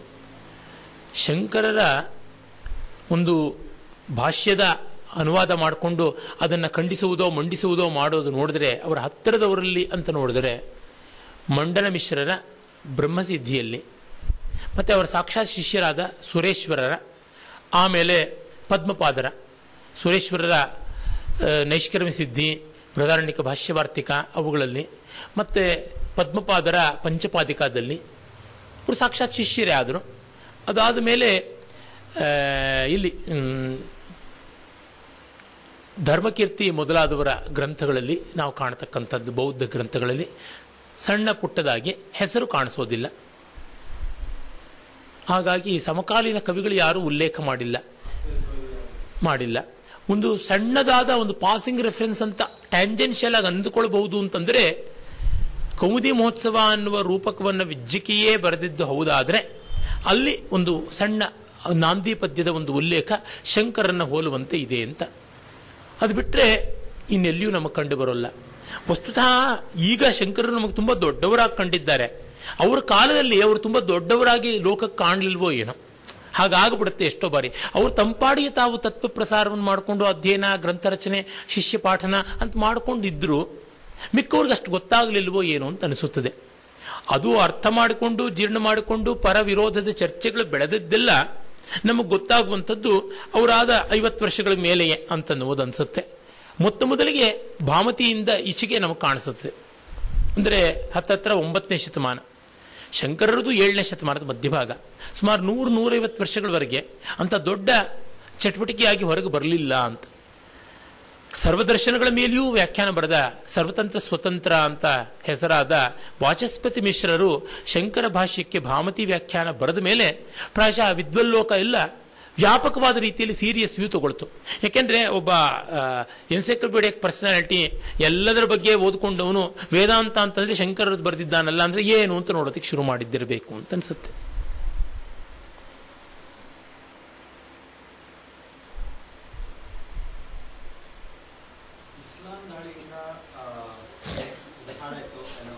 ದೇವಸ್ಥಾನಗಳು ಹಾಳಾಯಿತು ಅನ್ನೋದ್ರ ಬಗ್ಗೆ ಚರ್ಚೆ ಜಾಸ್ತಿ ನಡೀತಾ ಇದೆ ಸಾಹಿತ್ಯ ಕೃತಿಗಳು ಎಷ್ಟೋ ಹಾಳಾಗಿದೆ ಅನ್ನೋ ವಿಷಯನ ಯಾಕೆ ಅಷ್ಟು ಜೋರಾಗಿ ಅದರ ಕೂಗಿ ಕೇಳಿಸ್ತಾ ಇಲ್ಲ. ಸಾಹಿತ್ಯ ಪ್ರಿಯರಿಗೆ ಅಟ್ಲೀಸ್ಟ್ ಅದು ಐ ಮೀನ್ ಅವ್ರಿಗೆ ಇಂಟ್ರೆಸ್ಟಿಂಗ್ ಸಬ್ಜೆಕ್ಟ್ ಆಗಬೇಕಾಗಿತ್ತು. ಯಾಕೆ ಅವರು ಏನು ಅದ್ರ ಬಗ್ಗೆ ಮಾತಾಡೋದಿಲ್ಲ? ಅನುಕೂಲ ಸಿಂಧುನಪ್ಪ ಅಷ್ಟೇ. ಯೂನಿವರ್ಸಿಟಿಗಳಲ್ಲಿ ಈ ಸೆಕ್ಯುಲರ್ ಕವಚ ತೊಟ್ಟುಕೊಳ್ಳದೆ ಇದ್ದವ್ರು ಯಾರು ಇದಾರಿಯಾ? ಹಿಂದೆ ಇದ್ದ ವಿದ್ವಾಂಸರುಗಳು ಅಷ್ಟು ಅನೇಕ ಜನ ಬರೆದಿದ್ದಾರೆ. ಅವರುಗಳನ್ನೆಲ್ಲ ಕೆಲವರನ್ನ ನೆಹರು ಸರ್ಕಾರ ಸ್ಥಾನಮಾನಗಳನ್ನು ಕೊಡೋ ಮೂಲಕ ವಶ ಮಾಡಿಕೊಳ್ತು ಅಥವಾ ಅವರು ವಯಸ್ಸಾಗಿ ಕಾಲ ಪುರುಷನ ಅಧೀನರಾಗ್ಬಿಟ್ರೋ ಗೊತ್ತಿಲ್ಲ. ಈ ಕಾಲದಲ್ಲಂತೂ ಉತ್ತರ ಭಾರತದ ದೊಡ್ಡ ದೊಡ್ಡ ಸಂಸ್ಕೃತ ವಿದ್ವಾಂಸರೆಲ್ಲ ಮೂಲ ಯಮಚರಿತಂ, ಮುಲಾಯಂ ಸಿಂಗನ ಬಗ್ಗೆ ಕಾವ್ಯ ಬರೆಯೋಣ.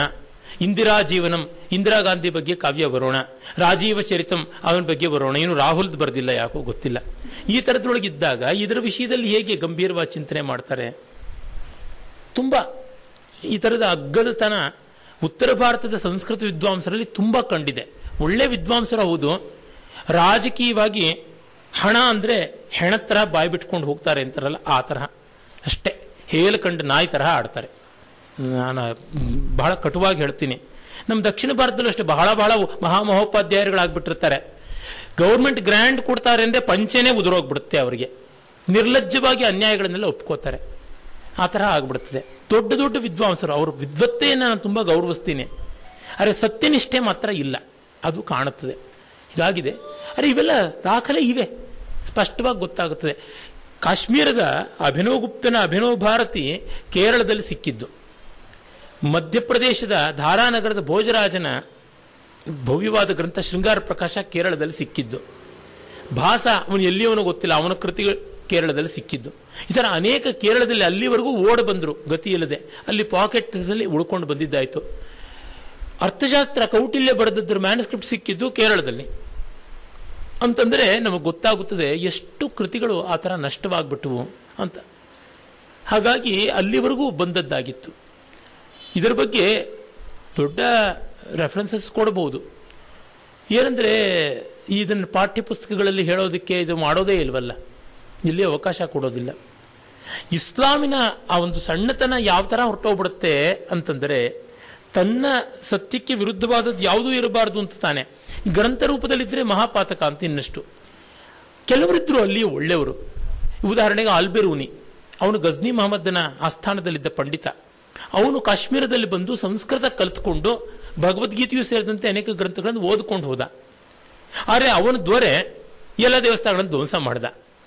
ಇವನು ಅವನನ್ನು ಏನು ಪ್ರಶ್ನೆ ಮಾಡಿದ್ನೋ ಬಿಟ್ನೋ ಅಥವಾ ಇವನು ತಪ್ಸೀಲ್ ಮಾಡ್ಕೊಂಡು ಇದಂಥ ಗ್ರಂಥಗಳನ್ನು ಸುಟ್ಟಾಕು ಅಂತ ಹೇಳೋದ್ನೋ ಗೊತ್ತಿಲ್ಲ. ಅವನೊಬ್ಬ ಮುಸ್ಲಿಮರ ಪ್ರವಾಸಿಗರ ಪೈಕಿ ಸಂಸ್ಕೃತವನ್ನು for that matter visitors from foreign ಪ್ರಾಚೀನ ಕಾಲದಲ್ಲಿಂದ ಸಂಸ್ಕೃತವನ್ನು ಚೆನ್ನಾಗಿ ಅಭ್ಯಾಸ ಮಾಡಿದ ಎದ್ದು ತೋರುವ ಉದಾಹರಣೆಯಿಂದ ಆಲ್ಬರೂನಿ ಇದು ಕಾಣಿಸುತ್ತೆ. ಇಂಡಿಯಾ ಆಫ್ ಆಲ್ಬರೂನಿ ಅಂತಲೇ ಒಂದು ಗ್ರಂಥ ಇದೆ.